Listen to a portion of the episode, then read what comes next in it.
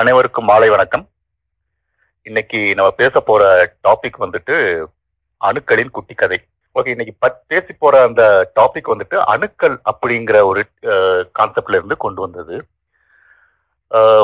கிரேக்க கலாச்சாரமும் சரி இந்திய கலாச்சாரமும் சரி சீன கலாச்சாரமும் சரி அந்த காலத்துல பண்டைய கலாச்சாரங்கள் வந்துட்டு இந்த உலகம் வந்துட்டு பஞ்சபூதங்களால் ஆனது அப்படின்னு சொல்லிட்டு அவங்களுக்குள்ள ஒரு கருத்து இருந்தது. நீர் நிலம் ஆகாயம் நெருப்பு அந்த மாதிரியான ஒரு அமைப்புகளால் ஆ- ஆனது அப்படின்னு சொல்லிட்டு ஒரு அஹ், நினைச்சுக்கிட்டு இருந்தாங்க.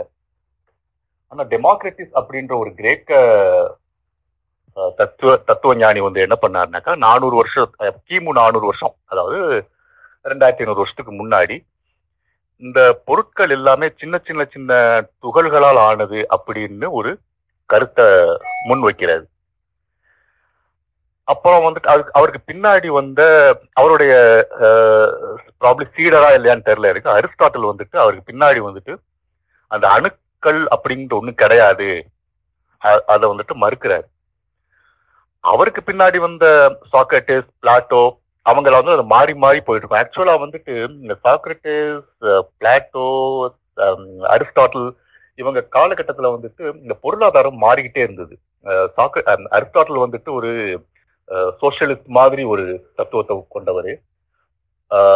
பிளாட்டோ வந்துட்டு அந்த ஒரு கலந்த ஒரு கலவை. சோசியலிசம் அண்ட் கேபிட்டலிசம் மாதிரி ஒரு கலந்த கலவையில ஒரு அவர் காலகட்டத்தில் இருந்த பொருளாதார சூழ்நிலை வேற.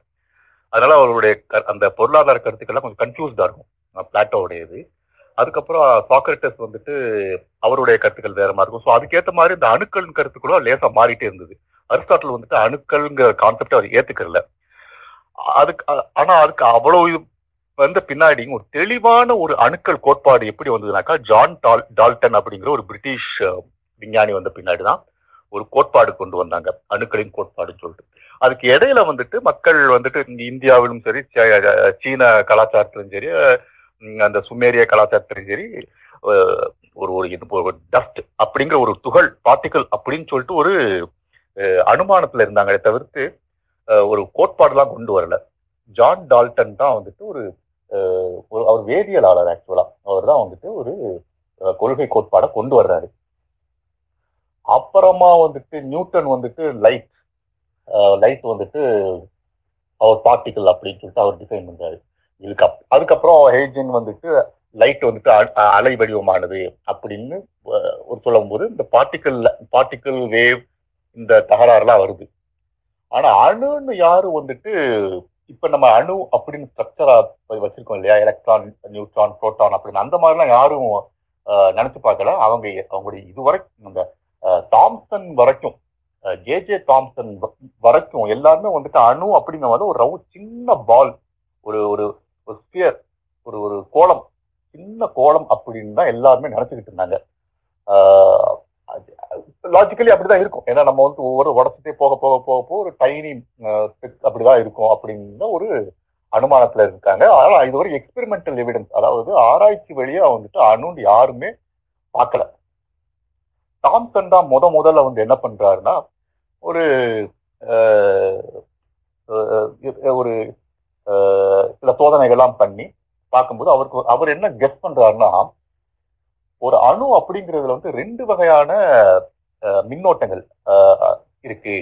அப்படி நேர்மின் நேர் நேர்மின்னோட்டம் எதிர் மின்னோட்டம் இருக்கு அப்படின்னு சொல்லிட்டு ஒரு பாஸ்டுலேஷனை கொண்டு வர்றாரு. ஒரு எக்ஸ்பெரிமெண்ட் பண்ணி அதோட மாடலும் வெளியிடுறாரு.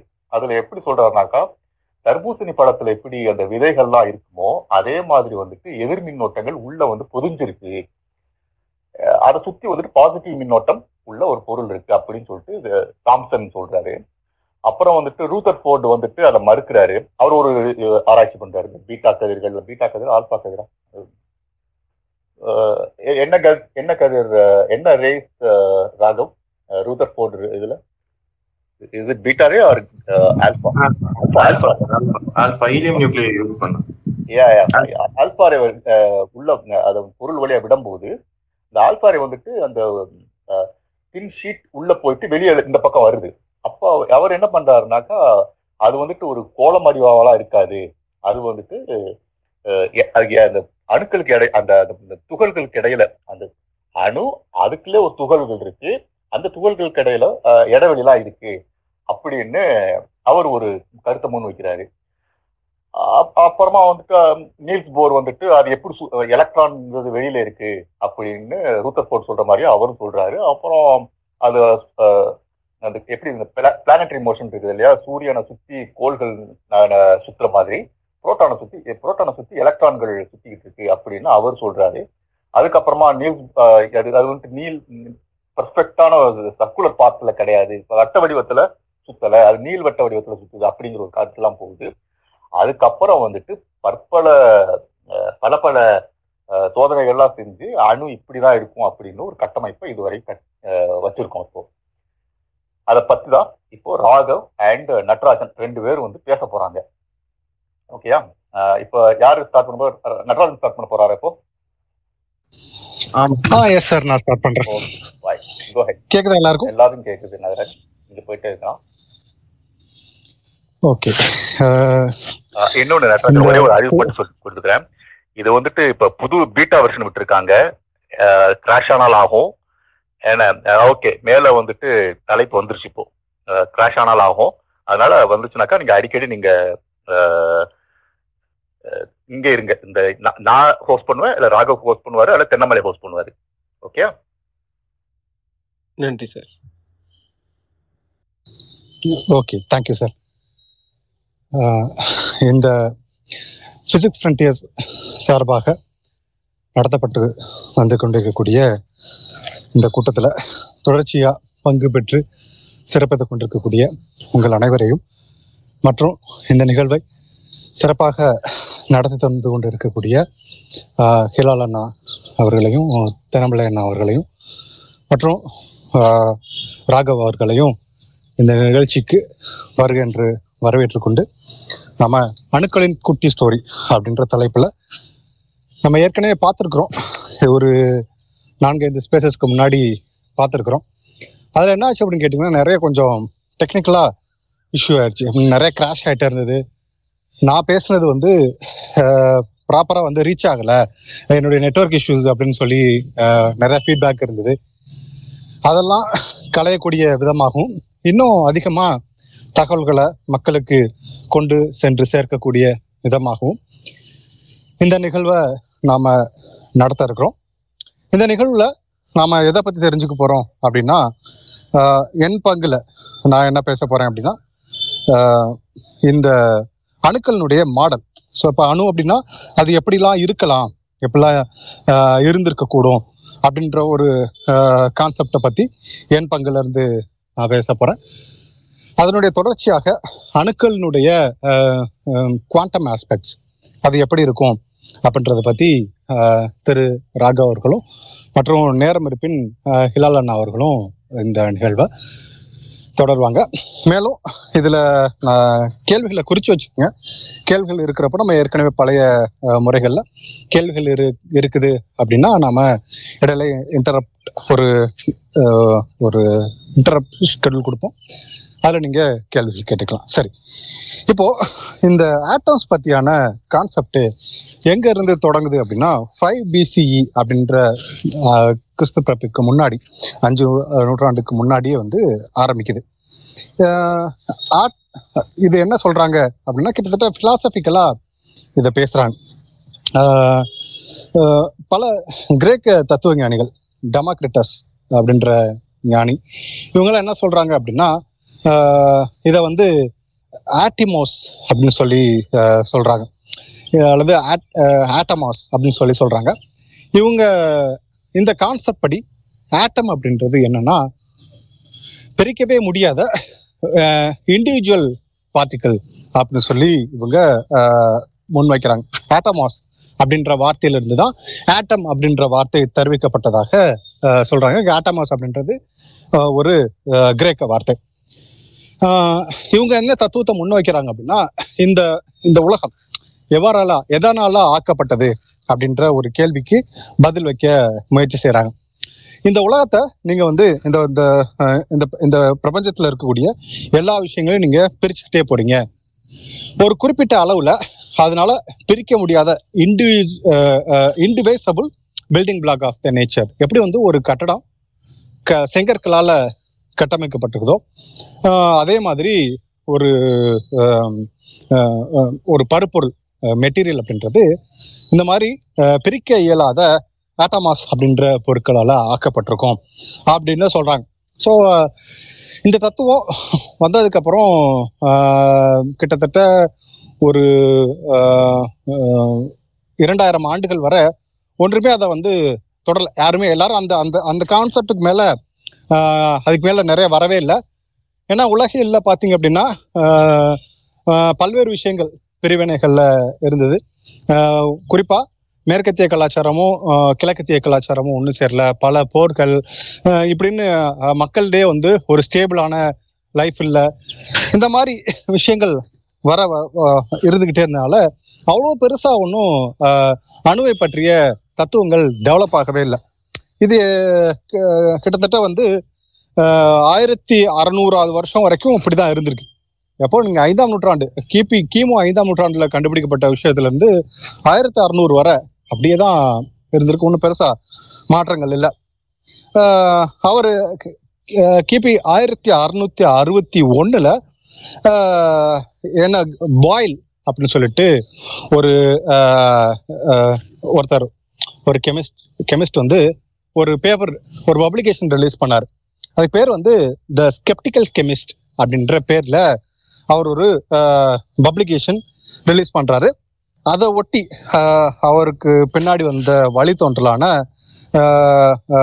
ஜான் டால்டன் அவர் என்ன சொல்றாரு அப்படின்னா new system of chemical philosophy அப்படின்ற ஒரு விஷயத்த முன்ன வைக்கிறார் இன்ஃபேக்ட் டால்டனுக்கு அப்புறம் நாம வந்து இந்த உலகத்தை கெமிஸ்ட்ரி அட்டாமிக் லெவல்ல பார்க்கக்கூடிய விஷயங்கள் ரொம்பவே மாறிடுச்சு.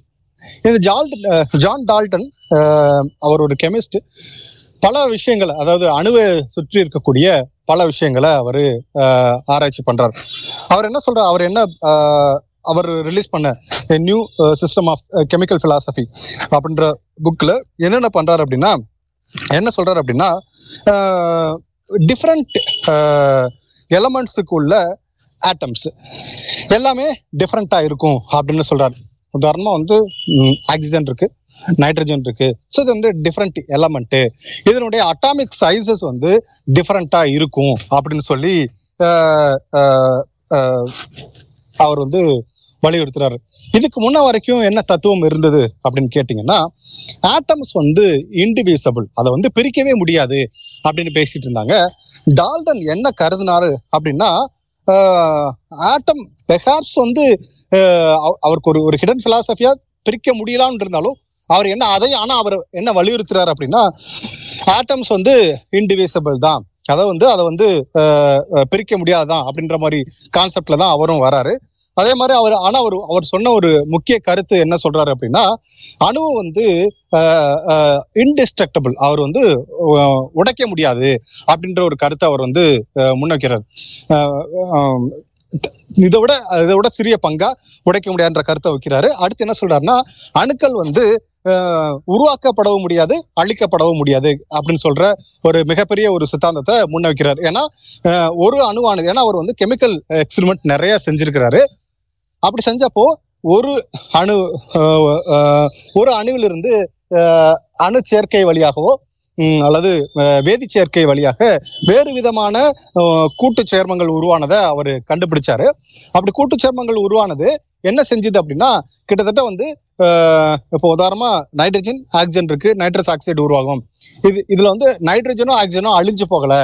வேறு விதமா மாறுது அப்படின்ற ஒரு விஷயத்த கண்டுபிடிச்சாரு. ஆனா புதிதா உங்களால வந்து ஒரு ஆக்சிஜனை ஆஹ் வந்து நீங்க தனியா இல்லாத ஒன்றுல இருந்து ஆக்சிஜன் உருவாக்கல.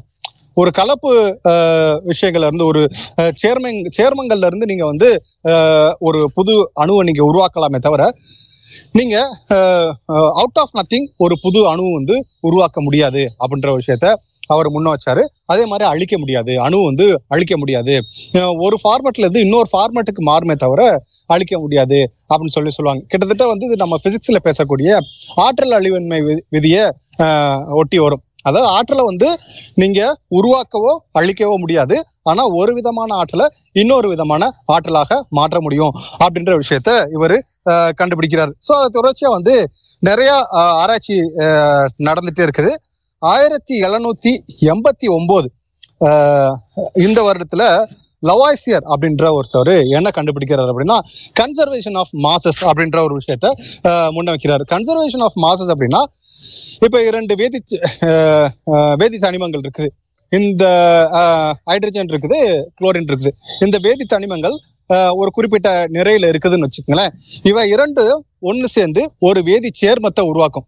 ஆஹ், ஒரு மாலிக்குள்ள உருவாக்கும்னு வச்சுக்கோங்க. இரண்டு வேதி தனிமங்கள் சேர்ந்து ஒரு மா ஒரு வேதி சேர்மத்தை உருவாக்குது. இப்போ இவை இரண்டுக்குமான கூட்டு நிறை அப்படின்றது இந்த உருவாகக்கூடிய அந்த இறுதி நிலையிலான வேதி சேர்மத்துல இருக்கும். அப்படின்னு சொல்லி அந்த விஷயத்தை அவர் முன்ன வைக்கிறாரு ஒருவேளை இதுல ஏதாவது வந்து வாயுக்கள் உருவாயிருந்தா அதனுடைய நிறையும் சேர்த்து பா பாத்தீங்க அப்படின்னா ஆஹ், ஆட் அது அதில் உள்ள நிறை வந்து அழிவின் மேல இருக்கும். Conservation of masses in chemical elements இந்த லவாய்சர் ஆயிரத்தி எண்ணூத்தி எண்பத்தி ஒன்பதுல முன்ன வைக்கிறார் ஸோ இதெல்லாம் எதுக்கு நீங்க இந்த ஹிஸ்டரி தெரிஞ்சுக்கணும் அப்படின்னா அணுன்றது எப்படி ஆக்கப்பட்டது அப்படின்ற விஷயத்த நீங்க புரிஞ்சுக்கணும். ஏன்னா நம்ம- நமக்கு இன்னைக்கு இன்னைக்கு தேதிக்கு வந்து நம்ம வந்து மாடர்ன் தியரியில இருந்து நம்ம பாக்குறோம் அணுன்றது இந்த மாதிரி கான்செப்ட்ல இருக்கும் அப்படின்ற விவரம் தெரிஞ்சவங்க பாத்துக்கிறாங்க என்ன விவரம் தெரியாத இன்னும் பல மக்கள் அணுன்னா என்ன அப்படின்னு சொல்லி கேட்டிங்கன்னா அவங்க வந்து என்ன என்ன திங்க் பண்றாங்கன்னா ஆஸ் லைக் இந்த பிளானட்டரி மாடல்ல தான் உட்காந்துருக்காங்க எப்படி வந்து சூரியனை சுத்தி கிரகங்கள் நகர்ந்து கொண்டிருக்கிறதோ அதே மாதிரிதான் நியூக்ளியஸை சுத்தி அது இது அஹ், அணு எலக்ட்ரான்ஸ் நகர்ந்து கொண்டிருக்கிறது என்று அஹ், நினைச்சு கொண்டிருக்கிறாங்க. அது கிடையாது. அது எப்படி மாற்றம் பெற்றது அப்படின்றத தெரிஞ்சுக்கிறதுக்காக இதுக்கான இந்த பின்னாடி உள்ள அஹ், இந்த தொழில்நுட்ப விஷயங்களும் இந்த அறிவியல் விஷயங்களும் நம்ம தெரிஞ்சுக்க வேண்டியிருக்குது. சரி. ஆஹ், ஆயிரத்தி அதாவது வந்து கன்சர்வேஷன் ஆஃப் மாசஸ் கண்டுபிடிச்சிட்டாங்க. அதுக்கப்புறம் அவங்களுடைய ஸ்டூடெண்ட் ஆயிரத்தி எழுநூத்தி தொண்ணூத்தி ஒன்பதுல லூயிஸ் ப்ராஸ்ட் அப்படின்ற ஒரு கெமிஸ்ட் என்ன என்ன செய்யறாரு அப்படின்னா லா ஆஃப் டெஃபினைட் ப்ராப்பர்ட்டிஸ் அப்படின்ற விஷயத்த கெமிக்கலுக்கு வச்சுட்டாங்க.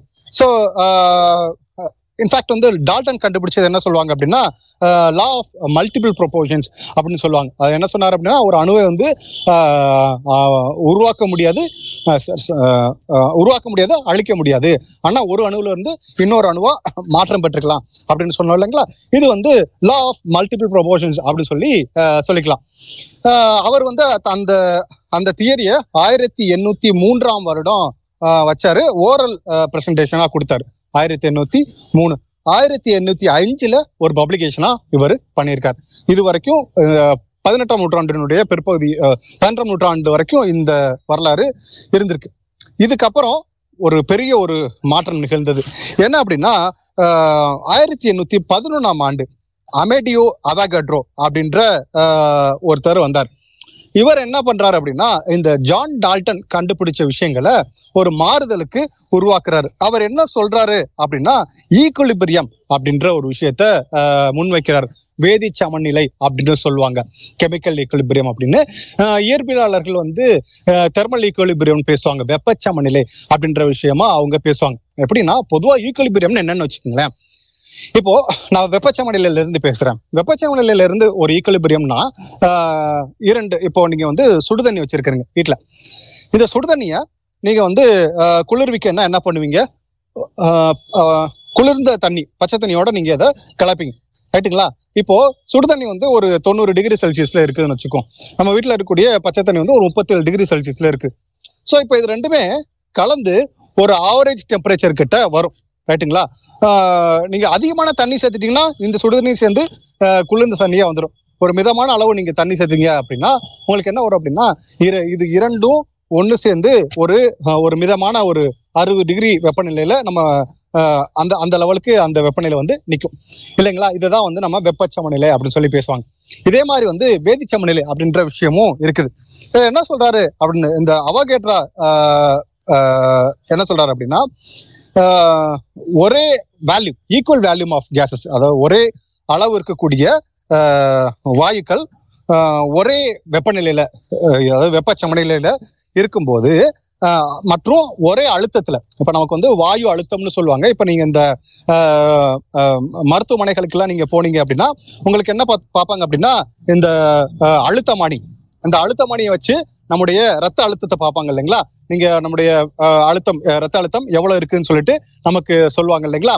இந்த அழுத்தமானின்ற ஒரு விஷயம் ப்ரெஷரை வந்து பேசுது. அப்போ எந்த ஒரு திரவத்துக்கோ அல்லது வாயுக்கோ அழுத்தம்ன்ற ஒரு விஷயம் வந்து முக்கியமான விஷயம். அதனுடைய கொள்ளளவு அப்படின்ற ஒரு விஷயம் முக்கியமானது. மற்றும் அதனுடைய வெப்பநிலை அப்படின்ற விஷயமும் முக்கியமான விஷயம். இது மூணையும் இணைச்சு ஒரு அஹ், விதியா கொடுக்கிறார். அவர் என்ன சொல்றாரு அப்படின்னா ஒரே கொள்ளளவு இருக்கக்கூடிய இரண்டு. ஒரே கொள்ளளவு மற்றும் ஒரே வெப்பநிலை மற்றும் ஒரே அழுத்தம் கொண்ட இரண்டு வாயுக்களில் இருக்கக்கூடிய அணுக்கள் துகள்களுடைய எண்ணிக்கை அணுக்கள் சொல்ல துகள்களுடைய எண்ணிக்கை ஒரே அளவுல இருக்கும் அப்படின்ற ஆஹ், விஷய விஷயத்த வந்து அவரு முன்ன வச்சார் அவாகாட்ரோ அப்படின்னு சொல்லி விஷயத்த முன்ன வச்சார் இன்ஃபேக்ட் இவர் தான் என்ன சொல்றாரு அப்படின்னா அணுக்களுக்கும் ஆஹ், அணு சேர்மங்கள் அல்லது மாலிகூல்ஸுக்கும் இடையே உள்ள வித்தியாசத்தை இவர் தான் முத முதல்ல ப்ரப்போஸ் பண்றாரு. அணுக்களுக்கும் அணு சேர்மங்களுக்கும். அது வரைக்கும் என்ன சொன்னாங்க அப்படின்னா இப்போ நைட்ரஜனும் ஆக்சிஜனும் சேர்ந்து நைட்ரஜன் நைட்ரஸ் ஆக்சைடா உருவாகுது அப்படின்னா இதை ஒரு வகையான அணுன்னு நினைச்சாங்க. இவர் என்ன சொன்னாரு? அவகேட்ரா ஆஹ், அணு அதாவது வந்து நைட்ரஜன்ன்றது ஒரு அணு ஆக்சிஜன்றது ஒரு தனிப்பட்ட ஒரு தனிமம் அல்லது நைட்ரஜன்றது ஒரு தனிப்பட்ட தனிமம் ஆக்சிஜன்ற ஒரு தனிப்பட்ட தனிமம் இவை இரண்டும் சேர்ந்தது சேர்மமாக உருவாகும் மாலிக்குள் அல்லது அணு தொகுப்பாக உருவாகும் அப்படின்ற விஷயத்த இவர் தான் முன்ன வைக்கிறாரு சரி இதுக்கப்புறம் காலங்கள் கடக்குது. ஆயிரத்தி எண்ணூத்தி இருபத்தி ஏழாம் ஆண்டு ஆஹ், ராபர்ட் பிரவுன் அப்படின்ற ஒருத்தர் வராரு. இந்த ஆயிரத்தி எண்ணூத்தி இருபத்தி ஏழு அப்படின்றது வந்து ஆஹ், இந்த ராபர்ட் பிரவுன் கண்டுபிடிச்ச இந்த விஷயம் மிகப்பெரிய விஷயங்களை பின்னாட்கள்ல வரலாற்றுல மாற்றினது. அவர் என்ன கண்டுபிடிச்சாரு அப்படின்னு சொல்லி சொன்னீங்க அப்படின்னு கேட்டீங்கன்னா ப்ரௌனியன் மோஷன் அப்படின்ற ஒரு விஷயத்த கண்டுபிடிச்சாரு. அதாவது எப்படின்னா ஆஹ், இவர் ஒரு ஒரு ஒரு ஆஹ், தாவரவியலாளர் இவர் என்ன இந்த ப்ரௌனியன் மோஷன் அப்படின்னா ஆஹ், தண்ணீர் தண்ணீர் இருக்கு இல்லைங்களா? இந்த தண்ணீர்ல வந்து சிறு சிறு துகள் தூசுக்கள் இதெல்லாம் வந்து ரேண்டமா நகர்ந்துகிட்டே இருக்குமா? இந்த ரேண்டம் மோஷன் நீங்க வந்து ஒரு ப்ரிஃபர்டு பாத் இல்லாம இதுக்கப்புறம் இந்த இந்த பொசிஷன்ல இருந்துட்டு இந்த பொசிஷன் தான் இருக்கும் அப்படின்னு நீங்க சொல்ல சொல்ல முடியாம ப்ரிஃபர்டு பாத்தில் தான் இருக்கும் அப்படின்ற விஷயத்த முன்ன வச்சாரு. பின்னாட்கள்ல வந்து பல அட்டாமிக் தியரியினுடைய மாடல்கள்ல இந்த ப்ரௌனின் மோஷனுடைய தாக்கத்துல இருந்து பல விஷயங்களை வந்து கண்டுபிடிச்சாங்க.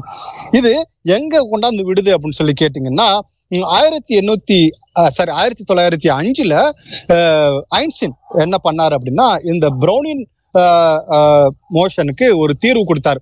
அவர் என்ன தீர்வு கொடுத்தாரு அப்படின்னா இந்த நீர் நீர் மீள இருக்கக்கூடிய இந்த துகள்களுடைய இயக்கம் அப்படின்றது இந்த வாட்டர் மாலிகுல்ஸ் தண்ணீர்ல இருக்கக்கூடிய அஹ், அணு தொகுப்புகளால இருக்கக்கூடிய இயக்கம் தான் அப்படின்ற ஒரு விஷயத்த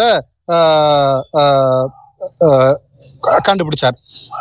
ஆஹ் இதுக்கப்புறம் இதுக்கு முன்னாடி ஆயிரத்தி தொள்ளாயிரத்தி அஞ்சுல இதுக்கான தீர்வு கிடைக்குது. ஆஹ் இதுக்கிடையில நமக்கு பல விஷயங்கள் கிடைக்குது. ஆஹ் என்னன்னா பதினெட்டாம் நூற்றாண்டினுடைய இறுதி பகுதி அப்படின்றது அணு அணுவனுடைய இயற்பியலை நம்ம புரிஞ்சுக்கிறதுக்கும் மற்றும் அணுவினுடைய இயக்கங்களை முழுசா புரிஞ்சுக்கிறதுக்கும் மிகப்பெரிய தத்துவங்கள் ஆயிரத்தி எண்ணூத்தி ஆயிரத்தி எண்ணூறுனுடைய இறுதி பாகங்கள்லையும் ஆயிரத்தி தொள்ளாயிரத்தினுடைய முதல் பாகங்கள்லையும் முன்ன வைக்கப்பட்டது.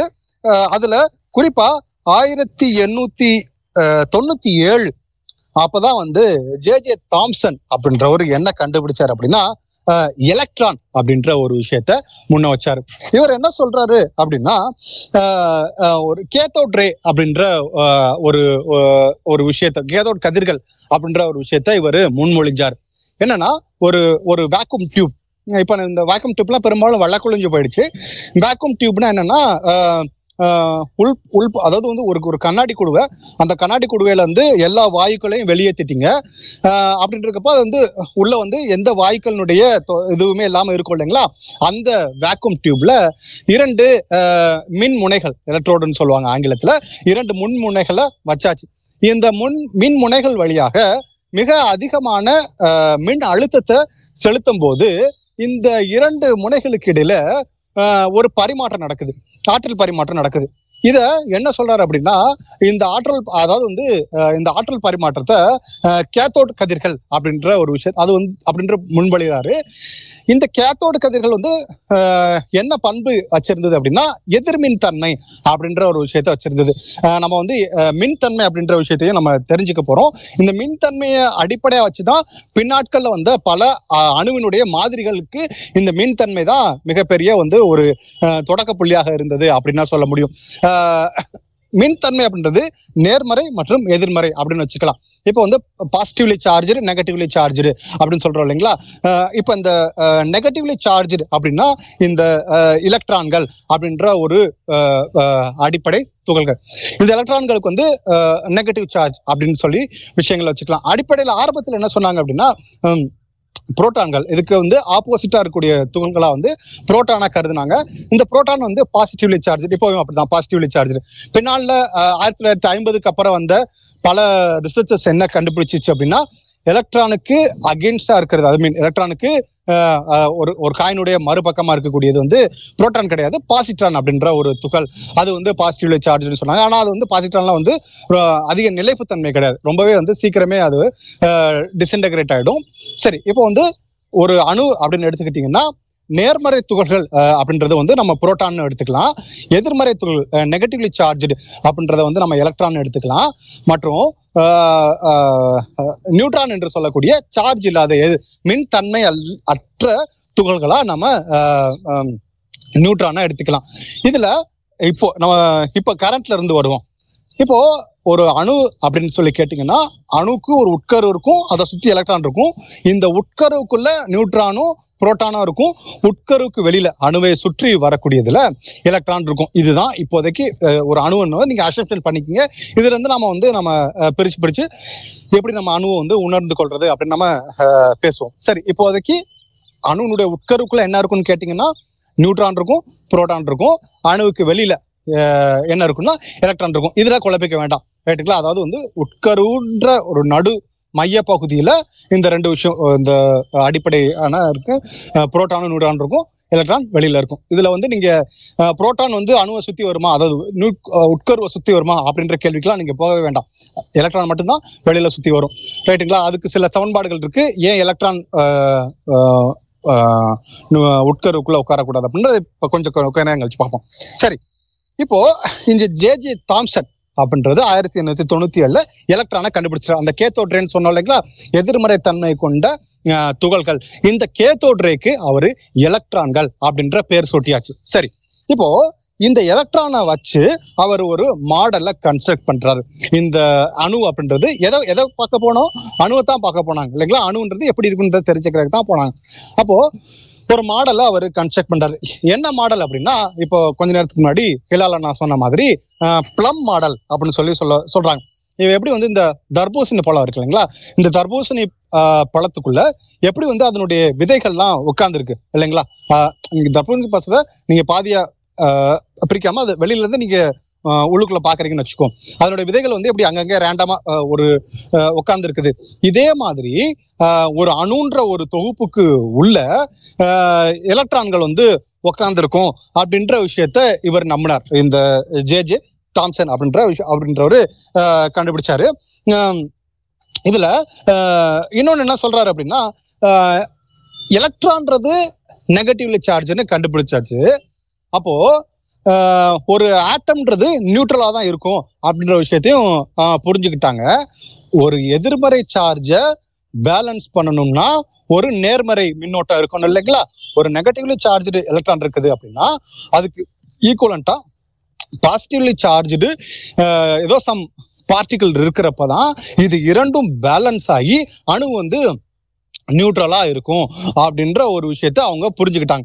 இப்போ அஹ், இத இத இந்த கான்செப்ட் வச்சு தான் அவர் பிளம் மாடலை கண்டுபிடிச்சாரு. இந்த ப்ளம் மாடலை இவர் ப்ரூவ் பண்ணணும்னு நினைக்கிறார்.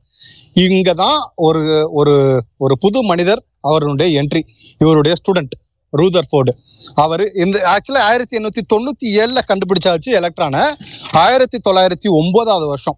இங்க குறிப்பா ஆயிரத்தி தொள்ளாயிரத்தி எட்டுல இருந்து ஆயிரத்தி தொள்ளாயிரத்தி பதிமூணு வரைக்கும் இவங்களுடைய அதாவது ஜே ஜே தாம்சனுடைய ஸ்டூடெண்ட்ஸ் நிறைய எக்ஸ்பெரிமெண்ட்டா செஞ்சாங்க. அதுல ஆஹ், அதுல ஒன் ஒரு முக்கியமான விஷயம் தான் ரூதர்ஃபோர்டு செஞ்ச இந்த ஆல்பா பார்ட் பார்ட்டிகிள் ஸ்கேட்டரிங் ஆய்வு அப்படின்றது.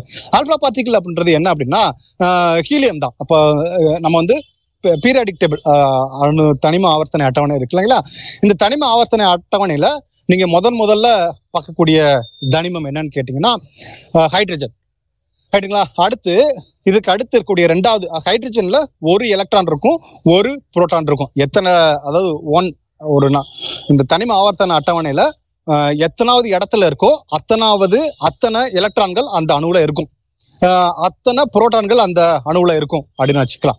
இதுதான் கணக்கு ரைட்டுங்களா அடுத்து ரெண்டாவது இடத்துல இருக்கிறது அந்த தனிம ஆவர்த்தன அட்டவணையில ரெண்டாவது இடத்துல இருக்கிறது அப்படின்னு சொல்லி கேட்டீங்கன்னா ஹீலியம்.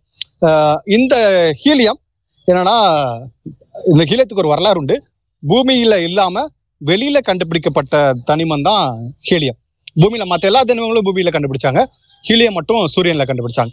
சரி இப்போ இந்த ஹீலியம் என்ன டூ ஹச்சி இப்போ இந்த ஹீலியம் வச்சுக்கலாம் வச்சுக்கலேன் ஹீலியத்துல ரெண்டாவது இடத்துல இருக்க? ரெண்டு எலக்ட்ரான் இருக்கும். ரைட்டுங்களா அப்ப ரெண்டு எலக்ட்ரான் இருக்குதுன்னா ரெண்டு புரோட்டான் இருக்கும். எத்தனை எலக்ட்ரான் இருக்கோ அந்த அத்தனை புரோட்டான் இருக்கும். இதுல ஹீலியத்துல வந்து ரெண்டு நியூட்ரான் இருக்கும். டூ ஹச்சி ஃபோர்ல ரெண்டு எலக்ட்ரான் இருக்கும் ரெண்டு நியூட்ரான் இருக்கும் ரெண்டு புரோட்டான் இருக்கும். சரி இப்போ இந்த ஹீலியத்துல ரெண்டு எலக்ட்ரானை ரிமூவ் பண்ணிட்டீங்கன்னு வச்சுக்கோங்களேன். அப்போ அது என்னவா இருக்குன்னா இந்த ஹீலியம் அயனியா மாறிடும். இந்த ரெண்டு அப்போ என்னவா இருக்கும்? ரெண்டு நியூட்ரான் இருக்கும் ரெண்டு புரோட்டான் இருக்கும் எலக்ட்ரான் இல்லாம இருக்கும். இது வந்து ஹீலியம் டூ பிளஸ்ன்னு சொல்லுவாங்க. அது ரெண்டு எலக்ட்ரானை ஏத்துக்கிறதுக்கு தயாரா இருக்கும். இதுதான் ஆல்பா பார்ட்டிக்கல் அப்படின்னு சொல்லக்கூடிய விஷயமா இருக்கும். இதுல என்ன ஒரு பிளஸ் அப்படின்னு சொல்லி கேட்டீங்கன்னா இது பாசிட்டிவ்லி சார்ஜா இருக்கும். ஏன்னா நீங்க அஹ், இதுல இருக்கக்கூடிய எலக்ட்ரானை ரிமூவ் பண்ணியாச்சு. ரைட்டுங்களா அப்போ மிச்சம் இருக்கிறது என்ன இருக்குது? புரோட்டான் இருக்குது நியூட்ரான் இருக்குது விச் மீன்ஸ் இது எலக்ட்ரானை அப்சர்வ் பண்றதுக்கு தயாரா இருக்கும் இல்லைங்களா? அப்போ இது வந்து பாசிட்டிவ்லி சார்ஜா வச்சுக்கிட்டாச்சு. அப்போ இதுதான் நம்ம ஆல்பா துகள் அப்படின்ற ஒரு விஷயமா நாம புரிஞ்சுக்கிறோம். ஆல்பா துகள்கள்லாம் என்னன்னா ஒரு அல்லது ஆல்ஃபா ஆல்பா அணு அப்படின்னு கூட வச்சுக்கலாம் வச்சுக்கலாம் ஆல்பானா என்ன இருக்கும்னா ஹீலியம் தான். ஹீலியம்ல ரெண்டு எலக்ட்ரானை ரிமூவ் பண்ண விஷயம் தான் ஆல்பா அப்படின்னு வச்சு ஆல்பா துகள் அப்படின்னு வச்சுக்கலாம். இப்போ இந்த எதுக்கு இது இதை கண்டு எதுக்கு இதை இந்த ஆல்பா துகளை பயன்படுத்துறாங்க அப்படின்னா இவர் என்ன சொல்லிட்டாரு? நம்ம ஜே ஜே தாம்சன் என்ன சொல்லிட்டாரு? அணுன்றது வந்து எலக்ட்ரான் இருக்கும். நெகட்டிவ்லி சார்ஜ் எலக்ட்ரான் இருக்கும். பாசிட்டிவ்லி சார்ஜு ஏதோ சம் சம் துகள் இருக்கும். அது புரோட்டான் அவங்க சொல்லல. ஏதோ துகள் இருக்கும் அப்படின்னு சொல்லி விஷயத்த அவரு சொன்னாங்க இல்லைங்களா? இப்போ இந்த கான்செப்டை ப்ரூஃப் பண்றதுக்கு இவர் போறாரு. அப்போ ஒரு கோல்டு தங்க ஃபாயில் அணு தங்கத்தில் செஞ்சப்பட்ட அந்த தகடா தகட ஃபாயில்னு என்ன சொல்லுவாங்க? அஹ், தமிழ்ல தாள். ரைட் ஃபாயில்னா தாள் அப்படின்னு வச்சுக்கோ. அது பேப்பர் பேப்பர் மாதிரி வச்சுக்கோ. இந்த தங்க தாள்ல என்ன பண்றாங்க? இந்த ஆல்ஃபா பார்ட்டிகிள்ஸை சென்ட் பண்றாங்க. அப்படி ஸ்பெண்ட் பண்ற சென்ட் பண்றப்போ என்ன நடக்குது அப்படின்னு சொல்லி கேட்டீங்கன்னா ஆஹ், இந்த நிறைய ஆல்பா துகள்கள் எந்த டிஃப்ளெக்ஷன் இல்லாம கடந்து வெளியில வந்துருது. அதாவது ஒரு பக்கம் ஆல்பா துகள்களை அனுப்புறாங்க அந்த பக்கத்து டிடெக்டர் வச்சுக்கிறாங்க. இதை கிராஸ் பண்ணி வந்துருது. அது ஆஹ், அப்போ என்ன முடிவு எழுதுறாருன்னா இப்போ ஆல்பா துகள்கள் எந்த ஆஹ், சிதறல் இல்லாம வந்துருச்சுன்னா அணுவினுடைய பெரும்பகுதியில எந்த ரியாக்ஷனுமே நடக்கல விச் மீன்ஸ் அந்த பகுதியெல்லாம் வெற்றிடமா இருக்கு. அப்படின்ற ஒரு விஷயத்த முடிவு பண்ணிட்டார். இப்பனா என்ன அர்த்தம்னா நீங்க வந்து ஒரு இப்போ இப்ப இந்த லாக்டவுன் பீரியட்ல நீங்க கார் எடுத்துக்கிட்டு நீங்க மதுரையில இருந்து சென்னை போறீங்கன்னு வச்சுக்கோங்களேன் இடையில சுங்கச்சாவடிகளே இல்லைன்னு வச்சுக்கோ. எந்த டிஸ்டர்பன்சஸும் இல்லாம போறீங்க. அதாவது எத்தாப்புல டிராபிக்கே இல்லைன்னு அர்த்தம். இல்லைங்களா? அப்படின்னு வச்சுக்குவோம். அப்ப எந்த இப்ப ஏதாவது தடைகள் வந்தாதானே உங்களுடைய வண்டி வந்து ஸ்லோ ஆகும் அல்லது ஒரு டைவர்ஷன் ஆகும். தடைகளே இல்லை. உங்க வண்டி ஃபுல்லா போயிடுச்சு எந்த டிஸ்டர்பன்சஸ் இல்லாம போயிடுச்சு அப்படின்றனால என்ன அர்த்தம் அப்படின்னா பெரும்பகுதி இடம் வெற்றிடமா இருக்கு அப்படின்ற முதல் முடிவை அஹ், வச்சுட்டாரு. அடுத்து என்ன சொல்றாரு அப்படின்னா சில அணுக்கள் வந்து லைட்டா டிஃப்ளெக்ட் ஆகுது. பொதுவாக இந்த கோல்டன் ஃபாயில் அதாவது இந்த இந்த தகடை வந்து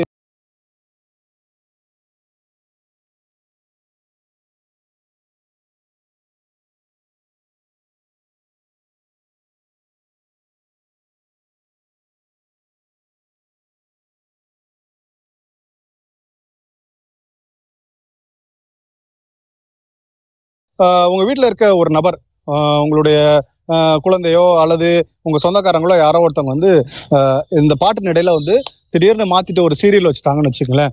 நம்ம என்ன ஆகும்? கோவம் வரும். இல்லைங்களா? ஸோ அப்போ என்ன ஆகும்? விச் மீன்ஸ் நான் வந்து எக்ஸைட் ஆகிறோம். அப்போ எக்ஸைட் ஆகி என்ன பண்றோம்?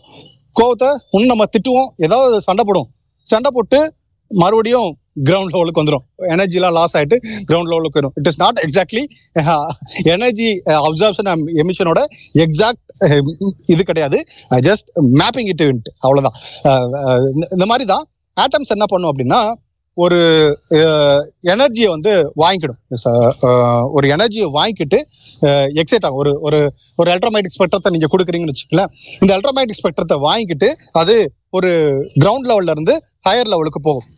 அப்படி ஹையர் லெவலுக்கு போயிட்டு திருப்பி எனர்ஜியை லாஸ் பண்ணிட்டு திருப்பி அது கிரவுண்ட் லெவலுக்கே வந்துடும் அல்லது அதனுடைய அது இருக்கக்கூடிய எனர்ஜி லெவலுக்கே வந்துடும் இப்படி எனர்ஜி சேஞ்சஸ் நடக்கிறப்போ அப்சார்ப்ஷன் ஒரு வெளியிலேருந்து எலக்ட்ரோமேட்டிக் ஸ்பெக்ட்ரத்தை உள்ளே வாங்கும்.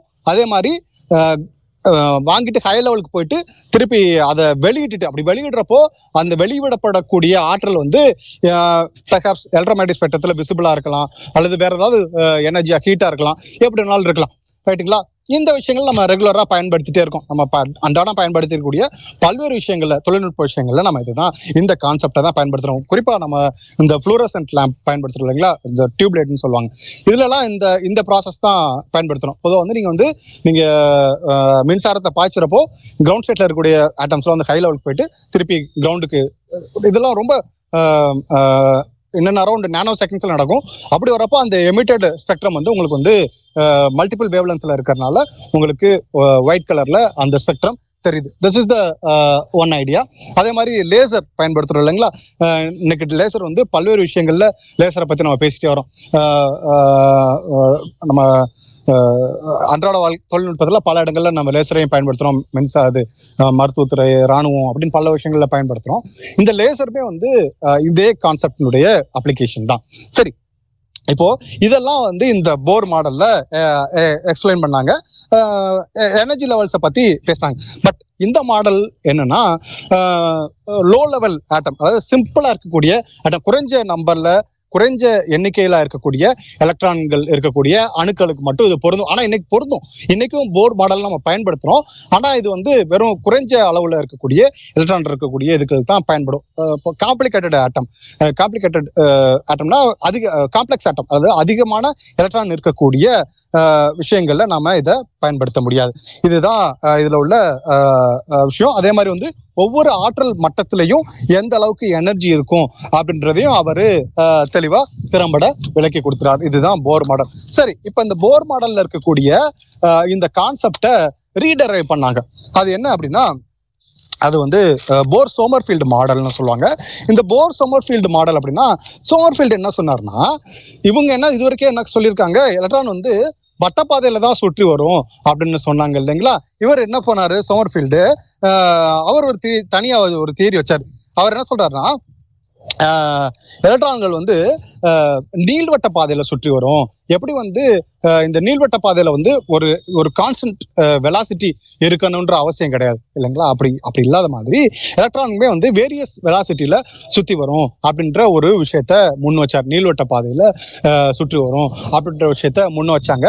மேலும் இதுல நம்ம ஏற்கனவே இந்த ஆற்றல் மட்டங்கள் சொல்லிட்டோம் இல்லைங்களா?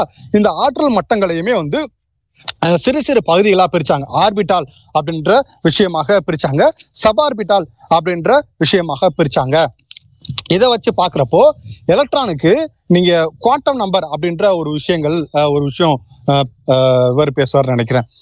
நம்ம ராகவ் பேசுவார் நினைக்கிறேன். குவாண்டம் நம்பர் அப்படின்றது ஒரு ஒரு அணுவினுடைய பல்வேறு தன்மைகளை விளக்கும். அது ஒரு அணுவினுடைய அஹ், அளவு எவ்வளவா இருக்கும்? ஐ மீன் அதனுடைய சைஸ் எவ்வளவா இருக்கும்? மற்றும் அதனுடைய கோண உந்தம் எவ்வளவு இருக்கும்? அதனுடைய ஆஹ், ஆஹ், காந்தத்தை பொருத்திய ஆஹ், சுழற்சி தற்சுழற்சி எப்படி இருக்கும்? இதெல்லாம் இதெல்லாம் ஒவ்வொரு தன்மைகள் பெர்ஹாப்ஸ் இப்போ முடியாட்டாலும் நம்ம இன்னொரு கிளாஸ்ல ஃபண்டமெண்டல்ஸ் ஆஃப் குவாண்டம் மெக்கானிக்ஸ் ஒரு செஷனா கூட வச்சு இதை நம்ம பேசலாம். நினைக்கிறது ஒரு- ஒரு பெரிய டாபிக் நிறைய மேத்தமெட்டிக்ஸ் உள்ள இருக்கக்கூடிய டாபிக் சரி அதை ஒரு பக்கம் வச்சுக்கோம் இப்போ இந்த ப்ராப்பர்ட்டிஸ்லாம் உள்ள வரப்போ இந்த மாடல் கொஞ்சம் மாறுது. எப்படின்னா நீள்வட்ட பாதையில வருது. எலக்ட்ரான்கள் சுத்தி வருது நீள்வட்ட பாதையில சுத்தி வருது அப்படின்ற விஷயத்த சொல்லி வச்சாங்க. அப்படி நீள்வட்ட பாதையில சுத்தி வர்ற அப்படி வர்றப்போ ஒரு எலக்ட்ரான் வந்து ஒரு ஒரு ஒரு சுற்ற அது தொடங்கின இடத்துல இருந்து முடிக்கல. இப்போ ஒரு உதாரணமா வந்து ஆஹ், ஒரு தூண் இருக்குன்னு வச்சுக்கங்களேன். ஒரு தூணை சுத்தி வர்றீங்க. நீங்க தொடங்கின இடத்துல தான் முடிப்பீங்க. இல்லைங்களா? இதுவே நீங்க வந்து இந்த இந்த தூண் அதாவது வட்ட வட்ட பாதையில சுத்தினீங்கன்னா தொடங்கின இடத்துல முடிப்பீங்க. நீள்வட்ட பாதையில சுத்தினீங்கன்னா ஒரு சின்ன ஒரு ஒரு டைவர்ஜென்ஸ் இருக்கும். இந்த மாதிரி ஒரு தொடங்கின இடத்துலயே முடிக்காம இப்படி ஒரு ரோசட் ஸ்ட்ரக்சர்னு சொல்லுவாங்க. அதாவது ரோஜா இதழ்கள் மாதிரியான ஸ்ட்ரக்சர் ரோஜா இதழ்கள் வந்து ஆரம்பிச்ச இடத்துலயே இருக்காது. அது அது அந்த அந்த அந்த அந்த சுற்றுவட்டம் வந்து அது அந்த ரோஜா இதழ் வந்து ஆர நீள்வட்டமாக தான் இருக்கும். ஆரம்ப இதழ் ஆரம்ப இடத்துலயே முடியாது. ஒரு இதழ் முடிகிற இடத்துல இன்னொரு இதழ் ஆரம்பிக்கும். இந்த மாதிரியான ஒரு சப்ஸ்ட்ரக்சர்ஸ்ல இருக்கும். இந்த சப்ஸ்ட்ரக்சர்ஸை வச்சு போர் சோமர்ஃபீல்டு மாடல் வச்சாங்க. இதுவுமே எக்ஸாக்ட் குவாண்டம் மாடலா அப்படின்னு கேட்டா அதுவும் இல்லை. ஏன்னா இதுதான் இதுதான் ஃபைனல் மாடலா அப்படின்னு கேட்டா அதுவும் இல்லை. அதை அதையும் நிறைய மாறுதலுக்கு உள்ளாக்குனாங்க. என்னன்னா இந்த அணுவினுடைய துகள்களுக்குள்ள அதாவது இது வரைக்கும் நீங்க நம்ம கண்டுபிடிச்சிக்கப்பட்ட விஷயங்களுக்குள்ள குவாண்டம் மெக்கானிக்கல் ப்ராப்பர்ட்டிஸை உள்ள சேர்த்தாங்க. நம்ம என்ன சொன்னோம்? ஆயிரத்தி தொள்ளாயிரங்களினுடைய ஆரம்ப காலகட்டத்தில் குவாண்டம் மெக்கானிக்ஸ் என்று சொல்லப்படக்கூடிய அடிப்படை இயங்கியல் கொஞ்சம் டெவலப் ஆக ஆரம்பிச்சது. அதில் நிறைய பேர் கான்ட்ரிபியூட் பண்ணாங்க.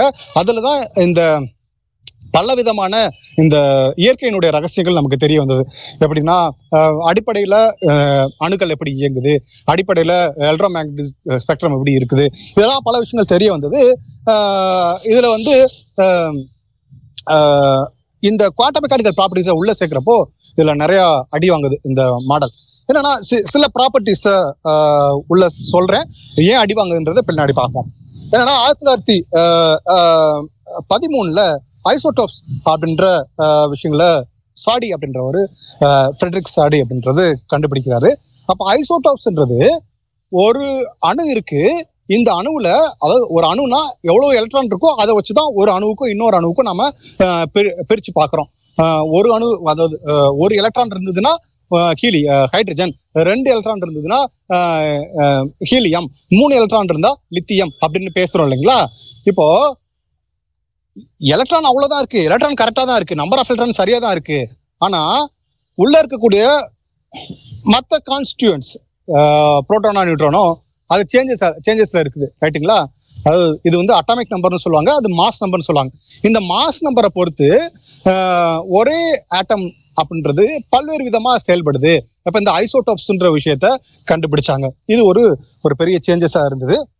ஆஹ், இதுக்கடையில வந்து ஆயிரத்தி தொள்ளாயிரத்தி ஆஹ், ஆஹ், இருபத்தி ஆறுல ஸ்ட்ரோடிஞ்சர் ஈக்குவேஷன் வந்தது. ஸ்ட்ரோடிஞ்சர் ஈக்குவேஷனுக்கு முன்னாடியே டீப்ராக்லி என்ன சொல்றாரு அப்படின்னா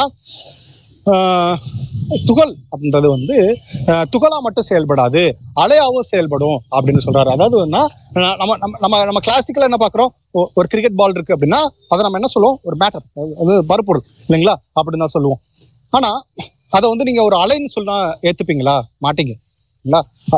அலைனா இந்த கடல் அலை பாக்குறோம் இல்லைங்களா? அதே மாதிரி வேவ் அப்படின்னு சொன்னா நீங்க ஏத்துப்பீங்களா? இல்ல ஆஹ், அதை வந்து நம்ம நம்மள வந்து நம்ம கிரிட்டிசைஸ் தான் பண்ணுவாங்க ஆனா குவாண்டம் லெவல்ல அப்படிதான் இருக்கு.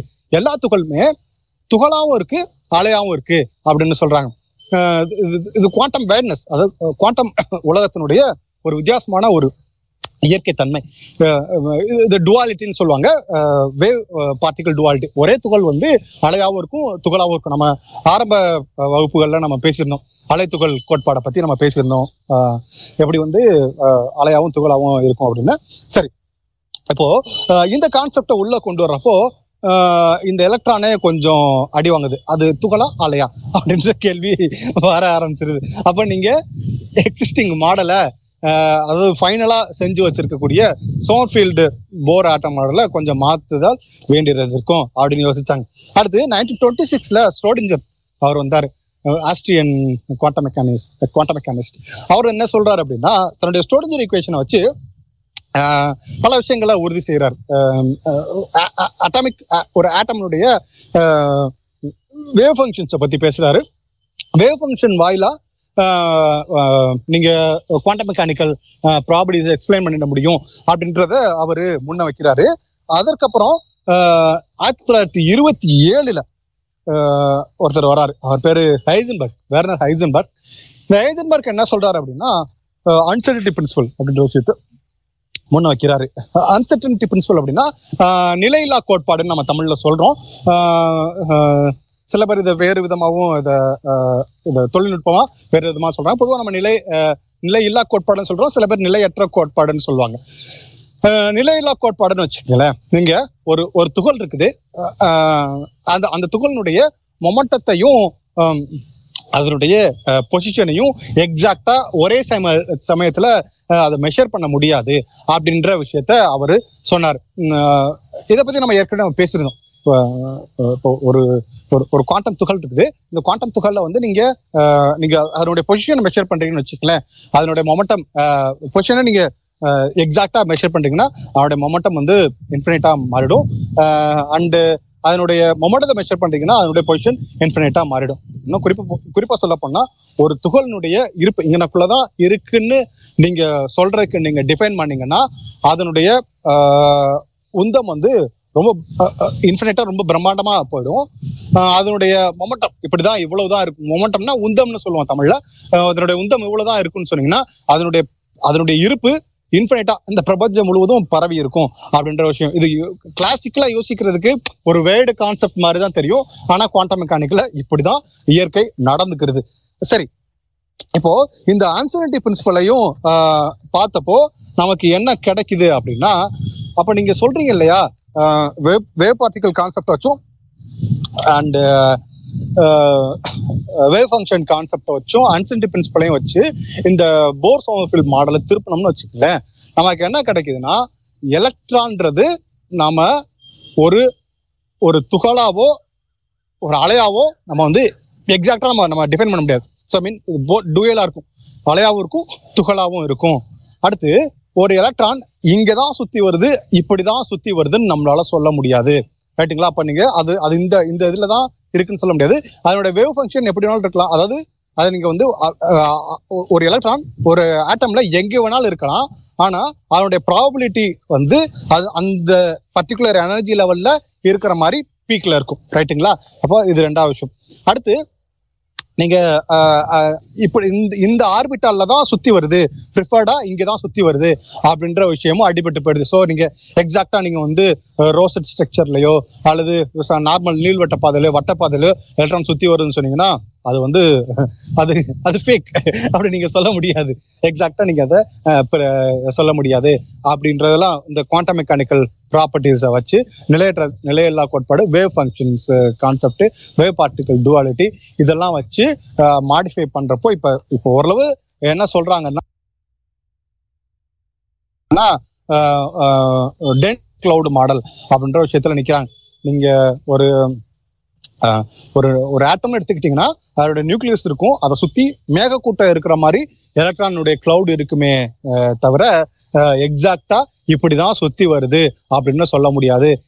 ரெண்டாயிரத்தி ம், பதினாறு நினைக்கிறேன். ரெண்டாயிரத்தி பதினாறோ பதினேழோ நினைக்கிறேன்.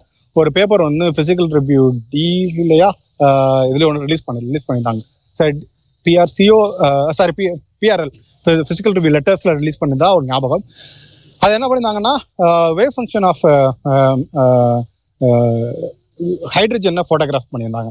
அது நம்ம நம்மளாம் என்ன என்ன என்ன என்ன மீன் பண்ணியிருப்போம் எலக்ட்ரான்ஸ் வந்து ஒரு ப்ரிஃபர்டு பாத்தில் தான் இருக்கும் அப்படின்னு. பட் இது எப்படி இருந்துன்னா ஒரு ஒரு ஒரு ஆட்டமை சுற்றி ஒரு கேர்லி பிராக்கெட் சாரி ஒரு கேர்லி பிராக்கெட் போட்டு வச்ச மாதிரி இருந்தது. எப்படின்னா ஒரு ஒரு புள்ளி வச்சு அது பக்கம் ரெண்டு ரெண்டு பிராக்கெட் போட்டு வச்சோம்னா எப்படி இருக்கும்? இந்த மாதிரி தான் ஒரு ஒரு அதனுடைய வேவ் ஃபங்க்ஷன்ஸ் இருந்தது. ஸோ நீங்க ஒரு எலக்ட்ரான் வந்து இப்படி இப்படிதான் சுத்தி வரும் அப்படின்ட்டு நீங்க எக்ஸாக்டாக நீங்க சொல்லவே முடியாது. இதெல்லாம் வச்சுதான் இப்போ இந்த க்ளவுட் மாடல்ல நிக்கிறாங்க.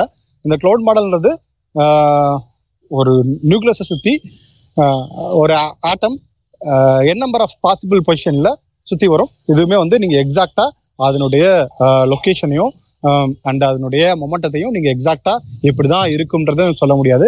அண்ட் எலக்ட்ரான் வேவாவும் பார்ட்டிகிளாவும் செல்வம் நாட் ஓன்லி எலக்ட்ரான் எல்லாமே அது நியூ குவாக்ஸ் ஆகட்டும். எல்லா பார்ட்டிகல்ஸுமே வந்து இப்படி வேவ் ஃபங்க்ஷன்ஸ் வேவ் ஃபங்க்ஷன்ஸ் தான் அண்ட் வேவ் பார்ட்டிகல் டுவாலிட்டி தான் இருக்கும். சில குவாட்டர் மெக்கானிக்கல் அப்டேட்டட் மாடல் வந்து இந்த குவாட்ஸ் இதெல்லாம் பத்தியும் இன்க்ளூட் பண்ணி சம்பவ் சிமுலேஷன்ல பேசுறாங்க.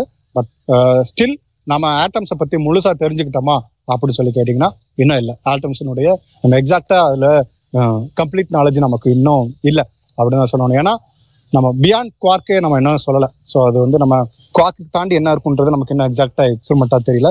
குவாக்கே நம்ம என்ன எக்ஸ்பெரிமெண்ட்லாம் சிங்கிள் குவாக்கை வந்து நம்ம இது பண்ணுறதே வந்து ரொம்ப ஹையர் அண்ட் ப்ராசஸாக இருக்குது ஸோ அப் டு திஸ் நமக்கு தெரிஞ்சது வந்து இவ்வளோதான் இவ்வளவுதான். ஒரு ஆட்டம் வந்து இந்த மாதிரி இருக்கலாம் அப்படின்ற ப்ரெடிக்ஷனில் தான் இருக்குமே தவிர இன்னும் எக்ஸாக்டான நம்ம ஒரு காம்ப்ளெக்ஸ் ஆட்டம்ஸ் இந்த லெவல்லாம் வந்து நம்ம இன்னும் போகலாம் ஸோ ஃபார் நான் என்னுடைய பாட்டை நான் ஸ்டாப் பண்றேன். Um, நவ் ராகவ் ஆர் இல்லாலன்னா வில் கண்டினியூ ஆஹ் நன்றி நடராஜன். ஆஹ் நல்லா பேசியிருந்தீங்க. ஒரு டவுட் எனக்கு. இந்த ஃபர்ஸ்ட் வந்துட்டு ஜான் டால்டன் வந்துட்டு ஒரு ஒரு இது சொன்னார் இல்லையா? அணுவை ஆக்கவும் முடியாது அழிக்கவும் முடியாது அப்படின்னு சொல்லிட்டு. அது வந்துட்டு அந்த அது வந்துட்டு நிறை பொருள் மாறா கொள்கை. அது தமிழ் இங்கிலீஷ்ல இடம் தமிழ் இடம் தெரியல எனக்கு. இன்னொன்னு வந்துட்டு நான் இந்த ஆற்றல் மாறா கொள்கை இருக்குது இல்லையா. கன்சர்வேஷன் ஆஃப் எனர்ஜி அதுக்கு பின்னாடி வந்ததா. ஆற்றல் மாறா கொள்கை வந்து பின்னாடி வந்ததா அதுக்கு முன்னாடி வந்ததா அதுக்கு? ஆற்றல் மாறா கொள்கை வந்து இயற்பியலாளர்களால பண்ணது. அது பின்னாடி வந்து லேட் டைம்ஸ்ல தான் வந்தது. என்னன்னா அரௌண்ட் எயிட்டீன் செஞ்சுரி தான் நான் நினைக்கிறேன். ஓகே ஓகே ஓகே அதான். வேற எதுவும் கொஸ்டின் இருக்கா? யாராவது மக்கள் யாராவது கொஸ்டின் கேட்குறீங்கன்னா கேட்டுக்கங்க. இன்னும் இல்லை சார் ரெக்வஸ்ட் எதுவும் இல்லை. ராகவ் ரெடியாக இருந்தாங்கன்னா we can move. எஸ் நான் ready okay okay Raghav okay அப்படியே பண்ணிடுங்க ஓகே ஒரு ரிக்வஸ்ட் வந்திருக்கு. ஆக்சுவலி ஐ திங்க் இந்த செஷன் கடைசியில் எடுத்துக்கலாம் அப்படின்னு நினைக்கிறோம். கொஸ்டின்ஸ் சார் கொஸ்டின்ஸ் இப்போ எடுத்துக்கிறீங்களா? இல்ல கடைசியில எடுத்துக்கோ ராகவ் ஃப்ளோ அப்படியே. போட்டும். Okay okay okay so okay so I think sir வந்து பார்த்தீங்கன்னா uh, எல்லாத்தையுமே டச் பண்ணிட்டாரு. Right from ancient conception of ஆட்டம்ஸ்ல இருந்து இப்போ கரண்டா இருக்கக்கூடிய ப்ராப்ளம்ஸ் பத்தி வரைக்கும் ஃபுல்லா பேசியிருக்காரு. அண்ட் ஆல்சோ இந்த Bohr atomic model Sommerfeld modification அப்புறம் வந்து குவாண்டம் மெக்கானிக்கலா என்ன மாதிரி சேஞ்சஸ் ஏற்பட்டது எல்லாத்தையும் வந்து அவர் அதில் இன்க்ளூட் பண்ணாரு.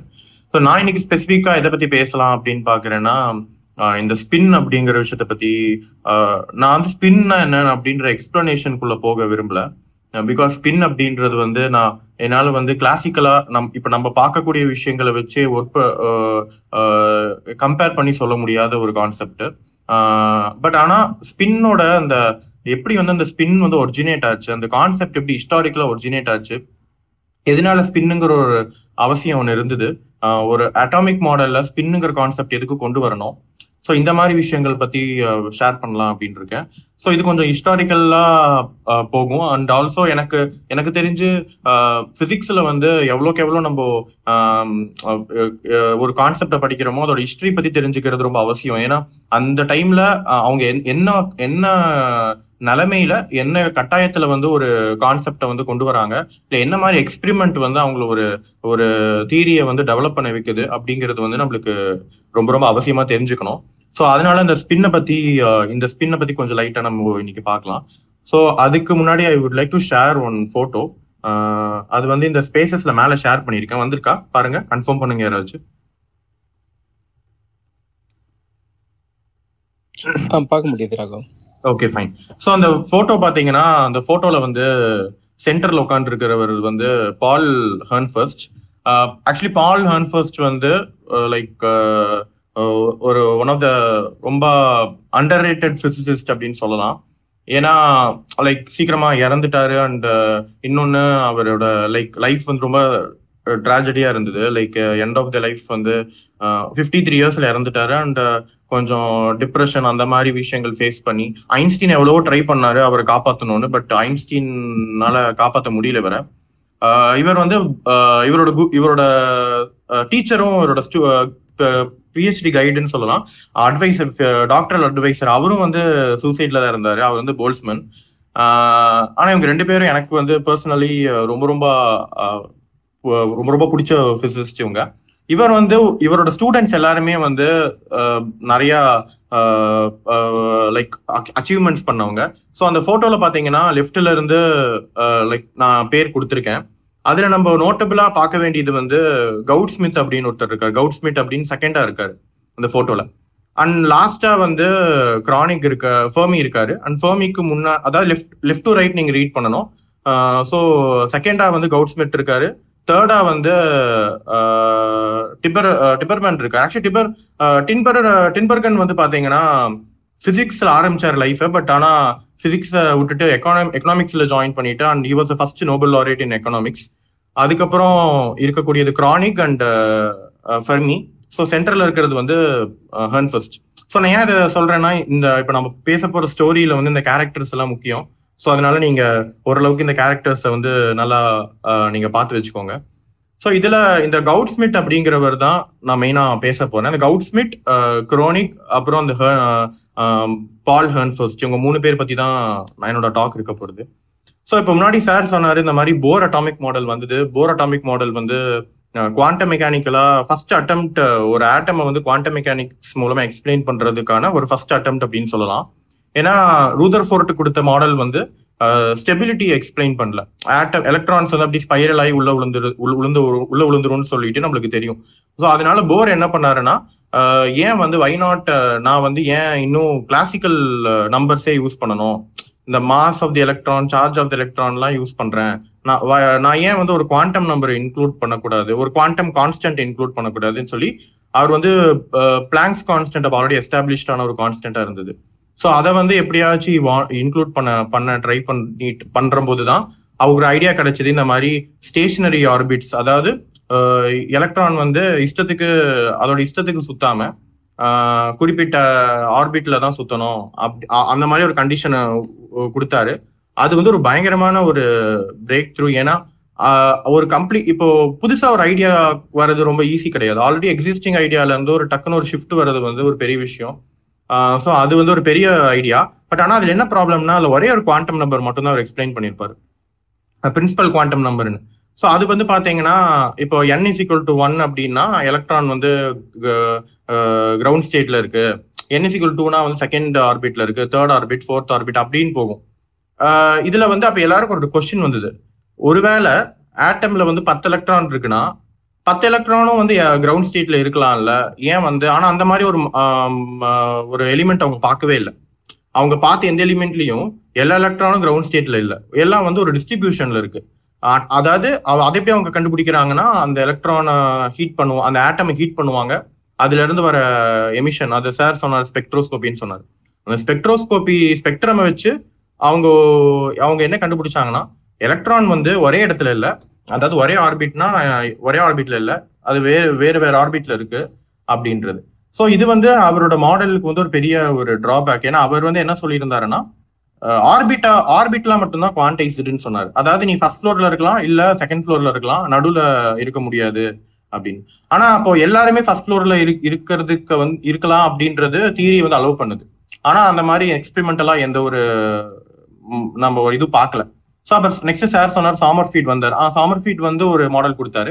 ஆக்சுவலி அவர் என்ன யோசிச்சாருன்னா ஐன்ஸ்டீனோட ரிலேட்டிவிட்டியை வந்து இந்த மாடலுக்குள்ள நம்ம ஃபிட் பண்ணுவோம். அப்படின்னு சொல்ல அவர் என்ன பண்ணாருன்னா ஐன்ஸ்டீனோட ரிலேட்டிவிட்டி அதாவது அதிக வேகத்துல ஒரு பொருள் போகிற போது அதுல என்னென்ன மாற்றங்கள் ஏற்படும் அப்போ அந்த எலக்ட்ரான் வந்து ரொம்ப அதிக வேகத்துல போகுது. ஸோ அதனால இந்த எலக்ட்ரான்ல வந்து என்ன மாதிரி ஆர்பிட் எந்த ஆர்பிட் வந்து சர்க்குலரா இருக்கணும்னு அவசியம் இல்லை. இது கொஞ்சம் எலிப்டிக்கலா இருக்கும். அப்படின்ற போது இது வந்து ஓரளவுக்கு எக்ஸ்பிளைன் பண்ணிச்சு. இப்போ வந்து என்னன்னா நான் நான் இன்னொரு இமேஜ் ஷேர் பண்றேன். ஸோ இப்போ பாத்தீங்கன்னா இங்க வந்து நான் ஒரு இந்த ஜீமன் எஃபெக்ட்னு சொல்லுவாங்க. ஜீமன் எஃபெக்ட் அப்படிங்கிறது ஆனா சாமர் ஃபீட் வந்து ஜீமன் எஃபெக்ட் எக்ஸ்பிளைன் பண்ணல. பட் நான் மேல ஷேர் பண்ணியிருக்கேன் பாருங்க ஜீமன் எஃபெக்ட்னு ஒரு ஆட்டமை வந்து நான் வந்து மேக்னெட்டிக் ஃபீல்ட்ல வைக்கிறேன். ஒரு ஒரு ஆட்டம் நல்லா ஹீட் பண்ணிடுறேன். ஹீட் பண்ணாத எமிட் ரேடியேஷன் எமிட் பண்ணும். ஒரு கேஸ் ஒரு ஒரு கண்டெய்னர் ஃபுல்லா கேஸ் இருக்கு. அதை நான் பயங்கரமா ஹீட் பண்றேன். ஹீட் பண்ணதுக்கு அப்புறம் பாத்தீங்கன்னா அது பிளாக் பாடி ரேடியேஷன் எமிட் பண்ணும். ஸோ இப்போ நான் அந்த ரேடியேஷன் எமிட் பண்ற போது அந்த சாம்பிளை வந்து நான் ஒரு மேக்னெட்டிக் ஃபீல்ட்ல வைக்கிறேன். ஸோ மேக்னெட்டிக் ஃபீல்ட்ல வைக்கிற வைக்காத போது வந்த லைன்ஸும் மேக்னெட்டிக் ஃபீல்ட்ல வைக்கிற போது வர லைன்ஸும் வித்தியாசமா இருந்தது. ஸோ அப்போ லைன் வந்து இது லைன் ஸ்பிளிட்டிங்னு சொல்லுவாங்க. ஃபைன் ஸ்ட்ரக்சர் ஸ்பிளிட்டிங்னு சொல்லுவாங்க.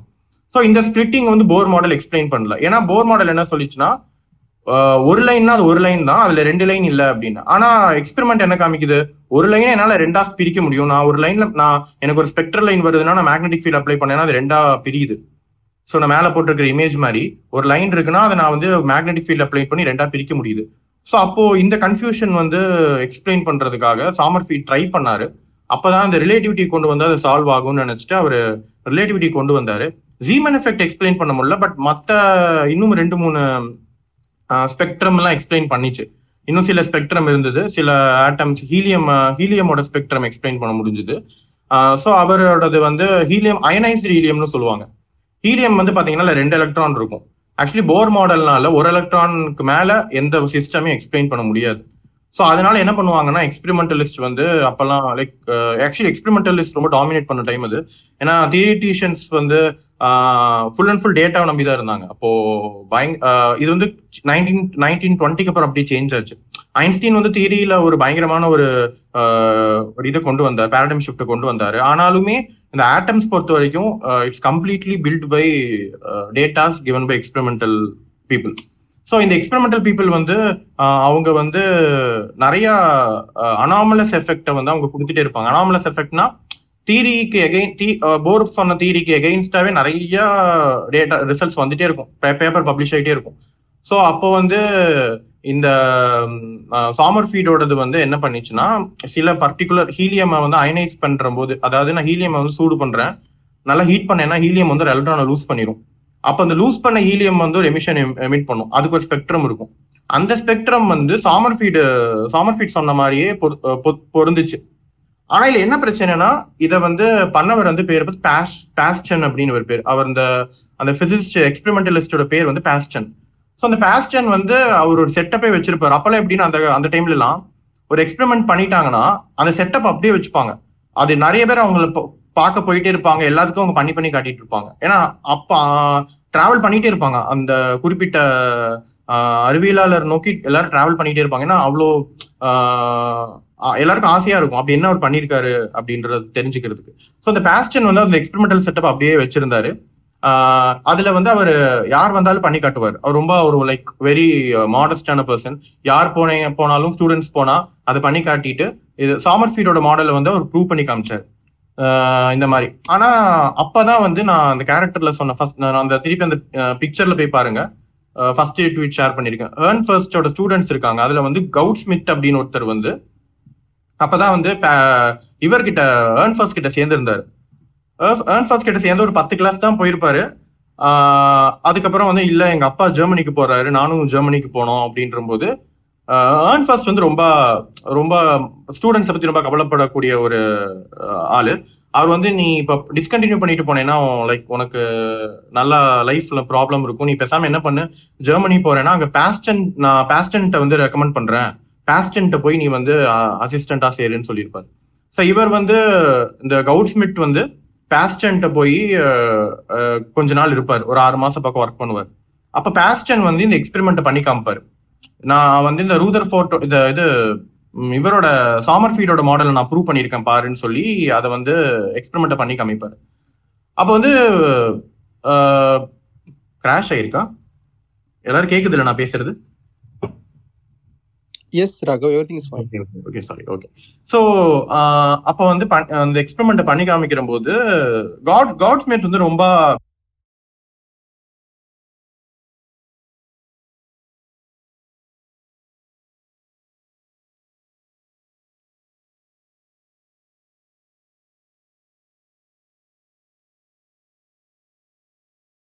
ஒரு ஒரு சாம்பிளை ஹீட் பண்றேன். ஹீட் பண்ணி அந்த சாம்பிளை வந்து நான் மேக்னெட்டிக் ஃபீல்ட்ல வைக்கிறேன். அண்ட் அதுல கிடைக்கக்கூடிய ஸ்பெக்ட்ரம் நான் பாக்குறேன் அதே மாதிரி அதே இன்னொரு சாம்பிளை ஹீட் பண்றேன். அதை வந்து நான் எலக்ட்ரிக் ஃபீல்ட்ல வைக்கிறேன். அண்ட் அதை வந்து நான் அந்த அந்த ஸ்பெக்ட்ரம் நான் அனலைஸ் பண்றேன். ஸோ இந்த இது ரெண்டுமே அப்ப அந்த ஸ்பெக்ட்ரம்ல இருக்கக்கூடிய அந்த ஸ்பிளிட்டிங்கை வந்து ஜீமன் எஃபெக்ட் அண்ட் ஸ்டார்க் எஃபெக்ட்னு சொல்லுவாங்க. ஸோ அந்த ஜீமன் ஸ்டார்க் பண்ணனால அந்த அவங்க பேர்ல இது பண்ணியிருக்காங்க. அதை வந்து சாமர்ஃபீரோட மாடல் வந்து எக்ஸ்பிளைன் பண்ணல.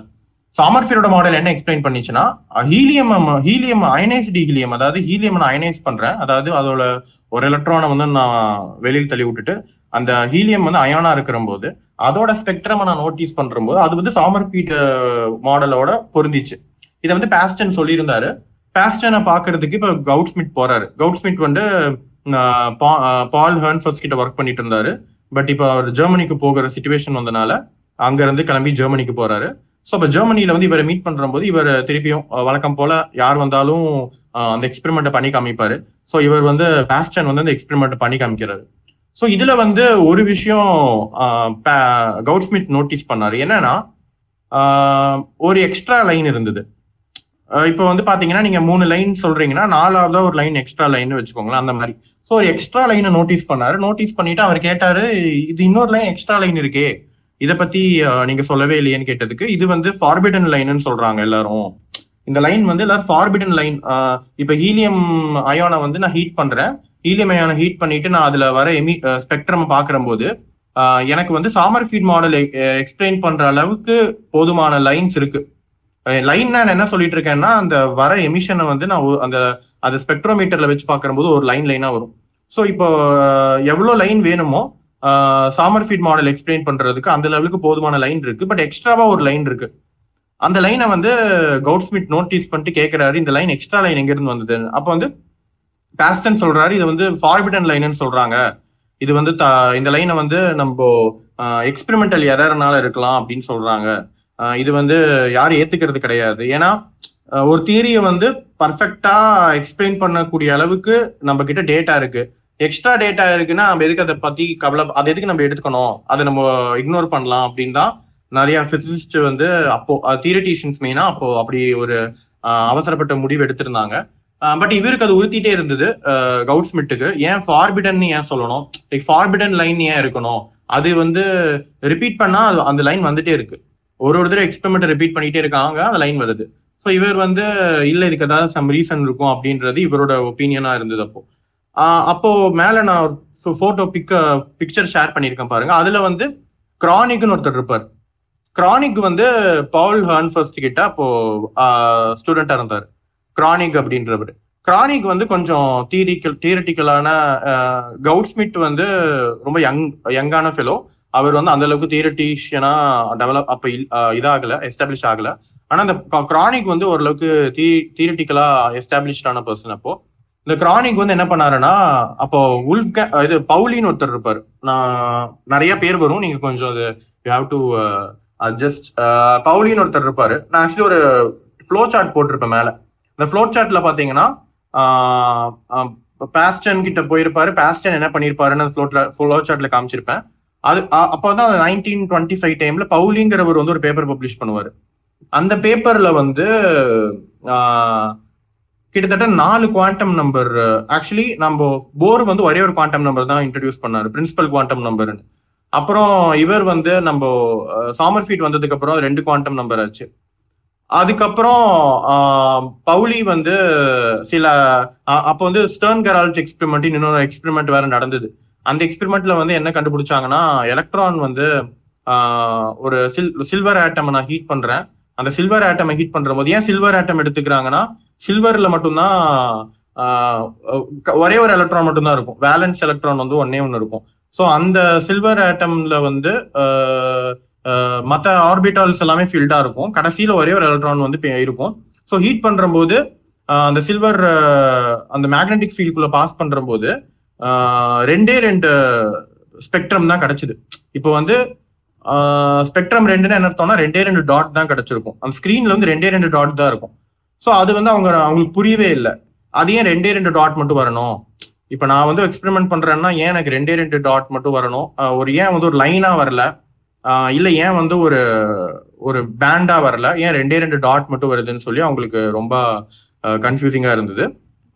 அதை வந்து இது எல்லாத்தையும் பவுலி வந்து பவுலி ஆக்சுவலி இது என்ன சொல்லுவாருன்னா அந்த ரெண்டு டாட் எக்ஸ்பிளைன் பண்ணக்கூடியதுக்கு கண்டிப்பா ஒரு குவாண்டம் நம்பர் வேணும். ஆனா அதை ஸ்பின்னு சொல்லலை. அவர் என்ன சொன்னாருன்னா நான் கிளாசிக்கல் குவாண்டம் நம்பர் அப்படின்னு சொன்னார். ஸோ இப்போ பிரின்சிபல் நாலு குவாண்டம் நம்பர் வந்துருச்சு. ஆனால் ஆனா வந்து யாருமே ஸ்பின்னுங்கிறத பத்தி யோசிக்கல. என்னென்னா பிரின்சிபல் குவாண்டம் நம்பர் அப்படிங்கிறது வந்து எலக்ட்ரான் வந்து எந்த ஆர்பிட்ல இருக்கு அப்படிங்கிறத வந்து சொல்லும். நெக்ஸ்ட் வந்து அசிமுதல் குவாண்டம் நம்பர் அப்படிங்கிறது வந்து எலக்ட்ரானோட ஆங்குலர் மொமெண்டம் பத்தி சொல்லும். மூணாவது வந்து மேக்னெட்டிக் குவாண்டம் நம்பர் அப்படிங்கிறது வந்து ஒரு ஒரு ஆட்டமை வந்து நான் மேக்னெட்டிக் ஃபீல்ட்ல வைக்கிற போது இந்த ஆர்பிட்டால்ஸ் வந்து எப்படி ப்ரொஜெக்ட் ஆகும்? அதான் ப்ரொஜெக்ட் இன் சென்ஸ் மேக்னெட்டிக் ஃபீல்ட்ல அதோட ரியா அதோட அதோட ஸ்பிளிட்டிங்னு சொல்லலாம் இல்ல அதோட ரியாக்ஷன் அந்த ஆர்பிட்டால் ஆங்குலர் மொமெண்டமோட ரியாக்ஷன் மேக்னெட்டிக் ஃபீல்ட் அப்படின்னு சொல்லலாம். சிம்பிளா சொல்லணும்னா. ஸோ இந்த மூணுமே வந்து தெளிவா இருந்தது. இந்த நாலாவதா வந்து என்னதுன்னு யாருக்குமே தெரியல. பவுலி வந்து ஒத்துக்கவே இல்லை. எலக்ட்ரான் வந்து ஸ்பின் ஆகுங்கிற ஐடியா அவருக்கு தோணவே இல்லை. இவர் வந்து கிரானிக்னு ஒருத்தர் சொன்னேன்ல. கிரானிக்ங்கிறவர் வந்து ஒரு டிஸ்கஷன் அப்போ பவுலி கிட்ட சொல்லியிருக்காரு. ஓகே எலக்ட்ரான் வந்து நியூக்ளியஸை சுத்துற மாதிரி நம்ம இமேஜின் பண்ணிக்கிறோம். ஏன்னா அப்போ குவாண்டம் மெக்கானிக்ஸ் டெவலப் ஆகல. அதாவது இந்த ஸ்க்ராடிஞ்சர் ஈக்குவேஷன் ஐசன்பர்க்கோட மேட்ரிக்ஸ் மெக்கானிக்ஸ் இதெல்லாம் வரல. ஸோ அப்போ எல்லாரும் எலக்ட்ரானை வந்து கிட்டத்தட்ட ஒரு கிளாசிக்கல் ஆப்ஜெக்ட் மாதிரி தான் ட்ரீட் பண்ணாங்க ஸோ பியூர் குவாண்டம் மெக்கானிக்கலாக ட்ரீட் பண்ணல. ஸோ அப்போ வந்து கிரானிக் கேட்டார். எலக்ட்ரான் வந்து ஒரு நியூக்ளியஸை சுற்றுதுன்னா அப்போ வந்து எலக்ட்ரானையே தன்னைத்தானே சுற்றிக்க கூடாது. அதுக்குள் அதுக்கு ஒரு அதுக்கு ஒரு ரொட்டேஷனல் டிகிரி ஆஃப் ஃப்ரீடம் இருக்கலாம்ல அப்படின்னு சொல்லி கிரானிக் கேட்டாரு.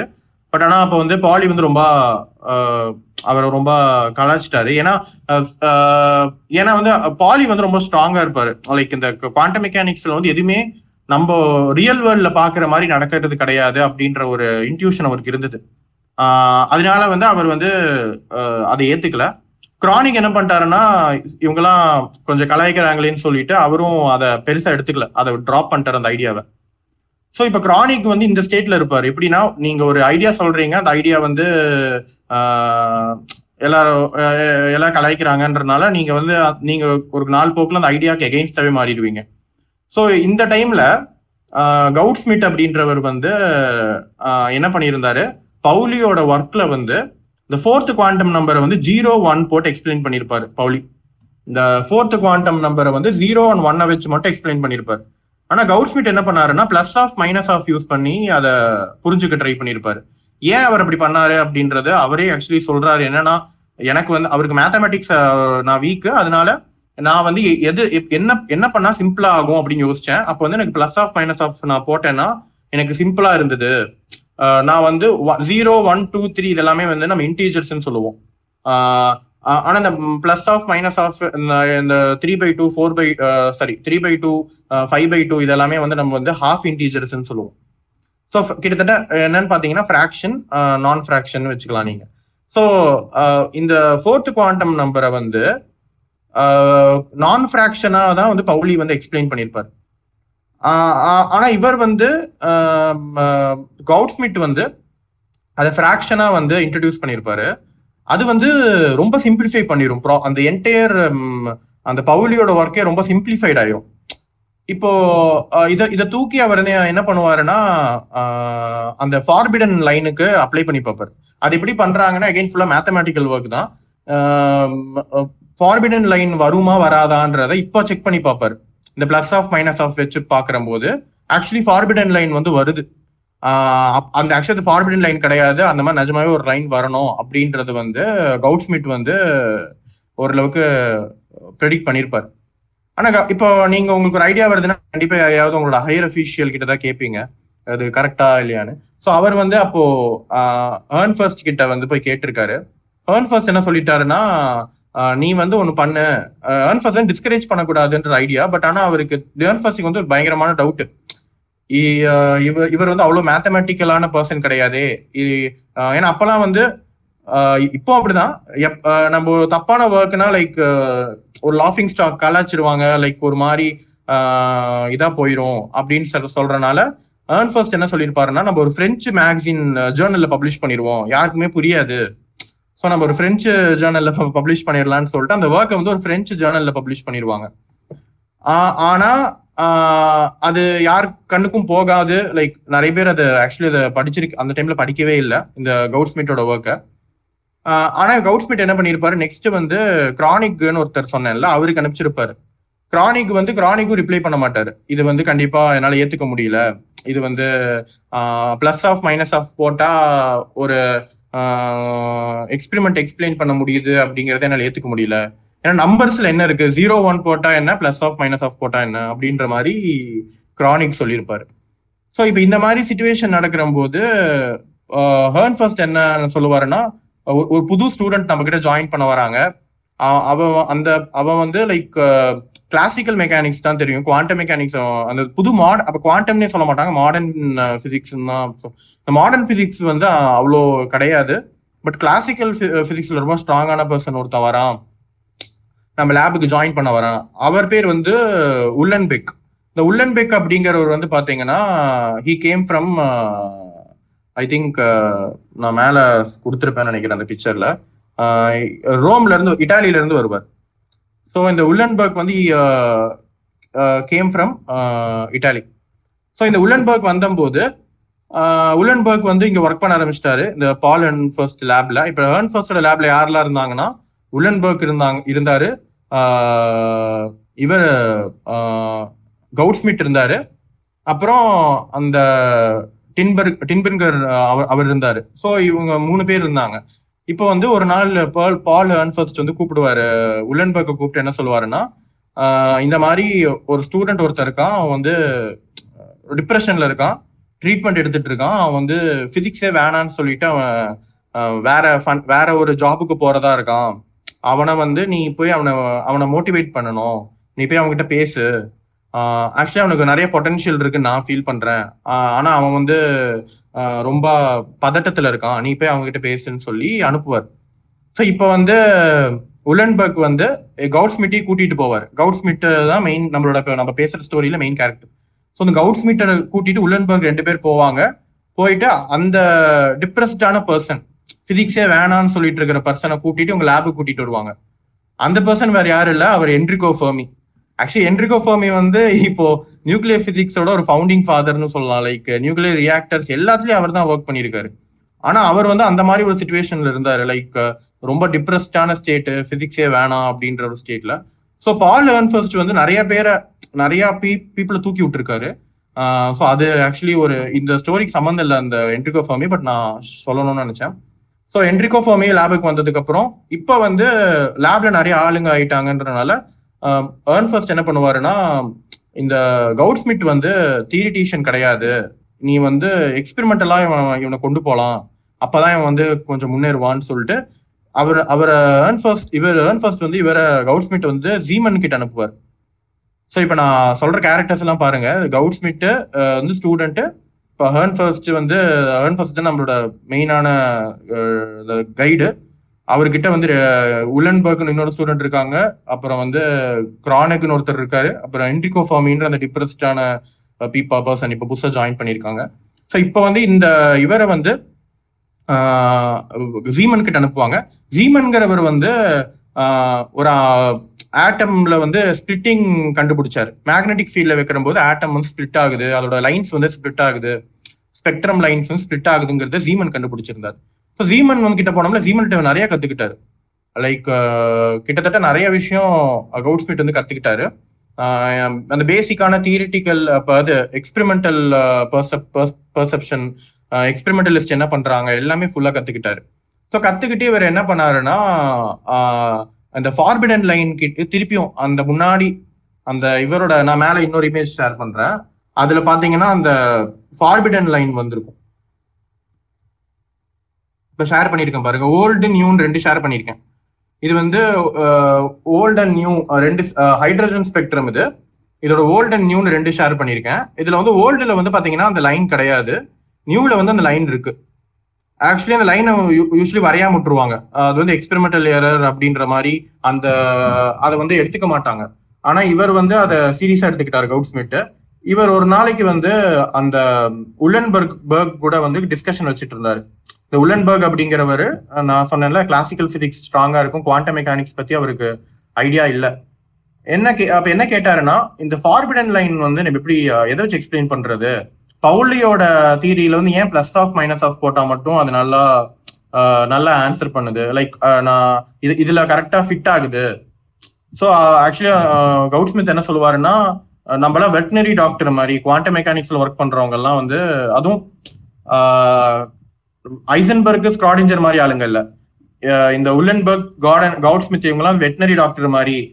அவங்க டாக்டர் என்ன பண்ணுவாங்கன்னா இப்போ நீங்க ஒரு ஹியூமனுக்கு பாக்குற டாக்டர்னா உடம்பு சரியில்லைன்னா எங்க உடம்பு வலிக்குது என்ன பிரச்சனைன்னு அந்த மனுஷனால சொல்ல முடியும். ஆனா வெட்டினரி டாக்டர் வந்து ஒரு அனிமல்ஸ் கிட்ட அனிமல்ஸ் சொல்றதுனால சொல்ல முடியாது. எங்க வலிக்குதுன்னு சொல்ல முடியாது. அவங்களே தான் கண்டுபிடிக்கணும். ஸோ அந்த மாதிரி கவுட்ஸ்மித் சொல்லுவாரு. நம்ம குவாண்டம்ல ஒர்க் பண்றவங்க எல்லாம் தீரி டேட்டா என்ன வருதோ டேட்டாவை வச்சு நம்ம வந்து ஃபிட் பண்ண ட்ரை பண்ணணும். அப்படின்ற மாதிரி. இது வந்து மாறிடுச்சு. நைன்டீன் டுவெண்ட்டி சிக்ஸ் மாறிடுச்சு. பட் ஆனால் அந்த டைம்ல அப்படி ஒரு இவங்க வந்து கெஸ் தான் பண்ணிட்டு இருந்தாங்க. எல்லாமே கெஸ் ஒர்க் தான் பட் கெஸ் வந்து ரொம்ப ஸ்ட்ராங் தான். நீங்க நினைக்கிற மாதிரி கெஸ்ன்றது ஏதோ something it is not very bad guess பண்றது ஆக்சுவலி நல்லது. அந்த கெஸ்ஸை வந்து மாத்திக்கிறதுக்கான ஃபிளெக்சிபிலிட்டி இருக்கணும். நீங்க பண்ண கெஸ் தப்பா இருந்ததுன்னா அது எக்ஸ்பெரிமெண்டோட ஒத்து போலன்னா நீங்க உடனே உடனே அதை மாத்துறதுக்கான உங்களுக்கு you should have that flexibility so இவங்க வந்து ஒரு பர்ஃபெக்டான ஃபார்முலா ஒன்று ரெடி பண்ணிட்டாங்க. பவுலியில வந்து plus half minus half use பண்ணி எல்லாமே பண்ணி இவங்க பேப்பர் பப்ளிஷ் பண்ணிட்டாங்க. இவங்க என்ன சொன்னாங்கன்னா அது வந்து ஒரு ஸ்பின்னுட்டாங்க இது இந்த ஐடியா யார் கொடுத்ததுன்னா உலன்பர்க் கொடுத்தாரு. உலன்பர்க் என்ன சொன்னாருன்னா இந்த ஃபோர்த் குவாண்டம் நம்பர் வந்து எலக்ட்ரானோட ஸ்பின்னை பத்தி தான் சொல்லுது. ஏன்னா ஆல்ரெடி கிரானிக் சொன்னாரு பட் ஆனா கிரானிக்கை வந்து எல்லாம் கலாச்சிட்டாங்க. இவர் இவர் இப்ப தை இவர் வந்து பப்ளிஷ் பண்ணிட்டாங்க இவங்க தைரியமா. இந்த ரெண்டு பேரும். உலன்பர்க்கும் கவுட் ஸ்மிட்டும் தைரியமா இந்த பேப்பரை வந்து பப்ளிஷ் பண்ணிட்டாங்க. அப்போ இவங்க வந்து நினைச்சிட்டாங்க கண்டிப்பா எல்லாரும் நம்மள வந்து வச்சு செஞ்சிருவாங்க. ஏன்னா வந்து இது வந்து ஒரு பயங்கரம் ஒரு ஸ்ட்ராங் ரிகரஸான ஒர்க் கிடையாது. ஆல்ரெடி மாடிஃபைடு ஒர்க் தான். பவுலி பண்ண ஒர்க்ல ஒரு சின்ன மாடிஃபிகேஷன் பண்ணியிருக்கோம். அது மட்டும் இல்லாமல் அதோட இன்டர்பிரிட்டேஷன் கொடுத்துருக்கோம். இது வந்து ஒரு ஸ்பின்ன எலக்ட்ரானோட ஸ்பின்னை பத்தி பேசுறது இன்டர்பிரிட்டேஷன் கொடுத்துருக்கோம். அடுத்த நாளே உங்களுக்கு வந்து ஐசன்பர்க் கிட்ட இருந்து லெட்டர் வருது. ஐசன்பர்க் என்ன கேட்கிறாரு உங்களை உங்களை நான் வந்து சத்தியமா பாராட்டணும். நீங்க ரொம்ப தைரியமா அந்த பேப்பர் பப்ளிஷ் பண்ணியிருக்கீங்க. ஆனா உங்களோட கால்குலேஷன்ல வந்து ஒரு டூ டூ மிஸ் ஆகுது. லைக் ஜஸ்ட் ஒரு டூ ஃபேக்டர் டூன்னு சொல்லுவாங்க. அந்த டூ வந்து மிஸ் ஆகுது. மற்றபடி எனக்கு வந்து இதுல ப்ராப்ளம் கிடையாது. ஆனா இதை கண்டிப்பா நீல்ஸ் போர் பவுலி ஐன்ஸ்டீன்லாம் ஏத்து ஏத்துக்கணும். அதனால எனக்கு அவங்க எல்லாம் ஏத்துப்பாங்களான்னு தெரியல அப்படின்னு சொல்லி ஐசன்பர்க் வந்து ஒரு லெட்டர் அனுப்பிச்சிருப்பாரு. ஸோ இவங்களுக்கு வந்து ரொம்ப எக்ஸைட் ஆயிருப்பாங்க. ஏன்னா இவங்க கிட்டத்தட்ட இவங்க ஒரு அண்டர் கிராஜுவேட்ஸ் மாதிரி தான் அந்த ஏஜ்ல தான் இருந்திருப்பாங்க. ஒரு டுவெண்ட்டி டுவெண்ட்டி ஒன் அந்த ஏஜ்ல தான் இருந்திருப்பாங்க. ஸோ இவங்களுக்கு ரொம்ப எக்ஸைட்மெண்ட்டா இருக்கும். அப்போ வந்து லாரன்ஸ் அப்படின்னு ஒரு பிசிசிஸ்ட் இருந்தார். அவரோட பதினஞ்சு வருஷம் அவர் பிஹெச்டி முடிச்சு பதினஞ்சு வருஷம் ஆயிருந்தது. ஸோ அவர் எல்லாத்துக்கும் ஒரு பார்ட்டி வச்சாரு. ஸோ அவர் வந்து பார்ட்டி வைக்கிற போது எல்லா பெரிய ஆளுங்கள்லாம் வந்து கிளம்பி வந்துட்டு இருந்தாங்க. யாருன்னா நீல்ஸ் போர் ஐன்ஸ்டீன் பவுலி அப்புறம் வந்துட்டு கிராம் காம்டன் எல்லாரும் வந்துட்டு இருந்தாங்க. ஸோ இதுல என்ன சொல்லுவாங்கன்னா நீல்ஸ் போர் வந்து ட்ரெயின்ல வர வர ஒரு ஒரு ஸ்டாப்லயும் ஒரு ஒரு ஆள் வருவாங்களாமா? ஃபர்ஸ்ட் ஹம்பர்ல ட்ரெயின் நின்றுச்சாமா அங்க வந்து பவுலி வந்து கேட்டாராமா? அந்த புது பேப்பர் படிச்சியா நீ? ஸ்பின்னு சொல்றாங்க. உன்னால ஏத்துக்க முடியுமா அதை? அப்படின்னு சொல்லி பவுலி கேட்பாரு அடுத்த ஸ்டாப்ல வந்து ஐன்ஸ்டீன் வந்து கேட்பாரு அது எப்படி ஸ்பின்னா இருக்க முடியும்? நீ அந்த பேப்பர் படிச்சியா? அப்படின்னு சொல்லி. ஸோ நீல்ஸ் போர் ரொம்ப எக்ஸைட்மெண்ட் அவருக்கு ரொம்ப அதிகமாயிட்டே இருந்தது. அவர் நேரா லாரன்ஸை பார்க்க போகிறதுக்கு முன்னாடி லீடன் அப்படின்ற பிளேஸ்ல தான் ஹர்ன் ஃபர்ஸ்ட் இருந்தாரு. ஸோ அங்க இறங்கிட்டு இந்த ரெண்டு பேரை வந்து பார்ப்பாரு. ஸோ அங்க வந்து இவங்க கூட டிஸ்கஷன் வைப்பாரு. டிஸ்கஷன் வச்சதுக்கு அப்புறம் நீல்ஸ் போருக்கு வந்து ஓரளவுக்கு ஒரு கைண்ட் ஆஃப் சாட்டிஸ்ஃபேக்ஷன் வந்துடும் இந்த ஃபோர்த்து குவாண்டம் நம்பர் வந்து எலக்ட்ரானோட ஸ்பின்னை வந்து சொல்லுது. சம்ஹவுஸ் ரிலேட்டட் டு ஸ்பின் அப்படின்றது அப்படின்றத வந்து நீல்ஸ் போர் வந்து அளவுக்கு ஏத்துக்க ஆரம்பிச்சிருவாரு. ஸோ இப்போ ஃபர்ஸ்ட் வந்து பாத்தீங்கன்னா பிரின்சிபல் குவாண்டம் நம்பர் எலக்ட்ரான் வந்து எந்த ஆர்பிட்ல இருக்கு? செகண்ட் வந்து அசிமுத்தல் குவாண்டம் நம்பர் எலக்ட்ரான் வந்து அதோட ஆங்குலர் மொமெண்டம் சொல்லும். அதாவது சொல்ல போனா நம்மளோட லாட்டிடியூட்ஸ் லாங்கிடியூட்ஸ் மாதிரி. தேர்டு வந்து பாத்தீங்கன்னா நம் மேக்னெட்டிக் குவாண்டம் நம்பர் அது வந்து ஒரு மேக்னெட்டிக் ஃபீல்ட்ல எப்படி ப்ரொஜெக்ட் ஆகும்? அந்த ஆங்குலர் மொமெண்டம் வந்து மேக்னெட்டிக் ஃபீல்ட்ல வைக்கிற போது ஆக்சுவலி மேக்னெட்டிக் ஆங்குலர் மொமெண்டம் வந்து மூணு டைரக்ஷன்லயும் நம்மளால வந்து சைமல்டேனியஸா கண்டுபிடிக்க முடியாது. அது ஒரு பெரிய இப்ப எப்படி அன்சர்டனிட்டி பிரின்சிபல் இருக்கிற மாதிரி நான் வந்து லைக் ஒரு ஒரு டைரக்ஷன் எனக்கு நல்லா தெரிஞ்சதுன்னா மற்ற இதுல நான் ஐ ஹவ் டு காம்ப்ரமைஸ் மற்ற ரெண்டு டைரக்ஷன்ல வந்து என்னால அதனாலதான் ஒரே ஒரு டைரக்ஷன் மட்டும் தான் ஃபிக்ஸ் பண்ணிருப்பாங்க ஆங்குலர் மொமெண்டமுக்கு வந்து எல் இசட்னு சொல்லியிருப்பாங்க. எல் இசட்ங்கிறது வந்து கன்வென்ஷன் நான் வந்து எதை எக்ஸ் ஒய் எது வேணா எடுத்துக்கலாம். ஸோ இது இது வந்து magnetic quantum number fourth quantum number வந்து ஸ்பின் அப்படின்றது எலக்ட்ரான் வந்து ஸ்பின் பண்ணுது அப்படின்ற மாதிரி ஐடியா அப்போ இருந்தது. எகெயின் அது தப்பு அப்படின்றது வந்து லேட்டரா நம்ம அதை பத்தி இன்னொரு நாள் பேசுவோம். அந்த எலக்ட்ரானோட ஸ்பின் வந்து ஆக்சுவலி என்ன? அப்படிங்கிறது கொஞ்சம் it it it it goes deeper இப்போதைக்கு எலக்ட்ரான் வந்து ஒரு கிளாசிக்கல் ஸ்பின் மாதிரி தான் ஒரு பால் சுத்துதுன்னா அந்த மாதிரி தான் அவங்க இமேஜின் பண்ணாங்க. அந்த கவுட் ஸ்மிட்டும் உலன்பெக் ரெண்டு பேரும் வந்து ஒரு எலக்ட்ரான் வந்து தன்னை தானே சுத்திக்கிட்டு இருக்கு. அப்படின்ற மாதிரி ஒரு இமேஜினேஷன் லைக் ஒரு ஒர்க் அவங்க இது பண்ணியிருந்தாங்க. பட் ஆனால் அதில் ஒரு சிக்கல் என்ன வந்துச்சுன்னா அந்த டூ ஃபேக்டர் சொன்னாங்க அந்த டூ ஃபேக்டர் மிஸ் ஆச்சு. எக்ஸ்பெரிமெண்டலா வந்து டூ டைம்ஸ் எலக்ட்ரானோட மேக்னெட்டிக் மொமெண்ட் வந்து இப்ப நான் ஒரு எக்ஸாம்பிள் சொல்றேன். ஜஸ்ட் ஒரு புரிதலுக்காக. இப்ப நீங்க ஒரு வேல்யூ மெஷர் பண்றீங்க உங்களுக்கு வந்து டென் வருது. ஆனா நீங்க தியரிட்டிக்கலா அதை ப்ரெடிக்ட் பண்றீங்க உங்களுக்கு ஃபைவ் தான் வருதுன்னா அது பெரிய டிஃபரன்ஸ் டூ டைம்ஸ் அதிகமா இருக்குன்னா அது பெரிய டிஃபரன்ஸ் இப்ப டுவெண்ட்டினா ஃபார்ட்டின் வரும். ஃபிஃப்டீன் ஹண்ட்ரட்னு வரும். ஸோ டூ டைம்ஸ் டிஃபரன்ஸ் நம்ம ஐ மீன் ட்வைஸுங்கிறத வந்து நம்ம விளையாட்டா எடுத்துக்கூடாது ஸோ அதனால ஐசன்பர்க் வந்து ரொம்ப தெளிவா சொல்லியிருப்பாரு. அந்த டூவை வந்து நீங்க விளையாட்டா எடுத்துக்கூடாது. You have to explain it அப்படின்னு லேட்டரா தாம்ஸ் தாமஸ்னு ஒருத்தர் வந்து அதை எக்ஸ்பிளைன் பண்ணியிருப்பாரு ரிலேட்டிவிட்டியை உள்ள கொண்டு வந்திருப்பாரு. கொண்டு வந்து அந்த டூவை ஃபில் பண்ணியிருப்பாரு ஆனா அப்ப இன்னொரு சிக்கல் என்ன வந்துச்சுன்னா எலக்ட்ரான் வந்து தன்னைத்தானே சுத்திக்குதுன்னா அது வந்து அதுக்கான அந்த செல்ஃப் எனர்ஜின்னு ஒன்று கால்குலேட் பண்ணுவாங்க. எலக்ட்ரோஸ்டாட்டிக்ஸ் ஒரு ஆப்ஜெக்ட்டுக்கு வந்து ஒரு ஆப்ஜெக்ட்டுக்கு சார்ஜ் இருக்கு. அந்த ஆப்ஜெக்ட் வந்து uh, சார்ஜ் இருக்குனாலே அதுக்கு ஒரு எனர்ஜி இருக்கும். செல்ஃப் எனர்ஜின்னு சொல்லுவாங்க. அந்த ஆப்ஜெக்ட் சுத்திட்டும் இருக்குன்னா அதோட எனர்ஜி வந்து கிளாசிக்கலா நம்ம கால்குலேட் பண்ணோம்னா ரொம்ப அதிகமா இருந்தது. அந்த அளவுக்கு எனர்ஜி வந்து எலக்ட்ரானுக்கு இருக்க பாசிபிளே கிடையாது. ஸோ அதனாலதான் இந்த ஸ்பின்னுங்கிற கான்செப்ட் வந்து கிளாசிக்கல் ஸ்பின் கிடையாது. இது வந்து நம்ம பார்க்கக்கூடிய நம்மளோட லைஃப்ல பார்க்கக்கூடிய ஒரு ஸ்பின் மாதிரி இல்லை. இது வேற ஏதோ ஒரு ப்ராப்பர்ட்டி அப்படிங்கிறத வந்து அதுக்கப்புறம் தான் வந்து பீப்புள் டிசைட் பண்ணாங்க. இல்லை இன்னொரு விஷயம் நான் சொல்ல விரும்புறது என்னன்னா இது இந்த அடுத்த நான் ஒருத்தரை பத்தி பேசல. நான் இவ்வளவு பேரை பத்தி பேசினேன். இவங்க எல்லாம் கிட்டத்தட்ட பாத்தீங்கன்னா இந்த நான் இப்ப பேசினவங்க எல்லாம் கிட்டத்தட்ட less than forty years old தான். இந்த கவுட் ஸ்மிட் இந்த ஹேர்ன் ஃபர்ஸ்ட் வந்து maximum thirty four thirty five இருப்பாரு. அப்புறம் இந்த இவர் கவுட் ஸ்மிட் அல்லன்பர்க் அவங்களாம் டுவெண்ட்டிஸ்ல இருந்திருப்பாங்க. ஏர்லி டுவெண்ட்டிஸ் டுவெண்ட்டி ஒன் அந்த மாதிரி. நீல்ஸ் போர் வந்து ஒரு தேர்ட்டி அந்த ஏஜ் ரேஞ்சில் இருந்திருப்பார். ஐன்ஸ்டீன் வந்து தேர்ட்டி டூ ஸோ இது வந்து ஒரு அந்த அவங்க பீப்புள் அதெல்லாம் ரொம்ப ஒரு எனர்ஜெட்டிக்கான ஒரு குரூப்பா இருந்தது. ரொம்ப சீனியர்ஸ்ன்னு பாத்தீங்கன்னா மேரி கியூரி அண்ட் லா அவங்க ஜீமன் லாரன்ஸ் இவங்கெல்லாம் வந்து ரொம்ப சீனியர் பீப்புளா இருந்தாங்க. ஸோ இந்த இதுக்கு அப்புறம் தான் வந்து மெயினான இதே ஸ்டார்ட் ஆகுது. இந்த அது இது இந்த ஸ்பின் சர்ச்சையெல்லாம் போயிட்டு இருந்தது பாத்தீங்களா இதுக்கு அப்புறம் தான் டுவெண்ட்டி செவன்ல இவர் வந்து ஸ்க்ரோடிஞ்சர் வந்து ஒரு ஈக்குவேஷன் கொடுக்குறாரு. ஆனா அந்த ஈக்குவேஷன் வந்து அது எகெயின் அதுல ஸ்பின் அவர் இன்க்ளூட் பண்ணல.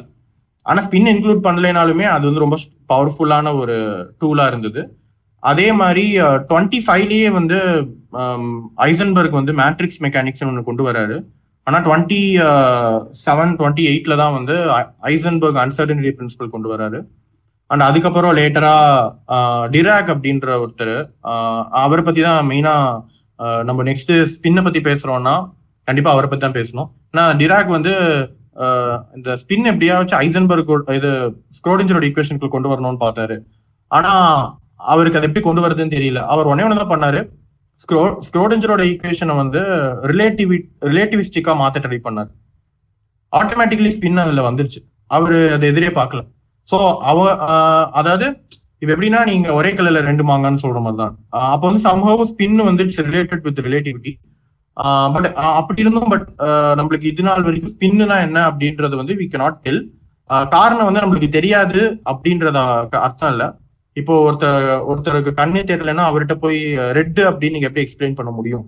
It is a matter of metaphor நம்மளோட நம்ம கிட்ட போதுமான அளவு கிளாசிக்கல் வேர்ல்டுல இருக்கக்கூடிய மெட்டஃபோர்ஸ் வந்து குவாண்டம் வேர்ல்டை வந்து எக்ஸ்பிளைன் பண்ற அளவுக்கு நம்ம கிட்ட போதுமான அளவுக்கு இல்லை. ஸோ அதுதான். ஆக்சுவலி ஐடி மெட்ராஸ்ல ப்ரொஃபசர் பாலகிருஷ்ணன் ஒருத்தர் இருப்பாரு. லைக் வீடியோஸ்ல யூடியூப்ல இருக்கும். அவர் ஆக்சுவலி ஒரு விஷயம் சொல்லுவார். என்னன்னா வேவ் பார்ட்டிகல் டுவாலிட்டி ஒரு பார்ட்டி ஒன்று வந்து பார்ட்டிகலா பிஹேவ் பண்ணதா வேவா பிஹேவ் பண்ணதா அப்படின்றது வந்து எல்லாரும் போட்டு இப்போ வரைக்கும் கேட்டுட்டே தான் இருப்பாங்க. அண்டர் கிராஜுவேட் ஸ்டூடெண்ட்ஸ் நீங்க பாத்தீங்கன்னா எல்லாருக்கும் ஃபர்ஸ்ட் வர கொஸ்டின் அதுதான். ஒரு ஒரு எலக்ட்ரான் வந்து வேவா பார்ட்டிகலா அப்படின்னு. அதுக்கு அந்த பாலகிருஷ்ணன் அவர் என்ன சொல்லுவாருன்னா அது ரெண்டுமே கிடையாது. நீ வந்து அதை வேவிக்கல்னு சொல்லலாம். நீ அதுக்கு ஒரு இங்கிலீஷ் வேர்டு இன்ட்ரடியூஸ் பண்ணலாம். பட் அந்த இங்கிலீஷ் வேர்டு இன்ட்ரடியூஸ் பண்றதுனால நீ புதுசா எதுவும் அதை பத்தி தெரிஞ்சு அதை பத்தி நீ ஒன்றும் புதுசா you are not going to learn anything new அதுல uh, uh, யூ கேன் நீங்க வந்து ஒரு ஒரு ஒரு ஒரு விஷயத்துக்கு நீங்க ஒரு இங்கிலீஷ் வேர்டு சொல்லலாம். வெக்காபுலரி பில்ட் பண்ணிட்டே போகலாம் ஆனா அதை பத்தி நம்மளுக்கு ஒன்றும் தெரிய போறது இல்ல ஒரு uh, அடிப்படையா வந்து ஒரு எலக்ட்ரான் எப்படி பிஹேவ் பண்ணுதுன்றத பத்தி நம்மளுக்கு தெரிய போறது இல்லை ஸோ அகெயின் இது வந்து நம்மளோட லாங்குவேஜ் இஷ்யூஸ் அதை நான் பாக்குறேன் அதனாலதான் குவாண்டம் மெக்கானிக்ஸ் வந்து மேத்தமெட்டிக்ஸ் நான் வந்து யூனிவர்ஸ் ஃபண்டமெண்டலா மேத்தமெட்டிக்கலா பாக்குறது இல்ல maybe Hilal sir and Natarajan sir எப்படி பார்ப்பாங்கன்னு தெரியல. மேபி மேத்தமெட்டிக்கலா பார்க்கலாம். பட் நான் ஃபண்டமெண்டலா I see it as physical very very physical mathematics வந்து இட்ஸ் வே ஆஃப் எக்ஸ்பிரஸிங்கா நான் பாக்குறேன் எக்ஸ்பிரஸிங் தி யூனிவர்ஸா பாக்குறேன் ஓகே ஸோ தேங்க்யூ ஏதாவது கொஸ்டின்ஸ் இருந்தால் கண்டிப்பாக நீங்கள் கேட்கலாம். I think it was helpful எங்கள் கொஸ்டின்ஸ் இருந்தால் யார் எல்லாரும் ரிக்வெஸ்ட் கொடுக்கலாம். நன்றி ராகவ். நான் ஹிலால் சாரை கோ ஹோஸ்ட் போட்டிருக்கேன். அண்ட் நடராஜன் சாரையும் ஸ்பீக்கர் கொடுத்துருக்கேன்.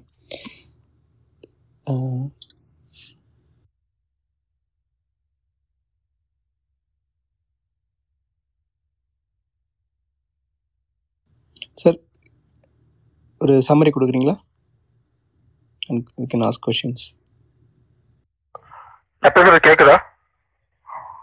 Yes sir Hello? Sir okay fine fine thank you Raghav excellent session Raghav rocking இதுல கொஸ்டின்ஸ் ஒன்றும் கிடையாது அந்த இது தேங்க்யூ அந்த ஃபோர் குவாண்டம் நம்பர்ஸ் வந்துட்டு நான் அப்லோட் பண்ண பார்த்தேன் என்னால முடியல. அது மேல என்னாச்சுன்னு தெரியல எனக்கு. அதற்கு மற்றபடி சூப்பராக இருந்தது. ஆஹ், அந்த ஸ்பின் மட்டும் பத்தி நம்ம ஒரு இது பண்ணணும். அது அந்த அந்த கொஷின்ஸ் எல்லாத்துலயுமே இருக்கு. குவாண்டம் ஸ்பின் அப்படிங்கிறது. அது வந்துட்டு அது ஒரு குவாண்டம் ஸ்டேட்டா தான் நம்ம எடுத்துக்கணும் ஸ்பின் இன் த சென்ஸ் அது ஆங்குலர் மொமெண்டம் அந்த டைரக்ஷன்ல இருக்கிறதுனால we are considering it spin இப்போதைக்கு அப்படிதான் சொல்ல முடியும். நீங்க சொன்ன மாதிரி அந்த இவர் பாலகிருஷ்ணன் சொல்ற மாதிரி தான் மேத்தமெட்டிக் குவாண்டம் மெக்கானிக்ஸ் வந்து டோட்டலா டிஃப்ரெண்ட் குவாண்டம் லாஜிக்ல தான் பார்க்கணும். அது நம்ம அந்த குவாண்டம் கம்ப்யூட்டிங் பற்றி பேசும்போது நான் அதெல்லாம் எக்ஸ்பிளைன் பண்றேன். நான் வந்துட்டு நீங்க சொன்ன மாதிரி நான் பிசிக்கலாக வந்து ஃபர்ஸ்ட் ஆஃப் ஆல் நான் இன்டர்பிரிட்டேஷனுக்குள்ளே போறது இல்லை நான் யூ நோ தட் ஸோ அதுதான் நல்லா இருந்தது. தேவராஜ் உங்க கொஸ்டின் என்ன தேவராஜ்? நீங்க கேளுங்க. என்னோட கொஸ்டின் வந்து என்னதுன்னா ஃபஸ்ட்டு வந்து டால்டன்ன்றவர் ஒருத்தர் வந்து ஆட்டம்ஸ் வந்து எல்லாமே ஒரே டைப் கிடையாது. Different different types of atoms இருக்குது அப்படின்னு அவர் சொல்றாருல அது வந்து எப்படி கண்டுபிடிச்சாரு? அவர் தான் ஃபஸ்ட்டு ஃபஸ்ட்டு ஆட்டம் எல்லாம் ஃபோட்டோ எடுக்கிற மாதிரி இன்ஸ்ட்ருமெண்ட்ஸ் எல்லாம் கண்டுபிடிச்சாரா? அந்த மாதிரி ஒரு கொஷின் ஓகே டால்டன் பத்தி எனக்குன்னா டால்டனோட இதை இத பத்தி பிகாஸ் எனக்கு தெரிஞ்சு மேபி அது நடராஜன் சார் சார் நடராஜன் சாருக்கு ஆப்ஷன் கொடுங்க. பட் ஒன் லைன்ல சொல்லணும்னா டால்டன் வந்து ஒரு கெமிஸ்ட் ஸோ அப்போ கெமிஸ்ட்ரியில வந்து அதுக்கான அவசியம் இருந்தது. எல்லாமே எல்லா அதாவது எலக்ட்ரான் எலக்ட்ரான் இருக்கா இல்லையா அப்படிங்கிறது லேட்டரா தான் வந்தது. பட் ஆனா கெமிக்கல் ப்ராப்பர்ட்டிஸ் ஒன்னொன்னோட கெமிக்கல் ப்ராப்பர்ட்டிஸ் அந்த கெமிக்கல் ரியாக்ஷன்ஸை வச்சு ஃபண்டமெண்டலா ஒரு ஒரு எலிமெண்ட்ரி பார்ட்டிக்கல் நம்ம வச்சு எக்ஸ்பிளைன் பண்றோம்னா எல்லாம் ஒரே மாதிரி இருக்கணும் அப்படின்ற அவசியம் இல்லை அப்படிங்கறத வந்து புரிஞ்சுக்கிட்டாங்க. ஸோ இதை தாண்டி மேபி வேற ஏதாச்சும் இன்சைட் கொடுக்கணும்னா இலால் சார் இல்லைன்னா நடராஜன் சார் கொடுப்போம்.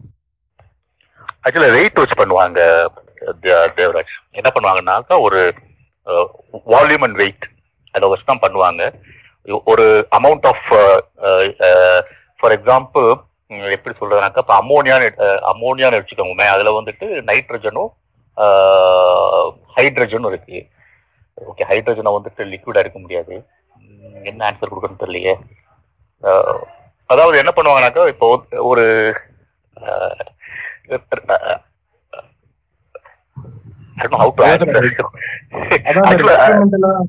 எக்ஸ்பெரிமெண்டலா வெயிட்டை எடுத்துட்டு ரெண்டு ரெண்டு சொல்யூஷன் ஒரு சொல்யூஷனோடைய ரெண்டு எலமெண்டோட வெயிட்டை எடுத்துட்டு அதை பார்த்தாங்கன்னாக்கா அதோட இன்டெகிரல் மல்டிபிள்ஸா இருந்தது.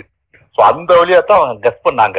இது இது வந்துட்டு எல்லாம் அஹ், சேர்ந்ததுதான். இது வந்து ஒரு ந- ஒரு அமோனியாங்கிறது வந்து டிஃப்ரெண்ட் கிடையாது. அது வந்துட்டு நைட்ரஜன் ஹைட்ரஜன் சேர்ந்ததுதான் அப்படின்னு சொல்லிட்டு அது வழியா தான் அவங்க கன்க்ளூட் பண்ணாங்க. அங்க இந்த கோமதி சூர்யா வந்து அப்ரூவ் பண்ற அவங்க அப்ரூவல் ஆக மாட்டேங்குது. மேபி அவங்க லீவ் பண்ணிட்டு ஜாயின் பண்ணணும்னு நினைக்கிறேன் சார் ஏதோ சம் இஷ்யூஸ் அவங்க சைட்ல இருந்து. அது தேவராஜ் கொஸ்டினுக்கு வந்துட்டு ஒரு கெமிஸ்ட்ரி பேக்ரவுண்ட் உள்ளவங்க நல்லா ஆன்சர் பண்ண முடியும். இந்த கொஸ்டின் நாங்க வந்துட்டு ஸ்கூல்ல இருக்கும்போது நாங்க கேட்டோம். எங்க டீச்சர் ஏதோ சொன்னாங்க. கரெக்டான ஞாபகம் இல்லை எனக்கு. எனக்கு வந்து இன்னொரு கொஷின் கூட இருக்கு.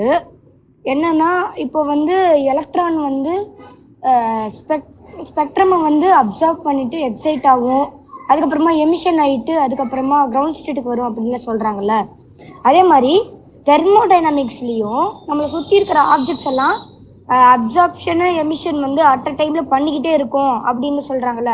ஸோ அந்த தெர்மோடைனமிக்ஸில் சொல்கிறதும் இந்த எலக்ட்ரான் பண்ணுறது ரெண்டுமே ஒன்றுதாண்ணா இல்லை இது வேற அப்சார்ப்ஷன் இது வேற எமிஷனா ஓகே ஸோ uh, இது பார்த்தீங்கன்னா இது ஆக்சுவலி தெர்மோடைனமிக்ஸ்ல வந்து uh, நீ அட்டாமிக்ல எலக்ட்ரான் வந்து சி ஃபர்ஸ்ட் ஆஃப் ஆல் வந்து எலக்ட்ரான் வந்து மேல uh, எக்ஸைட்டட் ஸ்டேட் போயிட்டு கீழே வருது.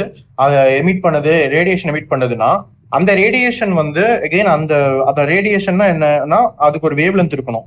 அந்த வேவ் லென்த் வந்து பாத்தீங்கன்னா அந்த எனர்ஜி லெவலுக்கு தகுந்தாப்புல தான் இருக்கும். இப்ப பாத்தீங்கன்னா இப்போ இப்ப நான் ஒரு கார்பன் மோனாக்சைடை வந்து ஹீட் பண்றேன்னு வச்சுக்குவேன். இல்லைன்னா கார்பன் மொனாக்சைடு கூட கார்பன் மொனாக்சைடு எடுத்துக்கலாம். இல்லைன்னா வேற ஒன்று வேற எக்ஸாம்பிள் சொல்லணும்னா வாட்டர் கூட எடுத்துக்கலாம். ஸோ நான் கார்பன் மோனாக்சைடு வாட்டர்ல ஹீட் பண்றேன்னா எனக்கு வந்து அந்த மாலிகுல் வந்து வைப்ரேட் ஆகும் first as a molecule as Hola vibrate ஆகும். ஏன்னா ஒரு ஒன்று ஒன்று ஒன்றுக்கும் அதோட அதோட மூமெண்ட் அது எனர்ஜிக்கு தகுந்தாப்புல அதோட மோஷன் இருக்கும். நான் எந்த அளவுக்கு ஹீட் பண்றேன் நான் ரொம்ப ஹீட் பண்றேனா இல்லை கம்மி எந்த அளவுக்கு ஹீட் பண்றேன்றத வச்சுதான் அதோட மோஷன் இருக்கும். ஸோ ஃபர்ஸ்ட் ஸ்டார்டிங் வந்து பார்த்தீங்கன்னா ஒரு வைப்ரேஷன் இருக்கும். அந்த வைப்ரேஷன் வந்து ஒருவேளை அந்த மாலிகூல் வந்து டைபோல் மூமெண்ட் இருந்ததுன்னா டைபோல் மூமெண்ட்னா என்னன்னா அதுல வந்து ஒரு பாசிட்டிவ் அண்ட் நெகட்டிவ் நெகட்டிவ்னஸ் செப்பரேட்டடா நியூட்ரலா இல்லாம அந்த மாலிக்யூல் நியூட்ரலா இல்லாம கொஞ்சம் ஒரு ஒரு ஒரு ஒரு ஸ்டே ஒரு ஸ்கேல்ல வந்து அதுக்கு ஒரு டைபோல் மூமெண்ட் நம்மளால ஃபீல் பண்ண முடிஞ்சதுன்னா அது வந்து இன்ஃப்ராரெட் ரேஸ் எமிட் பண்ணும். நீ ஒரு இன்ஃப்ராரெட் காகல்ஸ் வச்சு பார்த்தேன்னா நீ வந்து கார்பன் மோனாக்சைடையோ இல்ல ஒரு வாட்டரை ஹீட் பண்ற போது அதுல இருந்து நீ இன்ஃப்ராரெட் வரதை பார்க்கணும். நீ அதுக்கு மேல ஹீட் பண்ற இப்போ சில நைட்ர நைட்ரஜன் டை ஆக்சைடு நினைக்கிறேன். சரி நைட்ரஜன் டை ஆக்சைடை வந்து நீ ரொம்ப ஹீட் பண்றேன்னா அது வந்து லைட் எமிட் பண்ணும். ஸோ சிலது மட்டும் இந்த லைட் எமிஷன் வந்து சிலது மட்டும் பண்ணும். எகைன் இது டிபெண்ட்ஸ் ஆன் தி அந்த அட்டாமிக் ஸ்ட்ரக்சர் அந்த மாலிக்யூல் சரி மாலிகுலர் ஸ்பெக்ட்ரோஸ்கோபின்னு சொல்லுவாங்க. மாலிக்யூல்ஸ் டிபெண்ட் பண்ணி தான் இருக்கு. ஸோ நீ கேட்கறது வந்து தெர்மோடைனமிக்ஸ்க்கும் இதுக்கும் நீ லிங்க் பண்றீல ஆக்சுவலி போத் ஆர் கனெக்டட் தான். பட் எலக்ட்ரானோட எலக்ட்ரானோட எக்ஸைட்மெண்ட் அண்ட் ஃபால் வந்து நம்ம மோஸ்ட்லி அட்டாமிக் இதுல தான் பாக்குறோம். தெர்மோடைனமிக்ஸ்ல வந்து நம்ம ஹீட் அப்படிங்கிற போது இன்ஃப்ராரெட் அந்த ரேஞ்சில் தான் அந்த ரேஞ்ச் ஆஃப் எனர்ஜியில தான் நம்ம பார்ப்போம். பட் தெர்மோடைனமிக்ஸ் வந்து எலக்ட்ரானுக்கும் நம்ம தெர்மோடைனமிக்ஸ் ஆஃப் எலக்ட்ரானும் நம்ம பேசலாம். We can also talk about the thermodynamics of then electron அது இன்னும் எலக்ட்ரானோட ஸ்பெசிஃபிகேட் கெப்பாசிட்டி அப்புறம் ஒரு எலக்ட்ரானோட இந்த மாதிரி தெர்மோடைனமிக்கல் ப்ராப்பர்ட்டிஸும் கால்குலேட் பண்ணியிருக்காங்க. ஓகே எனக்கு வந்து இன்னொரு டவுட் கூட இருக்கு. சில ட்விட்டர் ஸ்பேஷஸில் வந்து நான் கேட்கும் ட்விட்டர் ஸ்பேஸ் இல்லை. யூடியூப்பில் வந்து நான் பார்க்கும்போது ஸ்பின்னா த்ரீ சிக்ஸ்டி டிகிரிலேயே எங்கே ஸ்டார்ட் ஆச்சோ அதே இடத்துக்கே வந்துடும் ஆனால் இந்த எலக்ட்ரான் ஸ்பின்ல வந்து பார்த்தீங்கன்னா செவன் டுவெண்ட்டி டிகிரிஸ் அந்த மாதிரி ஸ்பின் தான் எங்கே ஸ்டார்ட் ஆச்சோ அதே இடத்துக்கே வரும் அப்படின்னு ஒரு வீடியோவில் சொல்லியிருந்தாங்க. இன்னொரு வீடியோவில் வந்து என்ன சொன்னாங்கன்னா அந்த ஸ்பின்னுனா அது வந்து ஒரு ஆக்சிஸில் இருக்கிற ஸ்பின்னாவே நம்ம வந்து பார்க்கக்கூடாது. ரெண்டு ஆக்சிஸ்ல அட் அ டைம்ல நடக்கிற ஸ்பின்னா பார்க்கலாம். அப்போ வந்து இது கரெக்டா வரும். அந்த செவன் டுவெண்ட்டி டிகிரிஸ் சுற்றுனா ஸ்டார்டிங் பாயிண்ட்டுக்கே வர்றது வந்து கரெக்டா வரும் அப்படின்னு சொல்றாங்க. ஸோ அது வந்து கரெக்டா இல்லையான்னு எனக்கு ஒரு டவுட் இருக்கு. அது சொல்ல முடியுமா?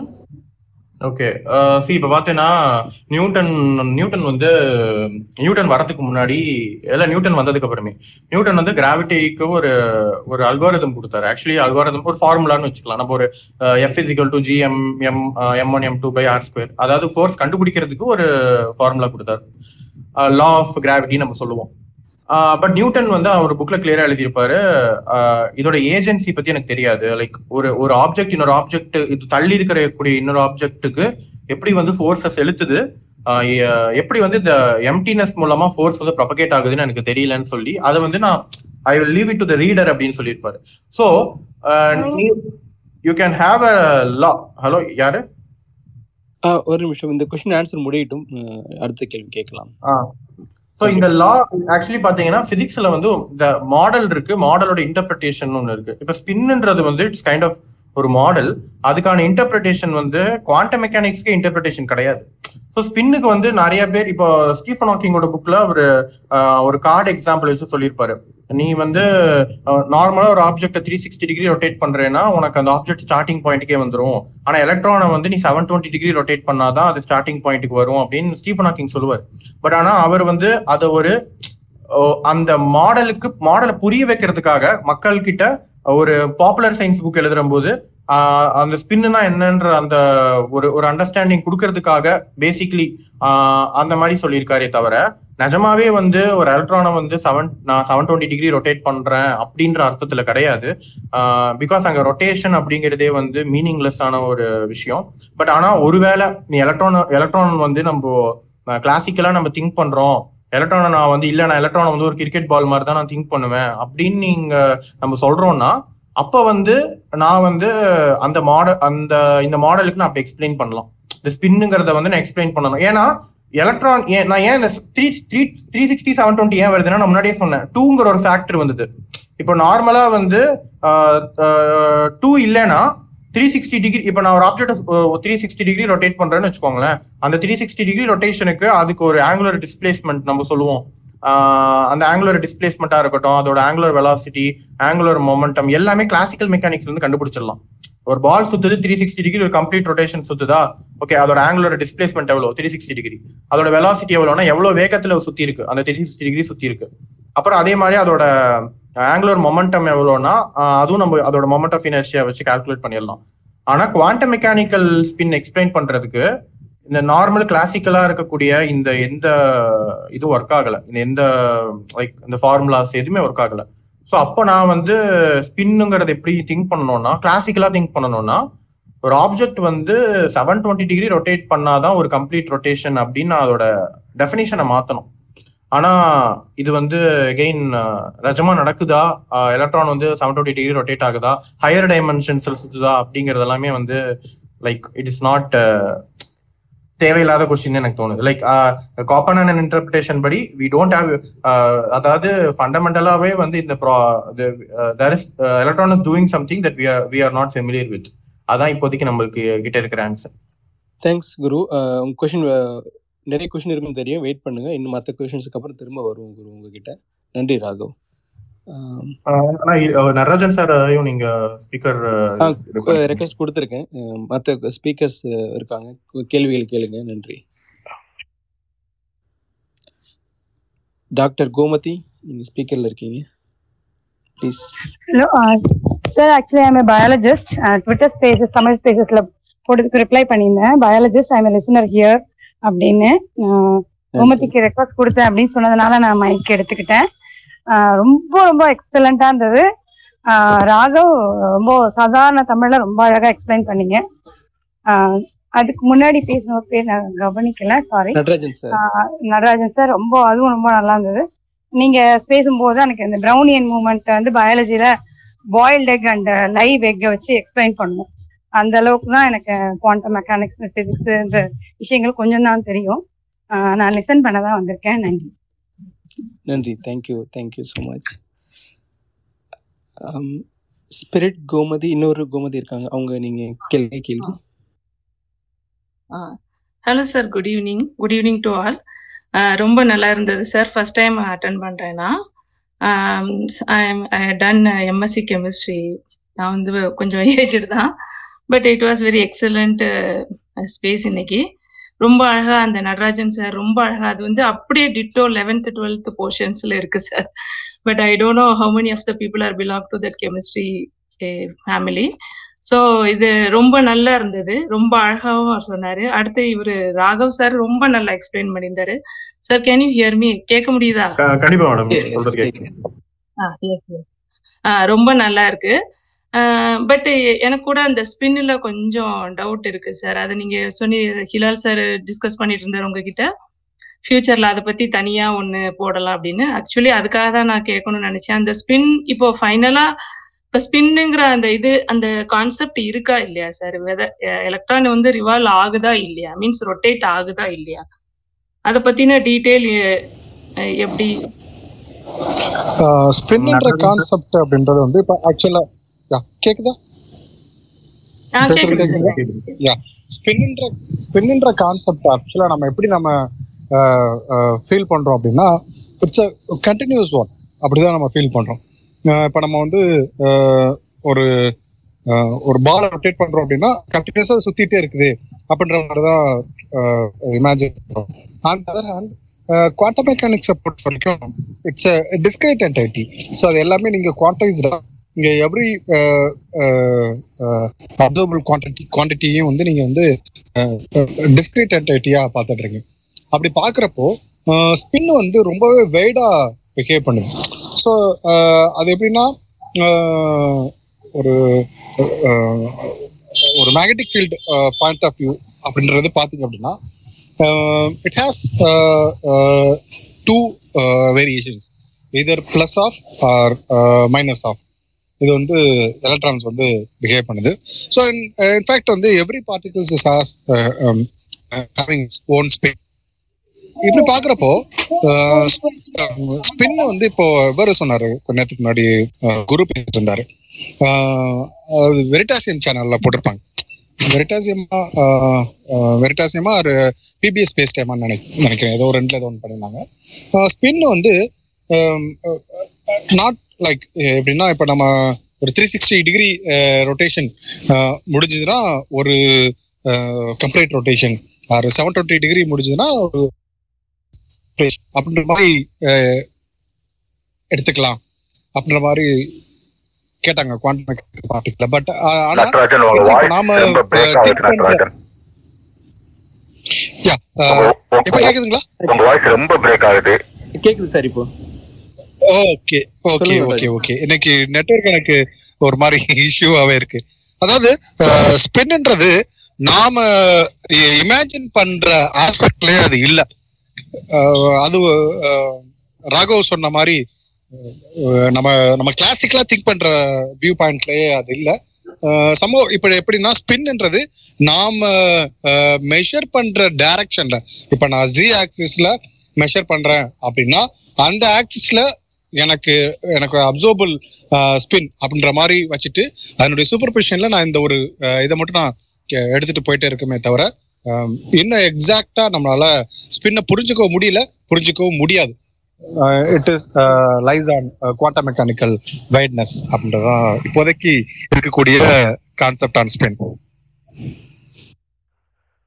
ஆஹ் நட்ராஜ் நான் கொஞ்சம் ஆட் பண்ணிக்கிறேன் நட்ராஜ். ஆக்சுவலா இந்த இது டிப் போயிட்டு இருக்குது. இப்ப அவன் கேட்குற கொஸ்டின் வந்து இப்ப ஸ்பின் இருக்கா இல்லையா? எலக்ட்ரான் சுத்துதா சுத்தலையா? அப்படிதான் கேட்குறாங்க அந்த கொஸ்டினுக்கும் நான் ஆன்சர் பண்றேன். தேவராஜ் கேட்ட கேள்விக்கு அந்த செவன் டுவெண்ட்டி த்ரீ சிக்ஸ்டி இருக்கும் நான் ஆன்சர் பண்றேன். முதல்ல வந்துட்டு இந்த ஸ்பின் ஆங்குலர் மொமெண்டம் அப்படின்னா என்னங்கிறத நான் ஃபர்ஸ்ட் டிஸ்கிரைப் பண்றேன். ஒரு ஒரு ஒரு வீல் எடுத்துக்கங்க. ஒரு சைக்கிள் வீலை எடுத்துக்கங்களேன். சைக்கிள் வீலை வந்துட்டு நீங்க வேகமா சுத்தி விட்டீங்கன்னு வச்சுக்கோங்க. சுத்திட்டு இருக்கும்போது அதோடைய அந்த ஆக்சிஸ் இருக்குது இல்லையா? எந்த அச்ச பொறுத்து அது சுத்துதோ அந்த அச்சில் தான் வந்துட்டு ஆங்குலர் மொமெண்டம் இருக்கும். அதாவது வந்துட்டு கோண உந்தமா கோண உந்தம்னு சொல்லுவாங்க. ஆங்குலர் மொமெண்டம் அந்த அச்சில் தான் இருக்கும். ஒரு ஒரு ஒரு ஒரு வீல் சுத்துச்சுனாக்கா அது பெர்பெண்டிகுலர் டைரக்ஷன்ல வந்துட்டு ஆங்குலர் மொமெண்டம் இருக்கும். கரெக்டா இப்போ அந்த இந்த- அவங்க இவங்க வந்துட்டு வந்துட்டு வந்துட்டு போறாங்க. நீங்க கொஞ்சம் வெயிட் பண்ணுங்க. அந்த ரா அப்படிங்கிறவங்க கொஞ்சம் வெயிட் பண்ணுங்க. நான் மல்டிபிள் டைம்ஸ் நான் உங்களுக்கு ஆக்சஸ் கொடுத்துட்டேன். ஓகே ஸோ நீங்க ஒரு ஒரு சைக்கிள் வேல சுத்துனீங்கன்னா அதோடைய ஆங்குலர் மொமெண்டம் வந்துட்டு அதுக்கு பெர்பெண்டிகுலராக தான் இருக்கும். ஆனா நேர போற ஒரு ஒரு கார் ஒண்ணு போகுதுன்னு வச்சுக்கோங்க ஒரு கார் போச்சுனாக்கா அது எந்த டைரக்ஷன்ல போகுதோ அந்த டைரக்ஷன்ல தான் வந்துட்டு அதோட மொமெண்டம் இருக்கும். ஆனா ஏதாவது ஒரு பொருள் சுத்துச்சுனாக்கா அதுக்கு பெர்பெண்டிகுலர் டைரக்ஷன்ல அதுக்கு மொமெண்டம் இருக்கும். இதுதான் கான்செப்ட் இப்ப பிரச்சனைக்கு இதுக்கு வாங்க. ஓகே அது எவ்வளவுக்கு எவ்வளவு வேகமா சுத்துதோ அவ்வளவுக்கு அவ்வளவு அதிகமான கோண உந்தம் இருக்கும். அதாவது ஆங்குலர் மொமெண்டம் இருக்கும். ஸ்பின் இருக்கும். இப்போ எலக்ட்ரானுக்கு வந்துட்டு எலக்ட்ரான் சுத்துதா சுத்தலாம் தெரியாது. ஆனா எலக்ட்ரானுக்கு வந்துட்டு அதோடைய மொமெண்டம் வந்துட்டு ஸ்பின் வந்துட்டு எலக்ட்ரான் மொமெண்டம் அளக்குறாங்க. அவங்க மெஷர் பண்ற அந்த ஆங்குலர் மொமெண்டத்துக்கு கரஸ்பாண்டிங்கா அந்த எலக்ட்ரான் சுத்துச்சுனாக்கா என்ன ஸ்பீடு இருக்கு என்ன ஆர்பிஎம் அந்த ரொட்டேஷன் இருக்கோ அந்த மாதிரி அந்த மாதிரி சுத்துறதுக்கான வாய்ப்பே கிடையாது. ஒரு ஒரு ஆங்குலர் மொமெண்டம் மெஷர் பண்றீங்க. அந்த ஆங்குலர் மொமெண்டம்ல அந்த அந்த ஆங்குலர் மொமெண்டம் வேல்யூ வரணும்னா எலக்ட்ரான் எவ்வளவு வேகமா சுத்தணும்? அந்த வேகத்துக்கு எலக்ட்ரான் சுத்துறதுக்கான வாய்ப்பே கிடையாது. ஸோ ஆக மொத்தம் வந்துட்டு எலக்ட்ரான் வந்து சுத்தல. ஆனா எப்படி அந்த எலக்ட்ரா அந்த ஆங்குலர் மொமெண்டம் வருது தெரியாது. அது இப்போதைக்குள்ள ஓப்பன் கொஸ்டின் இப்ப தேவராஜ் கொஸ்டின் வர்றேன்.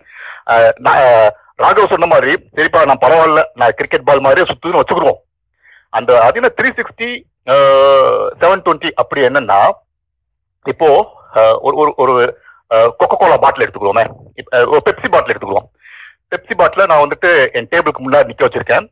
நான் வந்துட்டு பெப்சியில் வந்துட்டு எஸ் பார்க்குறேன் பெப்சி பி பெப்சி எஸ் அப்படிங்கிற லெட்டர் பார்க்குறேன் அப்போ நான் வந்து த்ரீ சிக்ஸ்டி டிகிரி அந்த பாட்டில் அப்படியே ரொட்டேட் பண்றேன். த்ரீ சிக்ஸ்டி பாட்டில் ரொட்டேட் பண்ணா என்ன ஆகும்?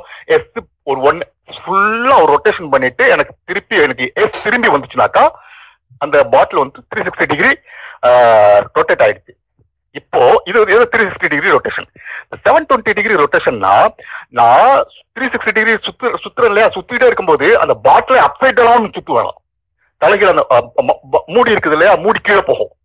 மூடி கீழே போ அது கிளாக் சுத்துது. இந்த மூடி கீழே போயிட்டு மேல இருக்க பாட்டம் அப்லையும் சுத்துது. அதாவது மூடி கீழே வந்துருது கீழே உள்ளது மேல போயிடுது. அப்படி ஒரு ரொட்டேஷன் போயிட்டு இருக்கும் போது நீங்க ஃபர்ஸ்ட் டைம் வந்துட்டு எஸ் பாத்தீங்கன்னாக்கும் தலைகள் இருக்கும். அப்போ முன்னாடி நீங்க பார்த்த எஸ் வேற இப்ப பார்த்த எஸ் வேற பொசிஷன் வேற. அப்ப என்ன பண்ணணும் இன்னொரு இடம் சுத்தணும். எஸ் திருப்பி ஒரு இடம் சுத்துங்க. இந்த கீழே போன மூடி வந்துட்டு திருப்பி அது கரெக்டா டாப் பொசிஷனுக்கு வரணும். வந்த பின்னாடி உங்களுக்கு முன்ன ஃபர்ஸ்ட் டைம் பாத்தீங்கல்ல எஸ் அது திருப்பி வந்திருக்கும். இப்ப எவ்வளவு தூரம் சுத்தி இருக்கீங்க? Three sixty plus three sixty seven twenty அதைத்தான் அவர் வந்து சொன்னாரு. அது இது கிளாசிக்கல் வியூ பாயிண்ட் பெர்ஸ்பெக்டிவ்ல சொன்ன ஒரு விஷயம். அவ்வளவுதான். ஆனா வந்துட்டு it's not happening like that அந்த அந்த ஸ்பீட்ல வந்து எலக்ட்ரான் சுத் எலக்ட்ரானோ எனி குவாண்டம் பார்ட்டிகல்ஸோ அந்த ஸ்பீடு சுத்துறதுக்கான வாய்ப்புகள் இது வரைக்கும் கிடைக்கல. இதுதான் என்னோட ஆன்சர் இதுக்கு மேல யாரோ ஆட் பண்றாருன்னா ஆட் பண்ணிக்கங்க. தேங்க்யூ தேங்க்யூ சார் ஆனா வந்து நம்ம இப்போ குவாண்டம் மெக்கானிக்ஸ் பிரகாரம் இது வந்து அந்த துகளை வந்து ஆக்சுவலி எலக்ட்ரானை வந்து நம்ம வேவ் நேச்சர் இருக்கிறதோட அசோசியேட் பண்ணி தான் நம்ம பேசிட்டு இருக்கோம் இல்லைங்களா? ஸோ அந்த வெரி சின்ன சின்ன சைஸ் துகள் வந்து மூவ் ஆகும்போது அதுக்கும் வேவ் லென்த் இருக்கு அப்படிங்கிற மாதிரி தான் கான்செப்ட் வந்து டெவலப் பண்ணிட்டு வராங்க குவாண்டம் மெக்கானிக்ஸ்ல ஸோ அப்படிங்கிறப்ப அந்த வேவ் லென்த் அந்த வேவ் லென்த் வேவா தான் அதை வந்து மேனேஜ் அதை வந்து கான்செப்ட் வந்து டெவலப் பண்ணி குவாண்டம் மெக்கானிக்ல வந்து they are trying to explain I think so அந்த பாயிண்ட் ஆஃப் வியூல பார்க்கும்போது நமக்கு classical theory it won't help much அப்படிங்கிற மாதிரி இருக்கீங்க ஸோ ஸ்பின்னை பத்தி இன்னும் கொஞ்சம் நெக்ஸ்ட் செஷன் கிடைச்சதுன்னா ரொம்ப நல்லா இருந்திருக்கும் சார் தனி ஸ்பேஸாவே Thank you, sir.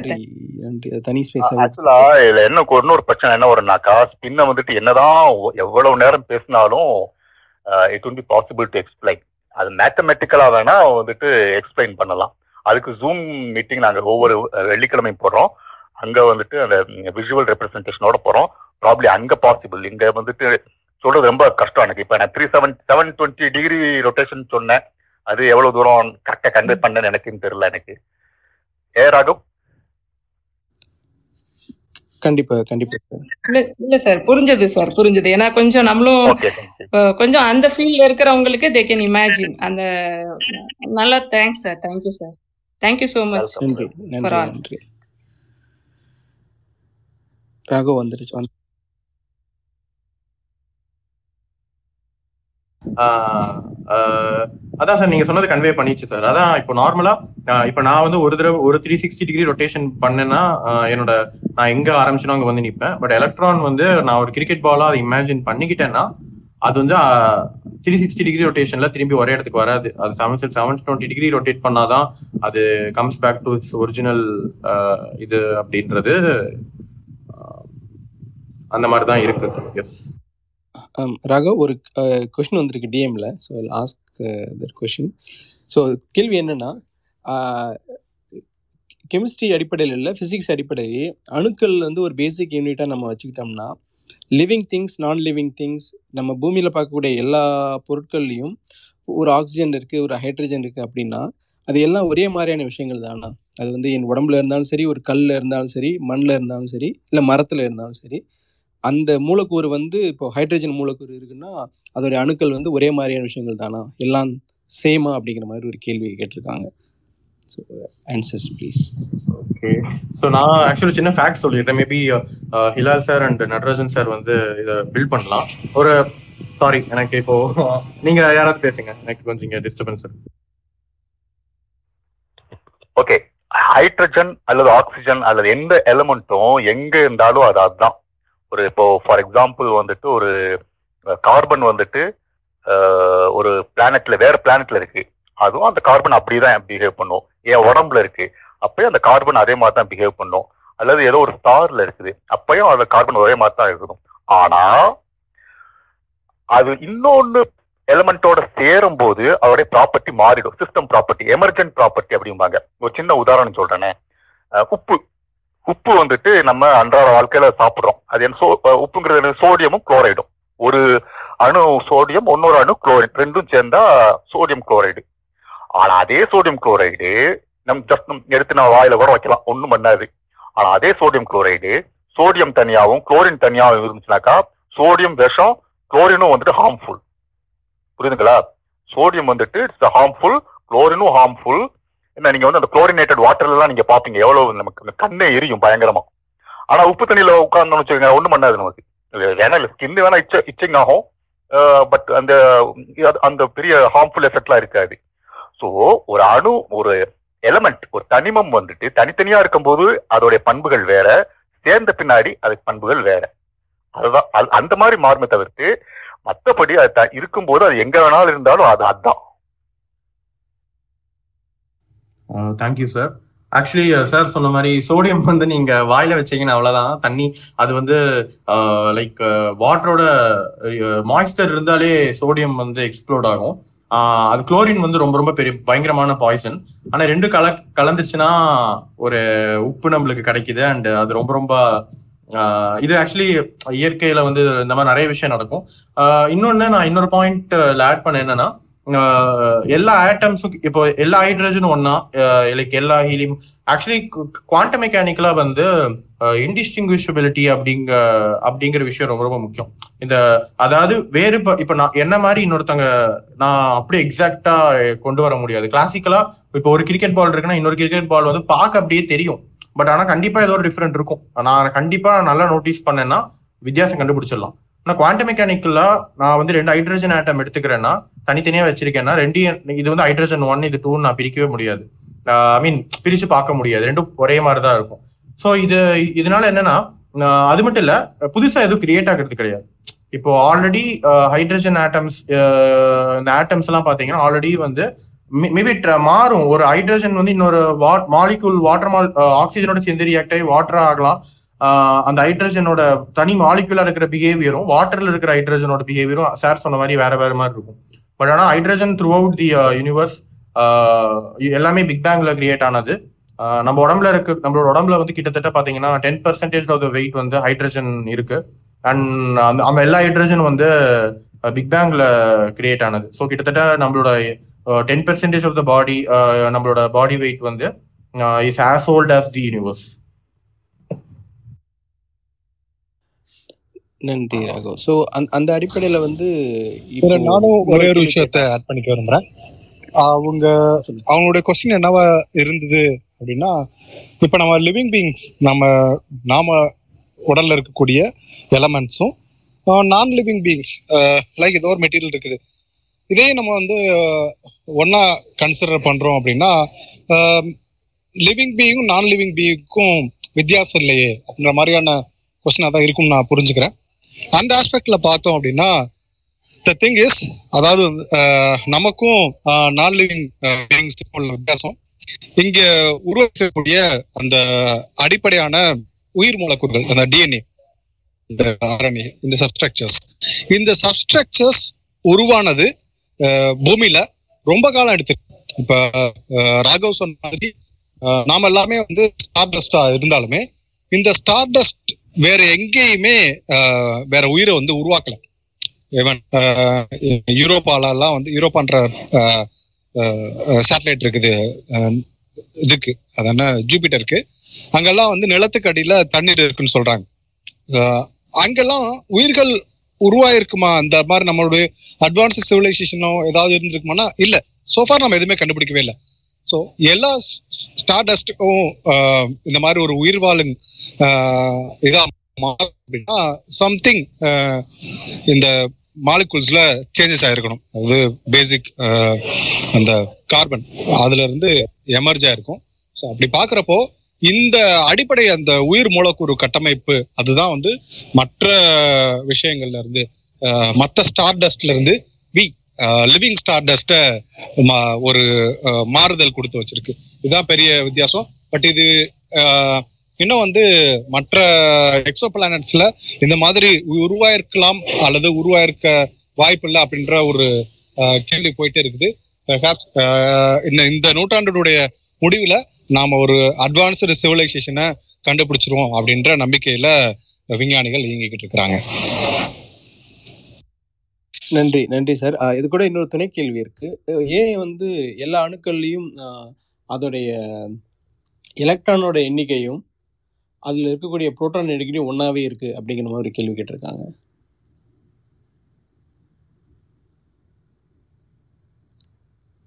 Okay actually இது இது ஒரு பியூட்டிஃபுல்லான கொஸ்டின் ஏன்னா ஃபர்ஸ்ட் ஆஃப் ஆல் ஸ்டெபிலிட்டி அப்படிங்கிற ஒரு விஷயம் வந்து ஆட்டம்ஸ்க்கு மட்டும் இல்லை எல்லா யூனிவர்ஸில் இருக்கிற எல்லா சிஸ்டமுக்குமே வந்து ஸ்டெபிலிட்டி அப்படிங்கிறது ஒரு முக்கியமான விஷயம். இன்னொன்னு எல்லாமே வந்து ஏதோ ஒரு வகையில ஒரு ஃபோர்ஸால இயங்கக்கூடியதா தான் இருக்கு. இந்த நாலு ஃபோர்ஸஸ் நம்ம பார்த்துருக்கோம்.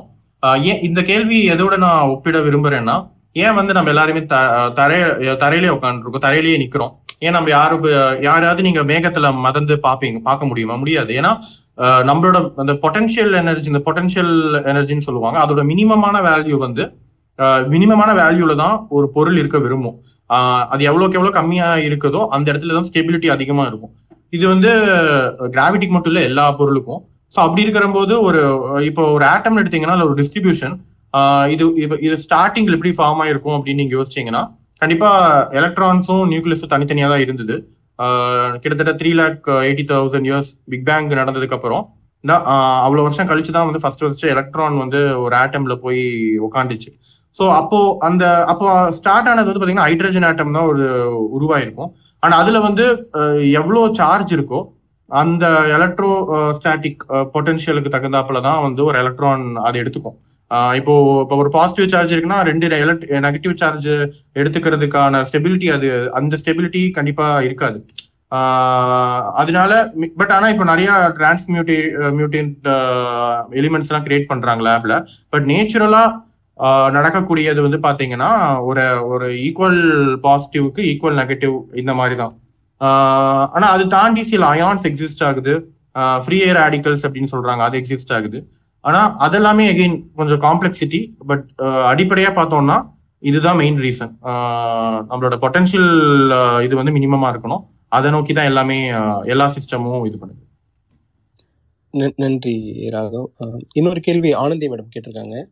ஒன் ரெண்டு கேள்விகள். ஒன்று வந்து ப்ளீஸ் எக்ஸ்பிளைன் மெட்டாஸ்டேபிள் ஸ்டேட் இரண்டாவது கேள்வி வந்து quantum defect quantum defect is for only alkali elements why இதுதான் இரண்டு கேள்விகள்.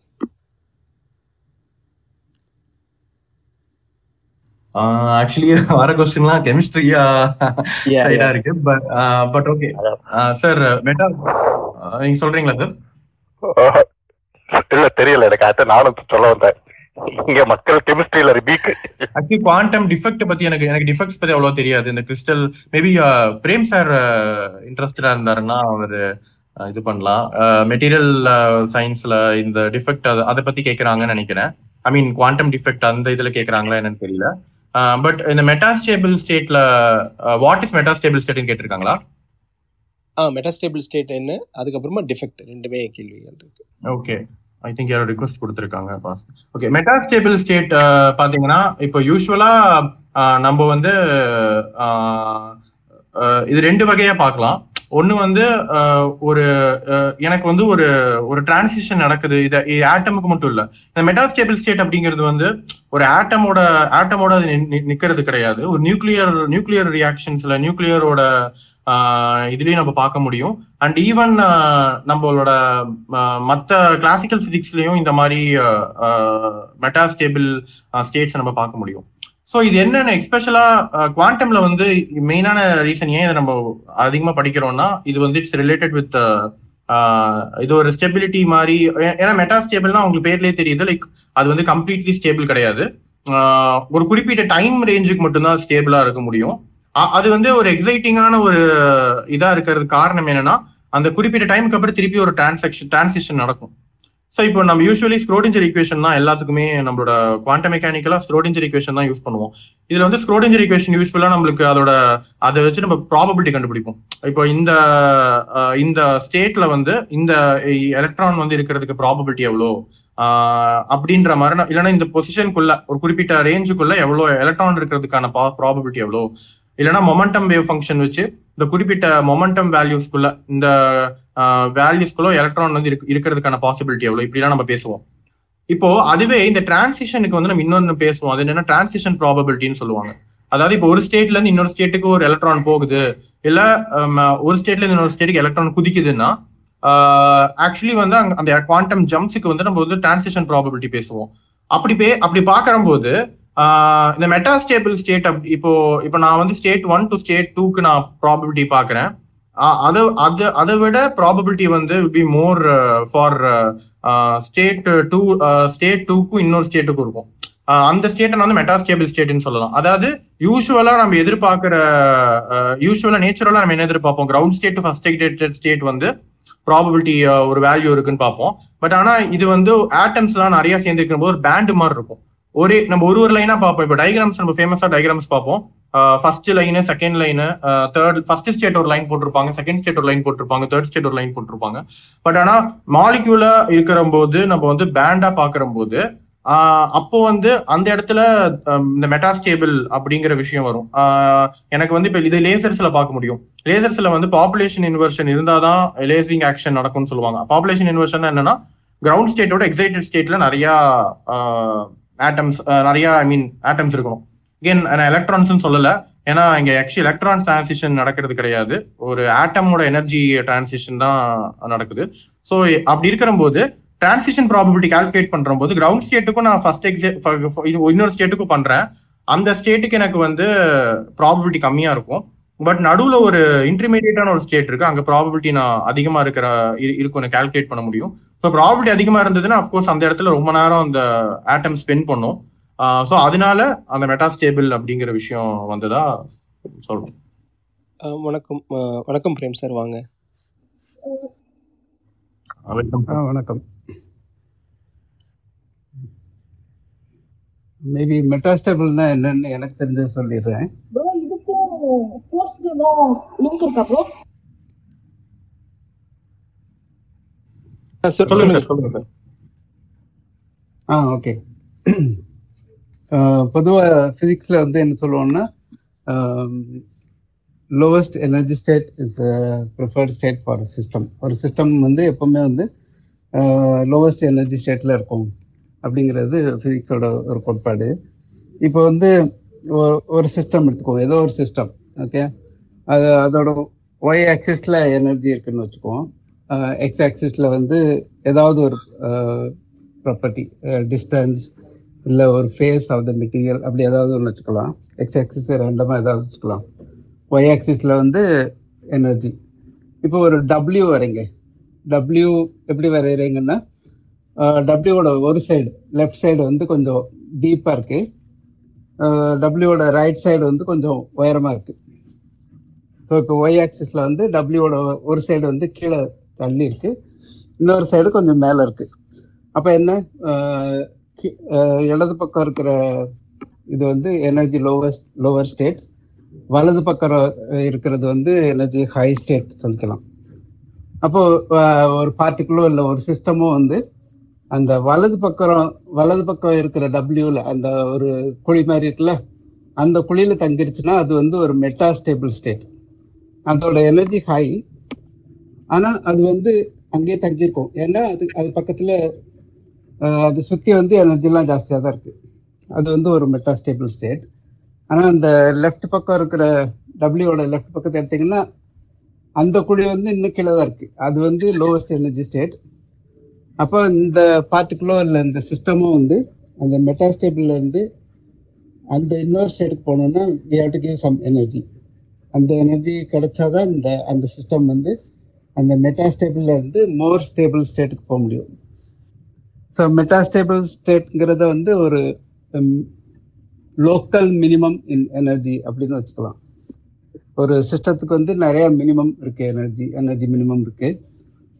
அதில் வந்து லோவஸ்ட் எனர்ஜி மினிமம் தான் ப்ரிஃபர்ட் ஆனால் அந்த நிறைய லோக்கல் மினிமம் இருக்கும்போது அந்த சிஸ்டம் வந்து அந்த ஸ்டேட்டில் தங்கிக்கலாம். அது வந்து மெட்டாஸ்டேபிள் ஸ்டேட் அப்படின்னு சொல்லுவாங்க. அதான் எனக்கு தெரிஞ்சது. வேற யாரும் ஓகே ப்ரொஃபசர் பிரேம் இத கிராஃபை வந்து நான் கரெக்டா சொல்றேன். ஒரு மேடு இருக்குது ஒரு சரிவு ஒரு சரிவுல வந்துட்டு ஒரு பந்து வந்துட்டு உருண்டு ஓடி வருது. அந்த பந்து வந்துட்டு அந்த சரிவுல அந்த மேட்டுல உருண்டு கீழே ஓடி வரும்போது இடையில ஏதோ ஒரு சின்ன குழியில மாட்டிக்கிறது. அந்த இடையில கீழே வரல இன்னும் தரைக்கு வரல. அந்த மேட்டுல உள்ள இடையில உள்ள ஒரு சின்ன பள்ளத்துல மாட்டிக்கிறது இப்போ அதுக்கு அடிஷனல் ஒரு சின்ன புஷ் கிடைச்சா போது கீழே விழு- விழுந்துரும். அந்த அடிஷனல் புஷ் கிடைக்காத வரைக்கும் அது அந்த குழி அந்த சின்ன குழிக்கில தான் இருக்கும். அதான் மெட்டாஸ்டேபிள் அப்படின்னு ப்ரொஃபசர் பிரேம் சொல்றாரு. இல்ல ப்ரொஃபசர் பிரேம் கரெக்டா நான் சொல்றது? கரெக்ட் கரெக்ட் இதுதான் சொல்லுவாங்க. அப்புறம் அந்த அவங்க இது கொடுத்துக்கிட்டு இருக்காங்க. ஒண்ணு எனக்கு அப்ரூவ் பண்ணிக்கிட்டே இருக்கேன். வரமாட்டேங்குது அவங்களுக்கு. ஹாப்பி பர்த்டே ரா. அப்படி சொல்லிட்டு இஷ்யூஸ் இருக்கு. சார் நம்ம வில் மூவ் ஆன் நாங்க கேள்வி டெக்ஸ்ட் பண்ண சொல்லியிருக்கோம் ஓகே ஓகே ஓகே பாஸ்கர் வந்திருக்காங்க. பாஸ்கர் சொல்லுங்க. ஆ சார் இப்போ நியூக்ளியஸ்குள்ள இருக்கிற புரோட்டானும் நியூட்ரானும் எப்படி பைண்டா இருக்கு ரெண்டாவது வந்து இந்த நியூக்ளியஸ்க்கும் எலக்ட்ரானுக்கும் ஒரு பெரிய கேப் இருக்குல்ல. அது வந்து வேக்யூமா இருக்கு. அந்த வேக்யூமா இருக்கிறதால தான் அந்த எலக்ட்ரான் வந்து ஸ்பின் ஆகுற மாதிரி இருக்கும். அதான் கேள்வி.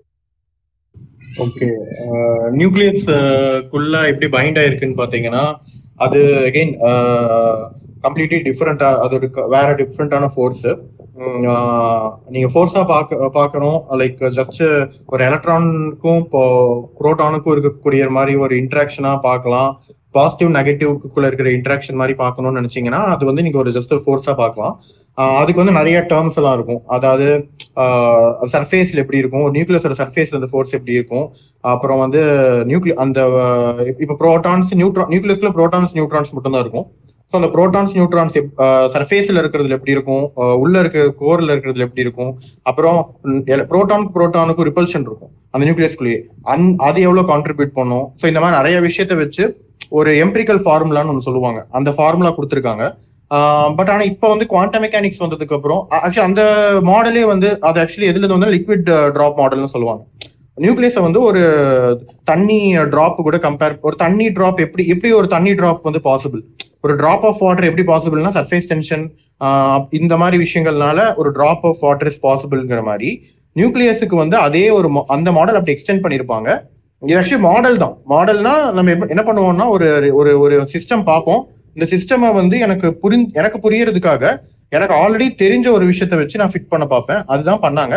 பட் இப்போ இப்போ குவாண்டம் மெக்கானிக்ஸ் வந்ததுக்கு அப்புறம் இப்போ குவாண்டம் குரோமோடைனமிக்ஸ் அப்படின்னு ஒரு ஃபீல்ட் டெவலப் நல்லாவே டெவலப் ஆச்சு. அண்ட் ஸ்டாண்டர்ட் மாடல் அதெல்லாம் வச்சு பார்க்கும்போது நியூக்ளியஸ்ல வந்து இன்னொரு பார்ட்டிக்கல் இன்னொரு எப்படி ஃபோட்டான் லைட் மாதிரி இன்னொரு பார்ட்டிகல்ஸ் இருக்கு.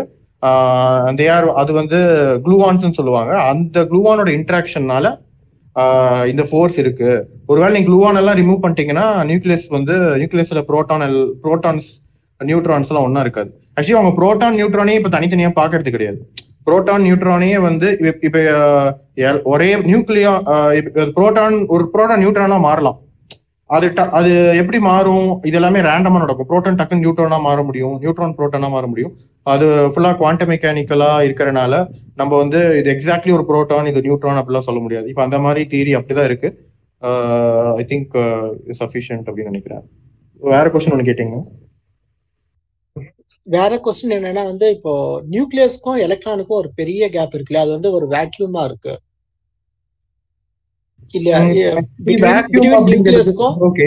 புரிஞ்சுது புரிஞ்சுது. வேக்யூம் அப்படிங்கறது அகைன் ரீடிஃபைன் பண்ணிட்டாங்க. லைக் வேக்யூம் அப்படின்ற இப்ப நீங்க போர் மாடல் பாத்தீங்கன்னா அவங்க ஒரு எக்ஸாம்பிள் சொல்லுவாங்க. என்னன்னா ஒரு ஃபுட்பால் கிரவுண்ட் எடுத்துக்கிட்டீங்கன்னா அந்த ஃபுட்பால் கிரவுண்டோட சென்டர்ல வந்து ஒரு ஒரு நீங்க ஒரு கிரேப் வச்சீங்கன்னா எலக்ட்ரான் வந்து கிட்டத்தட்ட எர்த்தோட ஆர்பிட் இஃப் ஐம் ரைட் எர்த்தோட இதளவுக்கு இருக்கும்னு சொல்லுவாங்க. ஏன்னா நியூக்ளியஸ் ரொம்ப குட்டின்னு சொல்லுவாங்க. நியூக்ளியஸ் ரொம்ப ரொம்ப ஸ்மால் எல்லா டென்சிட்டியும் ஆட்டமோட ninety nine percentage of the matter வந்து நியூக்ளியஸ்ல தான் இருக்குன்னு சொல்றாங்க. அப்ப மிச்சம் எல்லாமே இந்த வேக்யூமா அப்படின்னு பார்த்தா நீங்க எகெயின் இதுக்கும் மாடல் வச்சு சொல்லணும்னா நம்ம படி படிச்ச ஸ்கூல் எஜுகேஷன்ல சரி ஸ்கூல் இதுல அதை வந்து வேக்யூம்னு சொல்லுவாங்க. ஒண்ணுமே இல்லாத விஷயம் ஒண்ணுமே இல்லைங்க. ஆனா இப்ப குவாண்டம் மெக்கானிக்கல் எப்படி சொல்றாங்கன்னா அங்க வந்து லைக் ஃபீல்டு இருக்கு. லைக் எலக்ட்ரோ விர்ச்சுவல் ஃபோட்டான்ஸ் இருக்கும். ஏன்னா நான் முன்னாடியே சொன்னேன் ரெண்டு குவாண்டம் மெக்கானிக்கலா வந்து ரெண்டு ஆப்ஜெக்ட் இன்டராக்ட் பண்ணுதுன்னா அது அதுக்கு ரெண்டுக்கு நடுவில் ஏதோ ஒரு பார்ட்டிகல் டிரான்ஸ்ஃபர் நடந்துகிட்டே இருக்கணும். அந்த அது வந்து போசான்ஸ்னு சொல்லுவாங்க. ஏதோ ஒரு போசான் டிரான்ஸ்ஃபர் பண்ணாதான் அது ரெண்டும் வந்து ஒன்னு அட்ராக்டோ ரிப்பலோ பண்ணும். ஸோ அந்த அட்ராக்ஷனோ ரிப்பல்ஷனோ பண்ணணும்னா அதுக்கு நடுவில் ஒரு பார்ட்டிகல் டிரான்ஸ்ஃபர் இருக்கணும். ஸோ அப்படி பார்க்கும்போது நியூக்ளியஸும் எலக்ட்ரான்ஸும் கான்ஸ்டன்டான இன்ட்ராக்ஷன்லேயே இருக்கிறனால அந்த நியூக்ளியஸ் வந்து ஒரு ஃபோட்டான் வர்ச்சுவல் ஃபோட்டான் அதுக்குள்ள இருந்துட்டே இருக்கும். ஸோ அதனால நம்ம வேக்யூம் அப்படின்னு எக்ஸாக்டா சொல்ல முடியாது. இதுக்கும் ஸ்பின்னே நம்ம ரிலேட் பண்ண முடியுமான்னு எனக்கு தெரியல. அப்புறம் ஒரு மியானிக் ஆட்டம்ஸ்னா என்னன்னு ஓகே நிறைய ஆட்டம்ஸ் இப்போ பாசிட்ரான் பாசிட்ரானியம்னு சொல்லுவாங்க. பாசிட் பட் ஆனா ரியாலிட்டி இது ரியலா இருக்கிறது இல்லை இதெல்லாமே நேச்சுரலா வந்து எக்ஸிஸ்ட் ஆகுதான்னு எனக்கு தெரியல. மேபி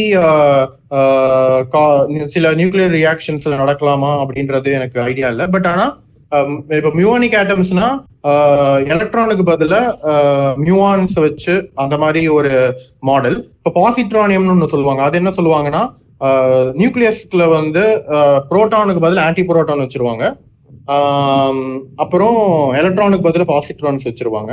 ஸோ இது வந்து ஒரு மாடல் மாதிரி இதுல இதோட ஸ்டெபிலிட்டி பத்தி படிப்பாங்க. இது எப்படி இது ஸ்டேபிளா எந்த அளவுக்கு ஸ்டேபிள் ஸ்டேபிளா இருக்கும்? ஏன் வந்து புரோட்டான் எலக்ட்ரான் சிஸ்டம் தான் இருக்கு யூனிவர்ஸ்ல அது காரணம் வந்து ஆன்டி பார்ட்டிகல் எல்லாமே இல்லாம போயிடுச்சு. பார்ட்டிகல் மட்டும் தங்கிச்சு. அதனால நம்மள்கிட்ட இப்போ அப்படி ஒரு யூனிவர்ஸ் இருக்கு. பட் ஆனா இவங்க என்ன மாதிரி படிப்பாங்கன்னா ஒருவேளை சிமிட்ரி இருக்கா? அதாவது பார்ட்டிக்கல் எல்லாமே இல்லாம போய் ஆன்டி பார்ட்டிக்கல் தங்கி ஆன்டி பார்ட்டிக்கல்னால ஒரு யூனிவர்ஸ் கிரியேட் ஆயிருந்ததுன்னா பிசிக்ஸ் ஒரே மாதிரி இருந்திருக்குமா? அப்படின்னு பாக்குறாங்க. அண்ட் அஃப்கோர்ஸ் அது ஒரே மாதிரி இருந்திருக்குங்கிறது தான் அவங்க ஏன்னா ரெண்டுத்துக்கும் அவங்க பொறுத்த வரைக்கும் சில ரேடியோ ஆக்டிவிட்டி அண்ட் அது அந்த ரேஞ்சஸ் தவிர uh, எலக்ட்ரோ மேக்னட்டிசம்ல வந்து எந்த ஒரு டிஃபரன்ஸும் இல்லை. ஸோ அதனால அதோட ஸ்டெபிலிட்டி வச்சு அந்த மாதிரி ஸ்டடிஸ் எல்லாம் போயிட்டு இருக்கு பட் எனக்கு தெரிஞ்சு ரியலா நேச்சுரலா வந்து அந்த மாதிரி uh, ஸ்பீஷஸ் எக்ஸிஸ்ட் ஆகுதா? Uh, மியூவானிக் ஆட்டம்ஸ் வந்து பார்ட்டிகல் தான். பட் ஆனா அதுவுமே எனக்கு தெரிஞ்சு எக்ஸிஸ்ட் ஆகிறதுக்கு வாய்ப்புகள் ரொம்ப கம்மி. ஏன்னா மியூவான் வந்து ரொம்ப ரொம்ப ஹெவியான பார்ட்டிகல் எலக்ட்ரான் வந்து ரொம்ப ரொம்ப லைட்டு மியூவான் வந்து பயங்கர ஹெவி ஸோ அந்த அளவுக்கு ஹெவியா இருந்ததுன்னா அப்போ அதோட ஸ்பின் மேக்னெட்டிக் மொமெண்ட்டுங்கிறது ரொம்ப ஜாஸ்தியா இருக்கும். அது வந்து ஒரு ஸ்டேபிளான ஆர்பிட்ல இருக்க முடியுமா அப்படின்றது தெரியல. தேங்க்ஸ் ராதா நன்றி ராகவ். எனக்கு ரெண்டு டிஎம்ல கொஸ்டின் வந்திருக்கு. ஒன்று வந்து ரெண்டு கொஸ்டின் ஃபர்ஸ்ட் கொஸ்டின் கேட்குறேன் அணுக்களின் நிறை எடை இரண்டுக்கும் என்ன வித்தியாசம்? அட்டாமிக் வெயிட் அட்டாமிக் மாஸ் இது ரெண்டுக்கும் உள்ள அடிப்படை வித்தியாசம் என்ன? எப்படி அதை புரிஞ்சுக்கலாம் அப்படின்னு கேட்டிருக்காங்க. இது முதல் கேள்வி. சார் நீங்க சொல்றீங்களா? Atomic weight and atomic atomic weight atomic mass எனக்கு தெரிஞ்சு ரெண்டு ஒன்று தான் ஆக்சுவலா it's not call atomic weight அது மாலிகுலர் வெயிட் நம்ம சொல்லுவோம் கெமிஸ்ட்ரியில Uh, பட் uh, அதாவது ஆக்சுவலாக மார்க் மாஸ் மெசன்ஸ் நம்ம வந்து இன் டர்ம்ஸ் ஆஃப் வெயிட்டை நம்ம வந்துட்டு மெஷர் பண்றோம். அதனால அது வெயிட் அப்படின்னு சொல்றோம். எனக்கு தெரிஞ்சு அதுதான் answer almost both are equivalent நம்ம பூமியில.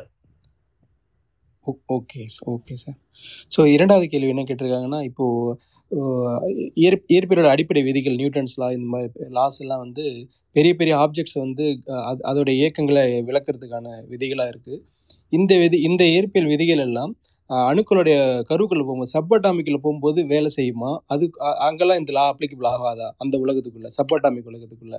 இந்த வித்தியாசங்களை அவங்க கே- கேள்வியா கேட்டிருக்காங்க. அதை பத்தி நடராஜன் சார் சொல்லுங்க சார் இல்ல கொஸ்டினை ரிப்பீட் பண்ணுங்க. எனக்கு சரியா எனக்கு கொஸ்டின் கன்வே ஆகல. ஓகே இப்போ நம்ம பிளானட் பிளானட்டரி மோஷன்ஸை விளக்கக்கூடிய இயற்பியல் விதிகள் கிராவிட்டியை விளக்கக்கூடிய இயற்பியல் விதிகள் எல்லாமே பெரிய பெரிய பொருட்கள் மேலே அது அது செயல்படும் போது தெளிவாக புரியுது சப்பட்டாமிக் வேர்ல்டில் வந்து இதை பண்ண முடியுமா? சப்பட்டாமிக் uh, ஆட்டத்துக்குள்ள வந்து இதே விதிகள் அப்ளை அப்ளை ஆகுமா? இல்லை அது எப்படி? அது இன்னும் வந்து ஆக்சுவலா வந்து அது ஒரு ஓப்பன் ப்ராப்ளமா தான் வச்சிருக்கோம். எப்படின்னா நீங்க பெரிய பெரிய ஆப்ஜெக்ட் இப்போ பிளானட்ஸ் ஸ்டார்ஸ் பிளாக் ஹோல்ஸ் இது எல்லாத்துலயுமே செயல்படக்கூடிய விதிகளை வந்து நீங்க வந்து ஜெனரலிட்டி அப்படின்னு சொல்லிடுவீங்க. இதுவே ஸ்மாலஸ்ட் ஆப்ஜெக்ட் ஆப்ஜெக்ட்ஸ் இது நம்ம என்ன சொல்றோம் அப்படின்னா குவாட்டர் மெக்கானிக்ஸ் அப்படின்னு சொல்லி சொல்றோம். இப்போ இதுல பெரிய ஆப்ஜெக்ட்ஸ்ல இருக்கக்கூடிய இன்டராக்ஷன்ஸ் கிராவிடேஷன் இன்டராக்ஷனை குவாண்டம் மெக்கானிக்கல் லெவல்ல செயல்படுறது இல்லை ஏன்னா நீங்கள் அது கிராவிட்டியை வந்து நீங்கள் கர்வேச்சரோட ரிலேட் பண்ணிட்டீங்க அப்படின்னா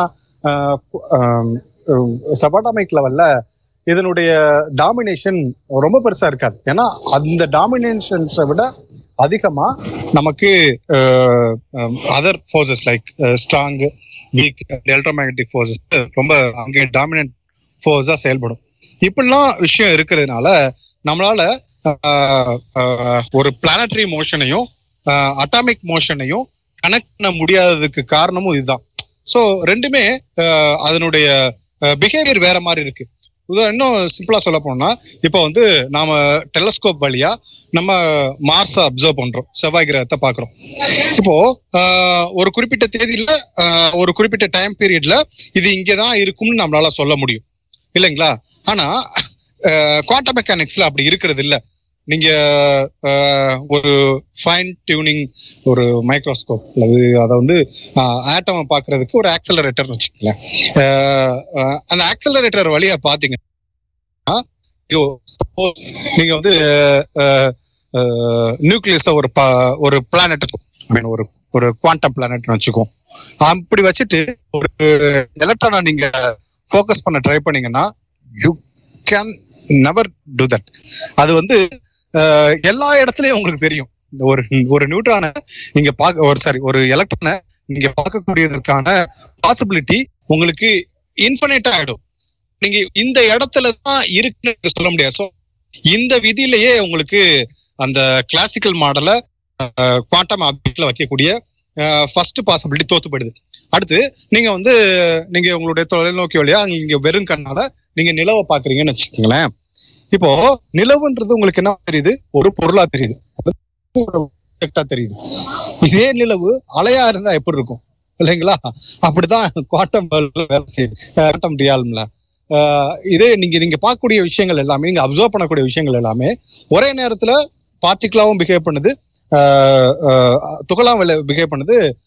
அலையாவும் பிஹேவ் பண்றதுனால உங்களால இந்த விதிகளை நியூட்டோனியன் விதிகளை அணுக்களோட ப்ரொமோட் பண்ற இந்த சிக்கலும் வந்துடுது அப்ப இதெல்லாம் நீங்க உள்ள வச்சு நியூட்டோனியன் விதிகளை மாறுதலுக்கு உட்படுத்துனீங்கன்னா அதுதான் இன்றைய தேதியில விஞ்ஞானிகள் தேடிக்கொண்டிருக்கக்கூடிய குவாண்டம் கிராவிட்டி அப்படின்ற விஷயம். அதாவது நீங்க கண்ணுல பார்க்கக்கூடிய நியூட்டோனின் விதிகளை குவாண்டம் இதுல மாத்துறது. ஆஹ், நானும் ராகவும் கூட முந்தா நாள் ஒரு பேப்பரை பத்தி பேப்பரை அவருக்கு அனுப்பிச்சிருந்தேன். பேசலாம் அப்படின்னு சொல்லிட்டு. அதாவது என்ன பண்ணியிருக்காரு அப்படின்னா லேனார்ட் சஸ்கிண்ட் அவர் என்ன பண்ணியிருக்காருன்னா இந்த நியூட்டோனின் விதிகளை ஆஹ், ஒரு குவாண்டம் கிராவிடேஷனல் ஆஸ்பெக்டுக்கு ப்ரோமோட் பண்ணியிருக்காரு அது அது வந்து ஒரு ஒரு ஹை ஒரு ஒரு ஐடியா இன்னும் அந்த அது வந்து அதை அதை சயின்டிஸ்ட் வந்து ஃபுல்லா அக்செப்ட் பண்ணவும் இல்லை. ரிஜெக்ட் பண்ணவும் இல்லை. இந்த மாதிரி ஐடியாவில் போயிட்டு இருக்காங்க. ஸோ இப்போ ஒரு நியூ வேல அதாவது காம்ப்ளெக்சிட்டி அப்படின்ற வேல போயிட்டு இருக்காங்க. ஒரு முத நாள் இதுல சாரி நேத்து ஸ்பேசஸ்ல கூட பேசிட்டு இருந்தோம். அவர் சூர்யா பேசியிருந்தாரு. அதாவது அடுத்த கட்ட பிசிக்ஸ் இது வரைக்கும் வந்து ஒரு ப்ரீ நியூட்டோனியன் அதுக்கப்புறம் நியூட்டோனியன் பிசிக்ஸ் நியூட்டோனியன் பிசிக்ஸ்ல இருந்து கிளாசிக்கல் மெக்கானிக்ஸ் அப்புறம் குவாண்டம் மெக்கானிக்ஸ் இப்படியே ப்ரொமோட் ஆயிட்டு இருக்கிற வந்த நாம குவாண்டம் தியரி ஸ்ட்ரிங் தியரி இப்படிலாம் வந்துட்டு இருக்க நாம. அடுத்த கட்டத்துல நம்முடைய பிசிக்ஸ் குவாண்டம் இன்ஃபர்மேஷன் தியரியை நோக்கி நகரும். அதாவது நியூட்டன் கண்டுபிடிச்சது எப்படி ஒரு பெரிய ரெவல்யூஷனா இருந்ததோ அடுத்த பத்தாண்டுகள்ல குவாண்டம் இன்ஃபர்மேஷன் தியரி படி நாம செஞ்சு வரக்கூடிய பிசிக்ஸ் ரொம்ப ரெவல்யூஷனரா இருக்கும். யாராவது இந்த குழுவுல இருக்கிறவங்க குவாண்டம் தியரியில ஒர்க் பண்ணணும்னு ஆசை ஆசைப்பட்டீங்கன்னா எக்ஸிஸ்டிங் லாஸை இதுல நீங்க உங்களால ப்ரொமோட் பண்ண முடிஞ்சதுன்னா நிச்சயமா உங்களுடைய ரிசல்ட் ரொம்பவே ஃபேண்டாஸ்டிக்கா இருக்கும். அடுத்த லீப்னு சொல்றாங்க. ஏன்னா ஒவ்வொரு ஒவ்வொரு பீரியடுக்கு அப்புறம் சில ரிசர்ச்சஸ் புதுசா வரும் இல்லைங்களா? அந்த மாதிரி எதிர்காலத்துல நாமளும் இப்ப நியூட்டனின் பிரின்சிபல்ஸ இந்த மாதிரி குவாண்டம் இன்ஃபர்மேஷன் பிரின்சிபல்ஸ்ல படிக்க முடியும் அப்படின்னு நம்புறாங்க. அப்படி படிச்சோம்னா நாம இது வரைக்கும் புரிஞ்சிட்டு இருக்கக்கூடிய பிசிக்ஸ்க்கு ஒரு ஒரு புது பரிமாணம் கிடைக்கும். அர்த்தம் மாறாது. புது பரிமாணம் கிடைக்கும்.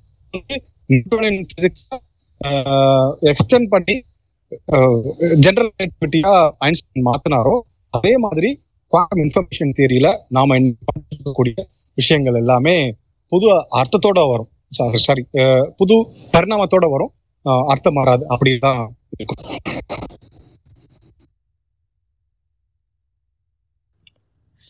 நன்றி சார் தேங்க்யூ கொஷின்ஸ் நீங்கள் கேட்கலாம். வேறு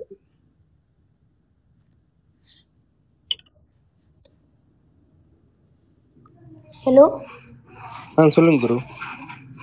ஆ எனக்கு ஒரு கொஸ்டின் இருக்குது. என்னன்னா இப்போ குவாண்டம் தியரியில வந்து நோ கிளவுனிங் தியரம் அப்படின்னு சொல்லிட்டு ஒன்று இருக்குதுல்ல. ஸோ நீங்க வந்து என்ன சொன்னீங்கன்னா ரெண்டு ஹைட்ரோஜன் இருக்குதுன்னா அது ரெண்டுக்கும் நடுவில் டிஃப்ரென்ஷியேட்டே பண்ண முடியாதுன்னு சொன்னீங்க. ஸோ நோ கிளவுனிங் தியரம் வந்து அங்கே வயலேட் ஆகாதா?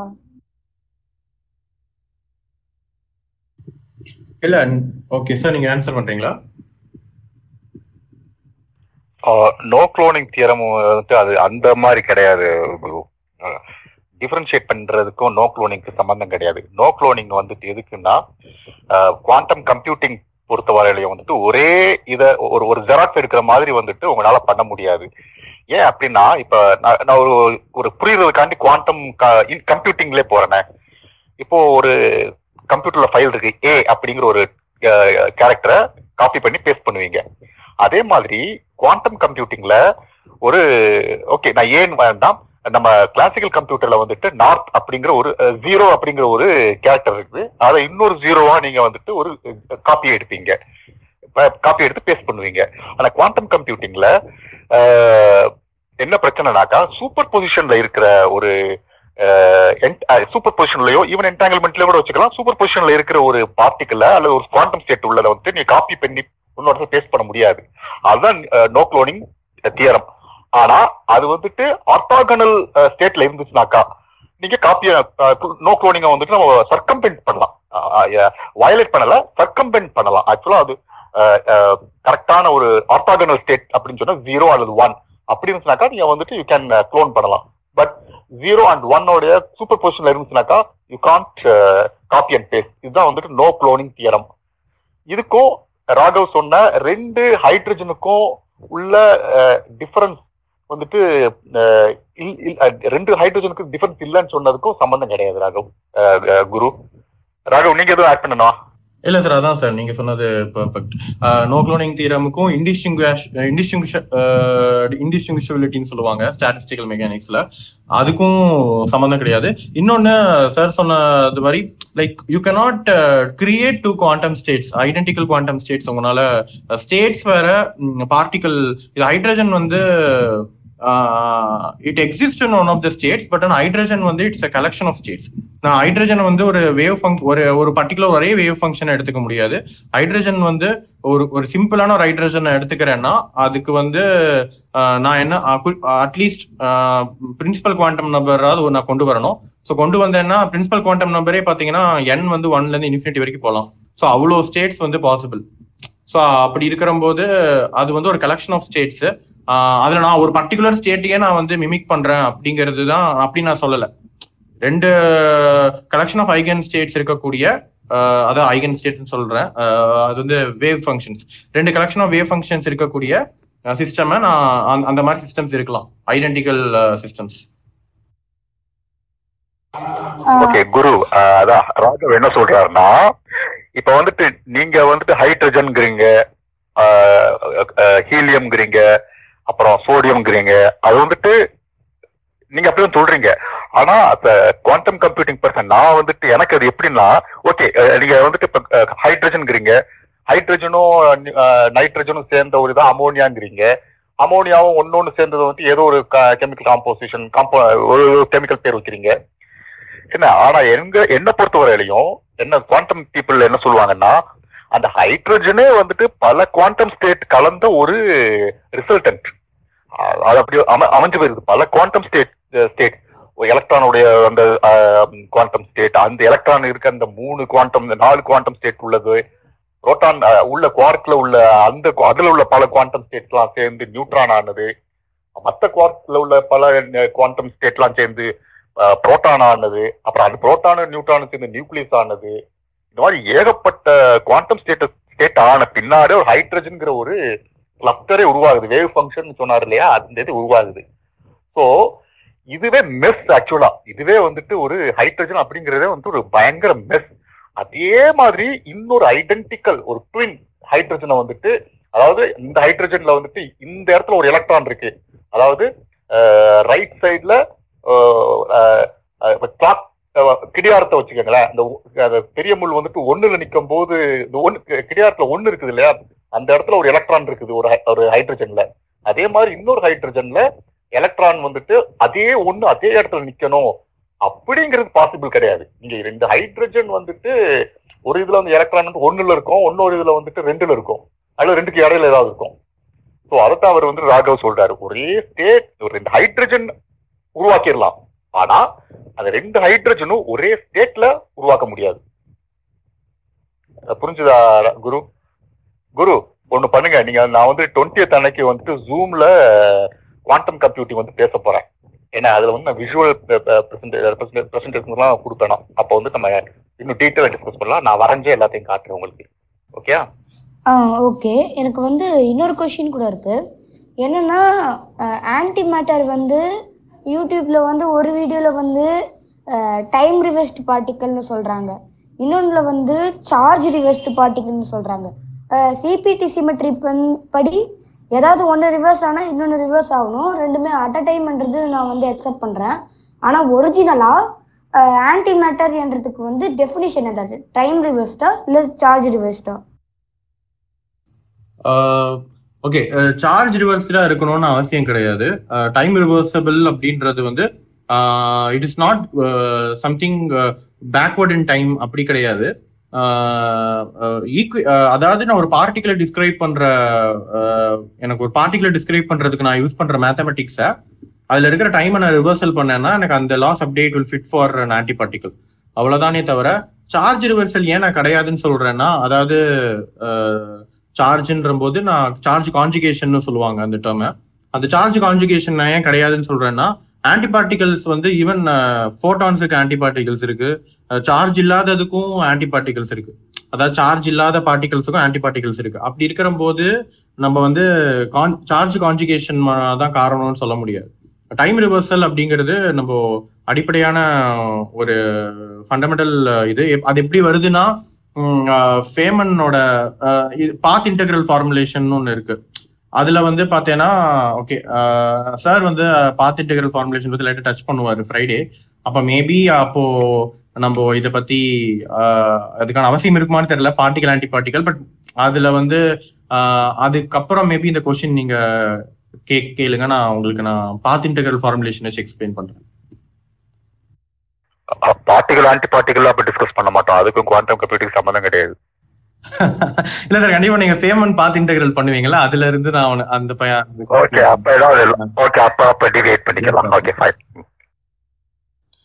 ஓகே ஒரு இன்னொரு கேள்வி டிஎம்ல வந்திருக்கு சார் ஒளி லைட் லைட் எனர்ஜிக்கு வந்து ஆட்டம் இல்லாத இல்லாத விஷயம் அப்படிங்கிறாங்களே அது ஒரு நிமிஷம் இருங்க. தென்னமலை தென்னமலை ஒரு நிமிஷம் இருங்க. பார்த்திபன் வந்துட்டு அப்ப ரொம்ப நேரம் வெயிட் பண்ணிட்டு இருக்காரு பார்த்திபன் நீங்க கொஸ்டின் த்ரோ பண்ணுங்க. பாஸ்கர் நீங்க கொஸ்டின் முடிஞ்சுனாக்கா யூ கேன் லீவ் த இது. ஏன்னா ரிமூவ் பண்ண முடியல. ஓகே சார் எனக்கு கொஸ்டின்ங்கிறத விட ஒரு ரிக்வஸ்ட்ங்கிற மாதிரி கூட எடுத்துக்கலாம். நான் வந்து பிசிக்ஸுக்கு நான் காலேஜ் காலேஜ் வரையும் படிச்சது. அதுக்கப்புறம் வந்து ஃபிசிக்ஸில் நிறைய அதுக்கப்புறம் கன்டினியூ பண்ண முடியல. இப்போ நீங்க எல்லாமே பேசும்போது வந்து ரெண்டு மெயின் டாபிக் வந்து பேசுறீங்க. ரெண்டு இப்போ குவாண்டம் சைட்ல பேசுறீங்க இல்லைன்னா நியூட்டனியன் சைடு நியூட்டன் சைடு வந்து பேசுறீங்க இல்லையா? ஸோ இது பேசிக்கா ஒரு இன்ட்ரோ மாதிரி கொடுக்க முடியுமா சார் இது இது வந்து என்ன பேஸ் அந்த குவாண்டம் வந்து என்ன அப்படிங்கிற மாதிரி. இந்த கொஸ்டின் தப்பா கூட இருக்கலாம் பட் நான் அப்சர்வ் பண்ணதை நீங்க நிறைய நாளா நான் அப்சர்வ் பண்ணிட்டு இருக்கிறது ரெண்டு சைடு இருக்கு அப்படிங்கிற மாதிரி. Parthiban I got your question குவாண்டமுக்கும் நியூட்டோனியனுக்கு என்ன டிஃபரன்ஸ்னு கேட்குறீங்க என்ன? இது வந்துட்டு போன போன இதாக வந்துட்டு யாரோ வந்துட்டு குவாண்டம் கம்ப்யூட்டிங்க்கும் யாரோ கேட்டாங்க. ஆனந்த் கேட்டாங்கன்னு நினைக்கிறேன். குவாண்டம் கம்ப்யூட்டருக்கும் கிளாசிக்கல் கம்ப்யூட்டிங்க்கு என்ன டிஃபரன்ஸ் சொல்லிட்டு. அதுவும் நீங்கள் கேட்குற இந்த குவாண்டம் மெக்கானிக்ஸ்க்கும் நியூட்டோனியன் மெக்கானிக்ஸ்க்கும் என்ன டிஃபரன்ஸ் அப்படின்னு சொல்லிட்டு நீங்கள் கேட்குறீங்க ரெண்டும் வந்து ஈக்குவல் ஆக்சுவலா நான் அது பதில் சொல்கிறேன் என்ன டிஃபரன்ஸ்னா நான் கொஞ்சம் ஒரு ஃபைவ் மினிட்ஸ் ஆகும் இந்த டிஸ்கஷன் கொண்டு வரதுக்கு ஏன்னா இது வந்து நான் குவாண்டம் கம்ப்யூட்டிங்ல இதை தான் பத்தி பேச போறேன். என்னன்னா நம்மளுடைய நம்ம பேசுறோம் இல்லையா லாங்குவேஜ் நம்ம பேசுறோம். இப்ப நான் வந்துட்டு ஒரு பஸ் போகுது ஒரு கார் போகுது ஒரு விமானம் பறக்குது. அதே சமயத்தில் நான் வந்துட்டு உங்கள்கிட்ட சொல்றேன் ஒரு கார் பறக்குது அப்படின்னாக்கா இப்போ உள்ள தொழில்நுட்பத்தை நான் பொய் சொல்றேங்கிறத கண்டுபிடிப்பீங்க. ஏன்னா இனிமே டெக்னாலஜி பாசிபிளா இருக்கலாம். ஏர் கார்லாம் வந்துகிட்டு இருக்கு. அது வேற அந்த- அந்த இதை தள்ளி விட்டுலாம் என்ன அல்லது வந்துட்டு ஒரு வெள்ளை காக்கா இருக்குது அப்படின்னு சொன்னா நீங்க வந்துட்டு கரெக்டா நான் போய் சொல்றேன் அப்படின்னு சொல்லிட்டு நீங்க சொல்லலாம். இந்த நம்மளுடைய லாங்குவேஜ்லாம் எப்படி எவால்வ் ஆச்சு அப்படின்னாக்கா ரெண்டு லாஜிக் ஆக்சுவலா மூணு லாஜிக் ரெண்டு லாஜிக்கல் பேசிஸ்ல தான் எவால்வ் ஆச்சு. அண்ட் லாஜிக் ஆர் லாஜிக் அதாவது இந்த ரெண்டு விஷயத்த வச்சுதான் நம்மளுடைய பேச்சு எல்லாமே எவால்வ் ஆச்சு. இன்னொன்று வந்து நாட் அண்ட் ஆர் இதோட இதோடைய நெகட்டிவ் இது. நேண்ட் அண்ட் நார் இது ஆக்சுவலாக ஸோ நெகட்டிவ் எப்போதைக்கு ஒதுக்கி வச்சுக்குவோம். இந்த அண்ட் ஆர் இந்த ரெண்டை வச்சு தான் நம்மளுடைய மொழி கலாச்சாரம் இலக்கியம் என்ன எல்லாமே எவால்வ் ஆச்சு. ஈவன் ஜோக்கு கூட. இப்போ நான் ஒரு ஒரு ஒரு ஒரு சொல்றேனே. ஒருத்தர் ஃபோன் பண்ணுறாரு ஹலோ பார்த்திபன் இருக்காரா? அப்படின்னு ஒருத்தர் உங்களுக்கு உங்கள் வீட்டுக்கு ஃபோன் பண்ணுறாரு பார்த்திபன் வந்துட்டு அஹ், குளிச்சுக்கிட்டு இருக்காருங்க. நீங்க அப்படின்னு யாரோ சொ- கேட்குறாங்க உங்க வீ- உங்க வீட்டுல போன் அட்டன் பண்ணி ஒரு லேண்ட்லைன் அட்டன் பண்ணி பார்த்திபன் குளிச்சுக்கிட்டு இருக்காருங்க. நீங்க அப்படின்னு கேட்டா நம்ம அண்ட் லாஜிக்ல என்ன பேசுவோம்?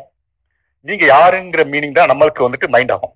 அவன் ஆப்போசிட்ல உள்ளவர் இல்லைங்க நான் காலையில குடிச்சிட்டேங்க அப்படின்னு ஆரம்பிச்சுக்கோங்களேன் வச்சுக்கோங்களேன். இது வந்து நம்ம வந்துட்டு கெஸ் பண்ண முடியாத ஒரு இது. இது லேட்டரல் திங்கிங் இது ஜோக்கா நம்ம வந்துட்டு இது எடுத்துக்குவோம்.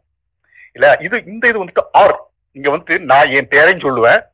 என்ன? அல்லது இல்லங்க நான் குளிச்சுட்டேங்க காலையிலேயே அப்படின்னு சொல்லுவேன் ஸோ இதை பேஸ் பண்ணி தான் நம்மளுடைய இவ்வளவு மொழி இலக்கியம் கலை வரலாறு எல்லாமே வந்துட்டு அண்ட் ஆர் லாஜிக்ஸ் வச்சு தான் வந்தது. இப்போ இந்த குவாண்டம் மெக்கானிக்ஸ்ல என்ன ஆகுதுனாக்கா அண்ட் லாஜிக்கே அப்ளிகபிள் ஆகாது. இப்போ இப்போ நான் வந்துட்டு ஒரு இன்னொரு உதாரணம் சொல்றேன். நீங்க ஆஃபீஸ்க்கு வரதா இருந்தா மாஸ்க் அணி அணிஞ்சிருக்கணும் சானிடைஸ் பண்ணிருக்கணும். அப்பதான் நீங்க ஆபீஸ்க்குள்ள வரணும் அப்படின்னு சொல்றேன். அப்போ நான் வந்துட்டு ராகவ்கிட்ட சொல்றேன். ராகவ் இவர் மாஸ்க் போட்டிருக்காரான்னு பாருங்க அப்படிங்கிறேன். ராகவ் பார்த்துட்டு மாஸ்க் போட்டிருக்காரு. பார்த்திபன் மாஸ்க் போட்டிருக்காரு. அப்படின்னு சொல்றாரு. சானிடைஸ் பண்ணிருக்காரான்னு பாருங்க அப்படின்னு கேட்கிறேன் ராகவ் வந்து உங்களை திருப்பி பார்த்துட்டு சானிடைஸ் பண்ணிட்டாருங்க அப்படின்னு சரி உள்ளவா அப்படின்னு சொல்லிட்டு உங்களை கூப்பிடுறேன். இப்போ நீங்க வந்து குவாண்டம் பார்த்திபனா இருக்கீங்கன்னு வச்சுக்கோங்க. ஆனா குவாண்டம் பார்த்திபனா இருந்தீங்கன்னா இங்க வந்துட்டு அந்த லாஜிக்லாம் ஒட்டு வராது. நீங்க வந்துட்டு வர்றீங்க குவாண்டம் பார்த்திபன் வர்றீங்க. நான் சொல்றேன் ராகவ்ட்ட ராகவ் பாருங்க மாஸ்க் போட்டிருக்காரா பாருங்க அப்படின்னேன்.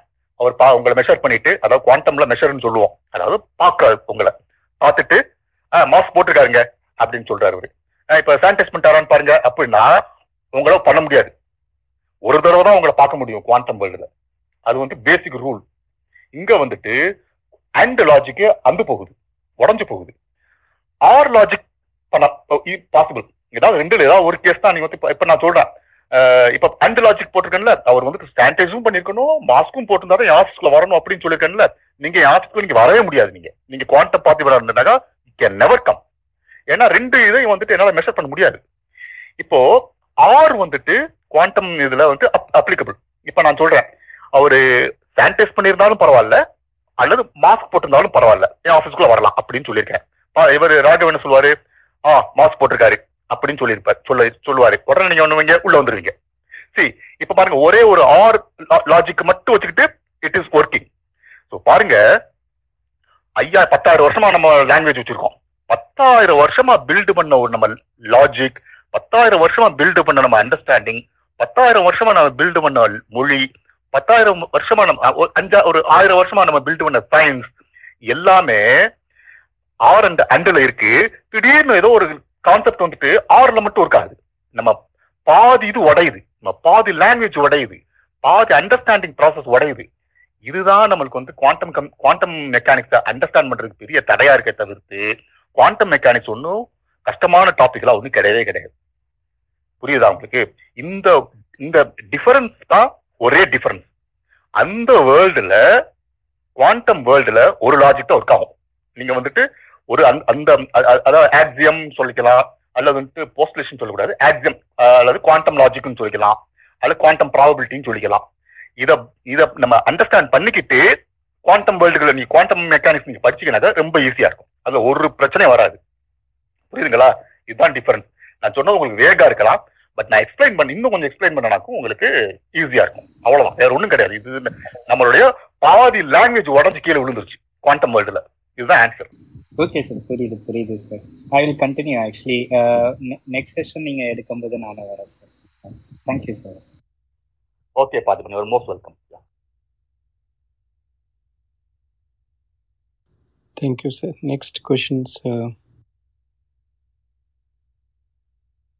Guru தான் இருக்காங்க. ஸ்பீக்கரில் வேறு யாரும் ஸ்பீக்கர் இல்லை. So if anybody want to ask please request for the mic இல்ல நீங்க ஏதோ ஒரு கொஸ்டின் ஒன்னு த்ரோ பண்ணிட்டு இருந்தீங்க அப்பதான். டிஎம்ல இருந்து பண்ண. நானே மிஸ் பண்ணிட்டேன். நான் தேடுறேன். அந்த கொஷினை தேடுறேன். ஹலோ சரி ஓகே சாரி நோ ப்ராப்ளம் ஆ சொல்லுங்க குரு. நான் வந்து கொஸ்டின்ஸ் கேட்கல ஆனா என்னோட ஒப்பீனியன் மட்டும் ஒன்று சொல்றேன். என்னன்னா ஃபர்ஸ்ட் ஃபர்ஸ்ட் வந்து நியூட்டன் வந்து நம்ம கிராவிட்டிக்கு வந்து G M M by R square அப்படின்னு ஒரு ஃபார்முலா கொடுத்துருந்தாரு. ஆனா அந்த ஃபார்முலாவை வச்சு மெர்க்குரியோட ஆர்பிட்டை நம்மளால எக்ஸ்பிளைனே பண்ண முடியல. ஆனா ஐன்ஸ்டைன் வந்து ஸ்பேஸ் டைம் கர்வேச்சரோட ஒரு ஃபார்ம் கொண்டு வந்தாரு. அப்போ வந்து நம்மளால மெர்க்குரியோடைய ஆர்பிட்டை நம்ம வந்து எப்படி அது வந்துச்சு அப்படின்னு நம்மளால புரிஞ்சிக்க முடிஞ்சுது. அதே மாதிரி என்னோட ஒப்பீனியன் என்னதுன்னா இந்த ஃபார்ம்ல இருந்து நெக்ஸ்ட் ஃபார்முக்கு போற வரைக்கும் குவாண்டம் கிராவிட்டியை பத்தி எதுவும் பேச முடியாது என்றது தான் என்னோட ஒப்பீனியன் ஏன்னா நிறைய பேர் வந்து ட்ரை பண்ணிட்டாங்க. ஆனாலும் யாராலையுமே அதை வந்து குவாண்டமா எடுத்துட்டு போல. ஏன்னா அது வந்து எந்த ஒரு ஆப்ஜெக்டை பொருந்தினதும் கிடையாது. அது வந்து ஸ்பேஸை பொருந்தினது என்றதுனால யாராலுமே குவாண்டமைஸ் பண்ண முடியல. ஸோ இது வந்து நெக்ஸ்ட் ஃபார்ம் வரைக்கும் போக முடியாது. நெக்ஸ்ட் ஃபார்முக்கு போற வரைக்கும் குவாண்டம் கிராவிட்டின்றது வந்து வராது என்றது என்னோட வந்து. யார் வந்து கண்டுபிடிச்சா? அது எப்படி பிசிக்ஸ்ல எந்த இயர்ல வந்து பிசிக்ஸ்ல வந்து இது வந்து. இருக்குன்னு பாசிபிள் ஆனா இப்போ வந்துட்டு என்னோட ஒப்பீனியன் என்னன்னாக்கா குவாண்டம் இன்ஃபர்மேஷன் தான் வந்துட்டு it will solve I mean quantum information will unify relativity and quantum mechanics என்னுடைய ஒப்பீனியன் ஓகே அப்போ நம்ம அந்த அதுக்குன்னு ஒரு set of logics and set of rules அது வந்துட்டு நம்ம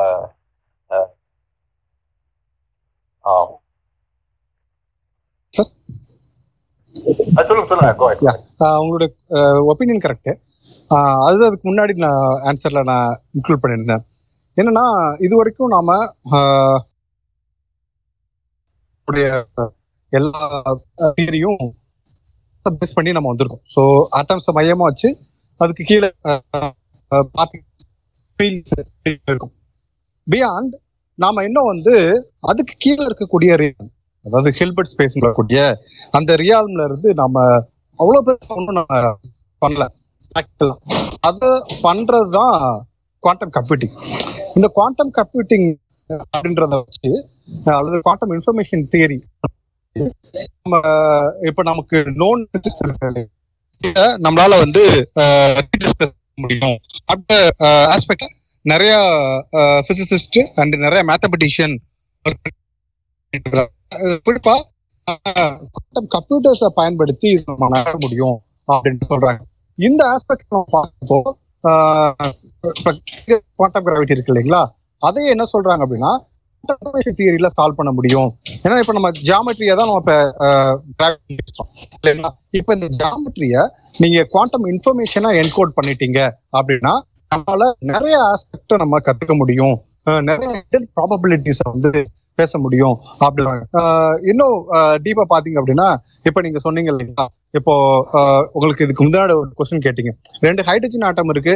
சோ அப்போ வந்து அது வந்து ஐடென்டிக்கல் அது வந்து நம்ம ஏன் குவாண்டம் குளோனு சொல்ல முடியாது அப்படின்னு கேட்டீங்க. அப்போ பட் இன்ஃபேக்ட் சார் என்ன ஆன்சர் பண்ணாங்க அப்படின்னா they are not exactly clone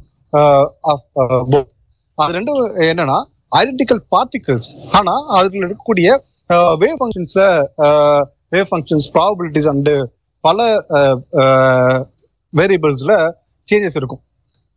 இத இந்த சேஞ்சஸை நீங்க புரிஞ்சுக்கிறதுக்குன்னா நீங்க கிளாசிக்கல் கம்ப்யூட்டேஷன்ஸோ எதுவுமே பத்தாது. அப்ப நீங்க இதை வந்து இதே கால்குலேஷன்ஸை கொண்டு போய் ஒரு கம்ப்யூட்டர்ல ஃபீட் பண்றீங்க. அது இது எல்லாத்தையுமே குவாண்டம் இன்ஃபர்மேஷனா பாக்குது. அப்படி பாக்குறப்போ உங்களுக்கு கொடுக்கப்படக்கூடிய தகவலே ஒரு கரெக்ட் அண்டர்ஸ்டாண்டிங்கை விட என் ஃபோல்ட் அதிகமா உங்களுக்கு கிடைக்கும். அப்படி வரக்கூடிய வியூ பாயிண்ட்ல ஐ மீன் நம்முடைய நெக்ஸ்ட் இது வந்து நம்ம குவாண்டம் இன்ஃபர்மேஷன் தியரியா தான் நகரும் அந்த ஆஸ்பெக்ட்ல பாக்குறப்போ நம்மளால வந்து குவாண்டம் கிராவிட்டி இன்னும் தெளிவா புரிஞ்சுக்கவும் முடியும். அண்ட் பெர்ஹாப்ஸ் சில பேர் என்ன சொல்றாங்கன்னா பிளாக் ஹோல்ஸையே வந்து இந்த அஹ், இந்த கம்ப்யூட்டேஷன்ஸ்ல சிமுலேட் பண்ணி அதற்கு அதுக்குள்ள என்ன நடக்குன்ற வரைக்கும் தெரிஞ்சுக்க முடியும் அப்படின்னு சொல்றாங்க. ஸோ நம்முடைய பிசிக்ஸ் அடுத்து குவாண்டம் கம்ப்யூட்டிங்கை நோக்கி நகரும் அப்படின்றது என்னுடைய கருத்து. சார் உங்களுடைய concept sir correct Natraj correct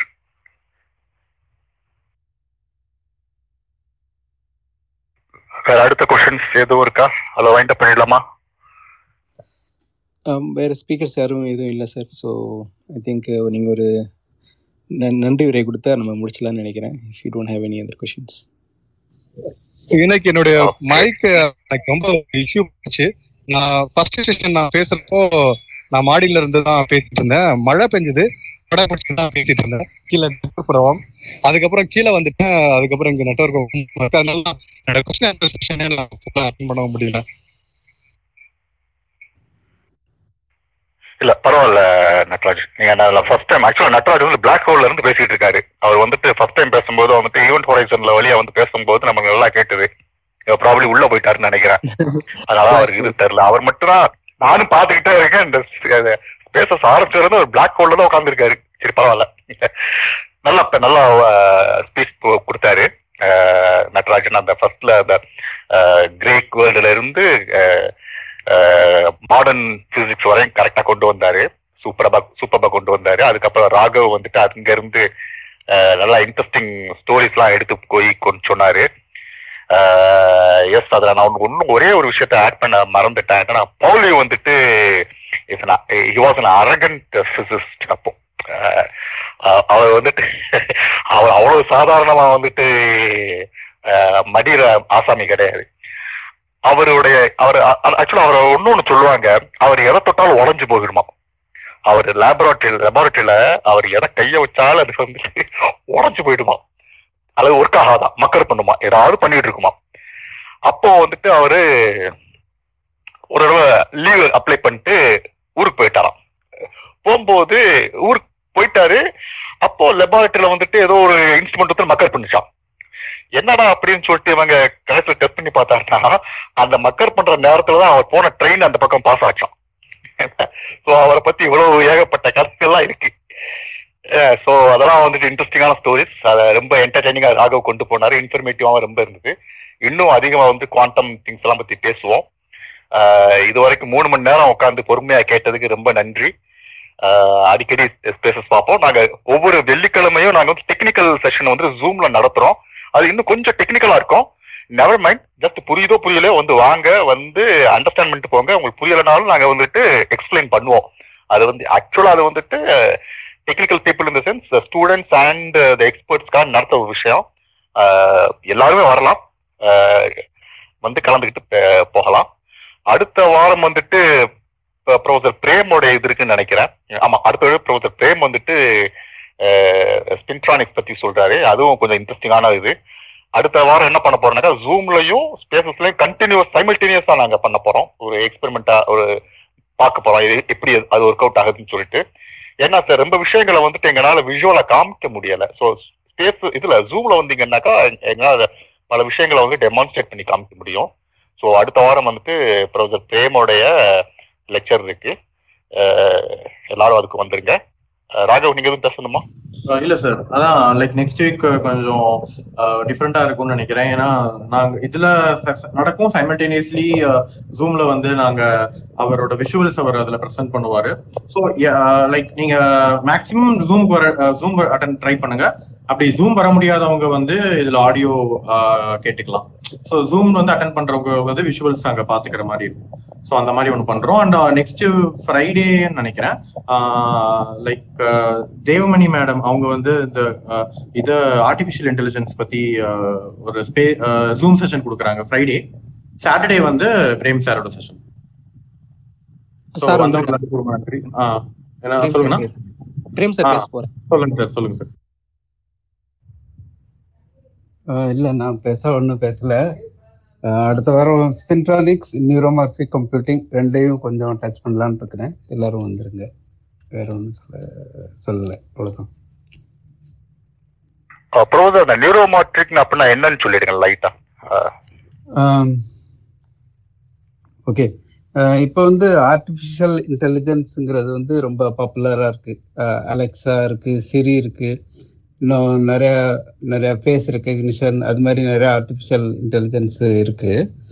இது எல்லாமே வந்து அந்த இன்டெலிஜென்ஸ்க்கு யூஸ் பண்ற கம்ப்யூட்டர் ஆர்கிடெக்சர் வந்து ஒரு எழுபது வருஷ பழைய ஆர்கிடெக்சர் அதனால பவர் கன்சம்ஷன் அந்த எனர்ஜி கன்சம்ஷன் வந்து ரொம்ப பெரிய ப்ராப்ளம் ஃபார் எக்ஸாம்பிள் இப்போ கூகுள் கிளாஸ் இருக்குன்னு வச்சுக்கோங்களேன். கூகுள் கிளாஸ்க்கு வந்து அது வந்து ஆட்களை பார்த்து இந்த ஆளுக்கு வந்து இந்த இந்த இது பிடிக்கும். அப்படி இப்படின்லாம் இன்டெலிஜென்ஸ்லாம் நிறையா கொடுக்கலாம். ஆனால் அந்த கு ப்ராப்ளம் என்னென்னா அதோட பேட்டரி வந்து ஒரு இருபது முப்பது நிமிஷத்தில் டை ஆயிரும். இந்த எனர்ஜி கன்சம்ஷன் வந்து ஒரு பெரிய ப்ராப்ளமாக இருக்குது ஆனால் நம்ம பிரெயின் எடுத்துக்கிட்டிங்கன்னா நம்ம பிரெயின் வந்து ரொம்ப இன்டெலிஜென்ட் ஆனால் இருபது வாட் பவரில் தான் ஓடுது. ஆர்டிஃபிஷியல் இன்டெலிஜென்ஸ்லாம் வந்து கிலோ வாட் கணக்கில் ரொம்ப எனர்ஜி ரொம்ப யூஸ் பண்ணி தான் ஆர்டிஃபிஷியல் இன்டெலிஜென்ஸ் ஓடுது. அதனால இப்போ புதுசாக வந்து ஆட்கள் வந்து என்ன பண்ணுறாங்கன்னா நம்ம பிரெயின் மாதிரியே ஒரு கம்ப்யூட்டிங் ஆர்கிடெக்சர் கண்டுபிடிச்சோன்னா அப்போ அது வந்து இன்டெலிஜென்ட்டாகவும் இருக்கும் எனர்ஜியும் குறையாதான் செலவழிக்கும் அப்படின்ட்டு கொண்டு வந்திருக்கிறது தான் நியூரோமார்பிக் கம்ப்யூட்டிங் அதை பற்றி தான் அடுத்த வாரம் பேச போகிறேன் ஓகே தேங்க்யூ ப்ரொஃபசர் தேங்க்யூ எல்லாரும் வந்துருங்க. அடுத்த அடுத்த வாரம் வந்து பயங்கர இன்ட்ரெஸ்டிங்கா இருக்கும்னு நினைக்கிறேன். கூடுமான வரைக்கும் ஜூம்ல வந்தீங்கன்னா நல்லது. ஏன்னா ஏகப்பட்டது விஷுவல் பிரசன்டேஷன் மாதிரி தான் இருக்கும் அநேகமா இங்க வந்து இங்க இருந்தீங்கன்னாக்கா அவ்வளோவா என்ஜாய் பண்ண முடியாது. You can come to zoom நன்றி sir. I add few words இவ்வளோ நேரம் கேட்ட எல்லாருக்கும் நன்றி. நிறைய பேருக்கு மைக் ரெக்வஸ்ட் கொடுக்க முடியல. கோச்சிக்காதீங்க. அது டெக்னிக்கல் ஃபால்ட்டு ஸோ சார் சொன்ன மாதிரி இரண்டு செஷன்ஸ் நடக்குது. ரெண்டையும் குழப்பிக்க வேண்டாம். வெள்ளிக்கிழமைகளில் வந்து நடக்கிறது வந்து ஜூம் மீட்டிங் சனிக்கிழமையில் எப்போவுமே ஸ்பேசஸ் மீட்டிங் நடக்கும். வெள்ளிக்கிழமை மீட்டிங் வந்து பாப்புலர் சயின்ஸ் மாதிரி இல்லாமல் ரொம்ப ஸ்காலர் ஸ்காலர் செஷனாக இருக்கும். அதில் ஸ்டூடெண்ட்ஸும் நிறைய இருப்பாங்க. ஆனாலும் பப்ளிக்கும் நம்ம கலந்துக்கலாம். ஆனால் ஜூமில் நீங்கள் லிங்க் அனுப்புவோம். அதை ரெஜிஸ்டர் பண்ணிவிட்டு நீங்கள் கலந்துக்கலாம். புரியாட்டி நீங்கள் கேட்டிங்கன்னா உங்களுக்கு ஒரு கேள்விகள் சில விஷயங்கள் புதுசாக நீங்கள் படிக்கிறதுக்கு உதவியாக இருக்கும். சனிக்கிழமையில் எப்பவும் போல் இந்த ஸ்பேசஸ் நடக்கும். ரெண்டும் ரெண்டு தனித்தனி செக்மெண்ட்டு நீங்கள் குழப்பிக்க வேண்டாம். ரெண்டு ரெண்டு வேறு டார்கெட் ஆடியன்ஸ் இருக்குது ஆனால் யார் வேணாலும் வந்து நீங்கள் கலந்துக்கலாம். பிடிச்சிருந்துச்சுன்னா நீங்கள் அதை you can enjoy the session and இன்னொரு தகவல் சொல்லணும்னு நினச்சேன். நம்ம நடராஜன் சார் வந்து இன்னைக்கு பேசினாங்க இல்லையா? அவங்க வந்து காஸ்மாலஜியில் ஒர்க் பண்ணுறாங்க அவங்க. விண்வெளியில் கருந்துளைகள் அப்படின்னு ஒரு புத்தகம் எழுதியிருக்காங்க அவங்க. அது அமேசான்லேயும் இருக்குது பட் ரீசெண்டாக இப்போ தான் சில பேர் நண்பர்கள்லாம் வாங்கி படிச்சுட்டு சொன்னாங்க. ஸோ குழந்தைங்க கூட படித்து புரிஞ்சிக்கக்கூடிய அளவில் இருக்கக்கூடிய ஒரு எளிமையான முறையில் எனக்கு தெரிஞ்ச தமிழில் பிளாக் ஹோல் பற்றி நான் இந்த மாதிரி புக் பார்த்ததில்ல. இங்கிலீஷில் நிறைய படிச்சிருக்கேன். ஸோ நான் என் வீட்டில் பேசுறதுக்கு அதை நான் வாங்கி படிச்சிருக்கேன். ஸோ நீங்களும் கூகுள் பண்ணிங்கனால வரும். வீல் ஆல்சோ ஷேர் விண்வெளியின் கருந்துளைகள் அப்படிங்கிற புத்தகம் நடராஜன் சார் எழுதியிருக்காங்க. ஜஸ்ட் ப்ளீஸ் அது பாடப்புத்தகமாக இருக்கணும்னு எனக்குலாம் ஆசை உண்டு பட் ஐ டோன்ட் எப்படி நடக்கும்னு தெரியல. பட் எல்லாரும் படிக்கணும்னு நான் நினைக்கிறேன். இட் எனக்கு ரொம்ப உதவியான புத்தகம் அது. ஸோ உங்களுக்கும் ஷேர் பண்ணணும்னு ஆசைப்பட்டேன். நன்றி. அண்ட் மீண்டும் அடுத்த ஸ்பேஸில் சந்திப்போம். அடுத்த ஒரே ஒரே சொல்லுங்க அடுத்த சனிக்கிழமையும் வந்துட்டு ஜூம் பிளஸ் ஸ்பேசஸ் ரெண்டுமே இருக்கும் சைமல்டேனியஸா எஸ் நன்றி சார் நன்றி. Okay good night bye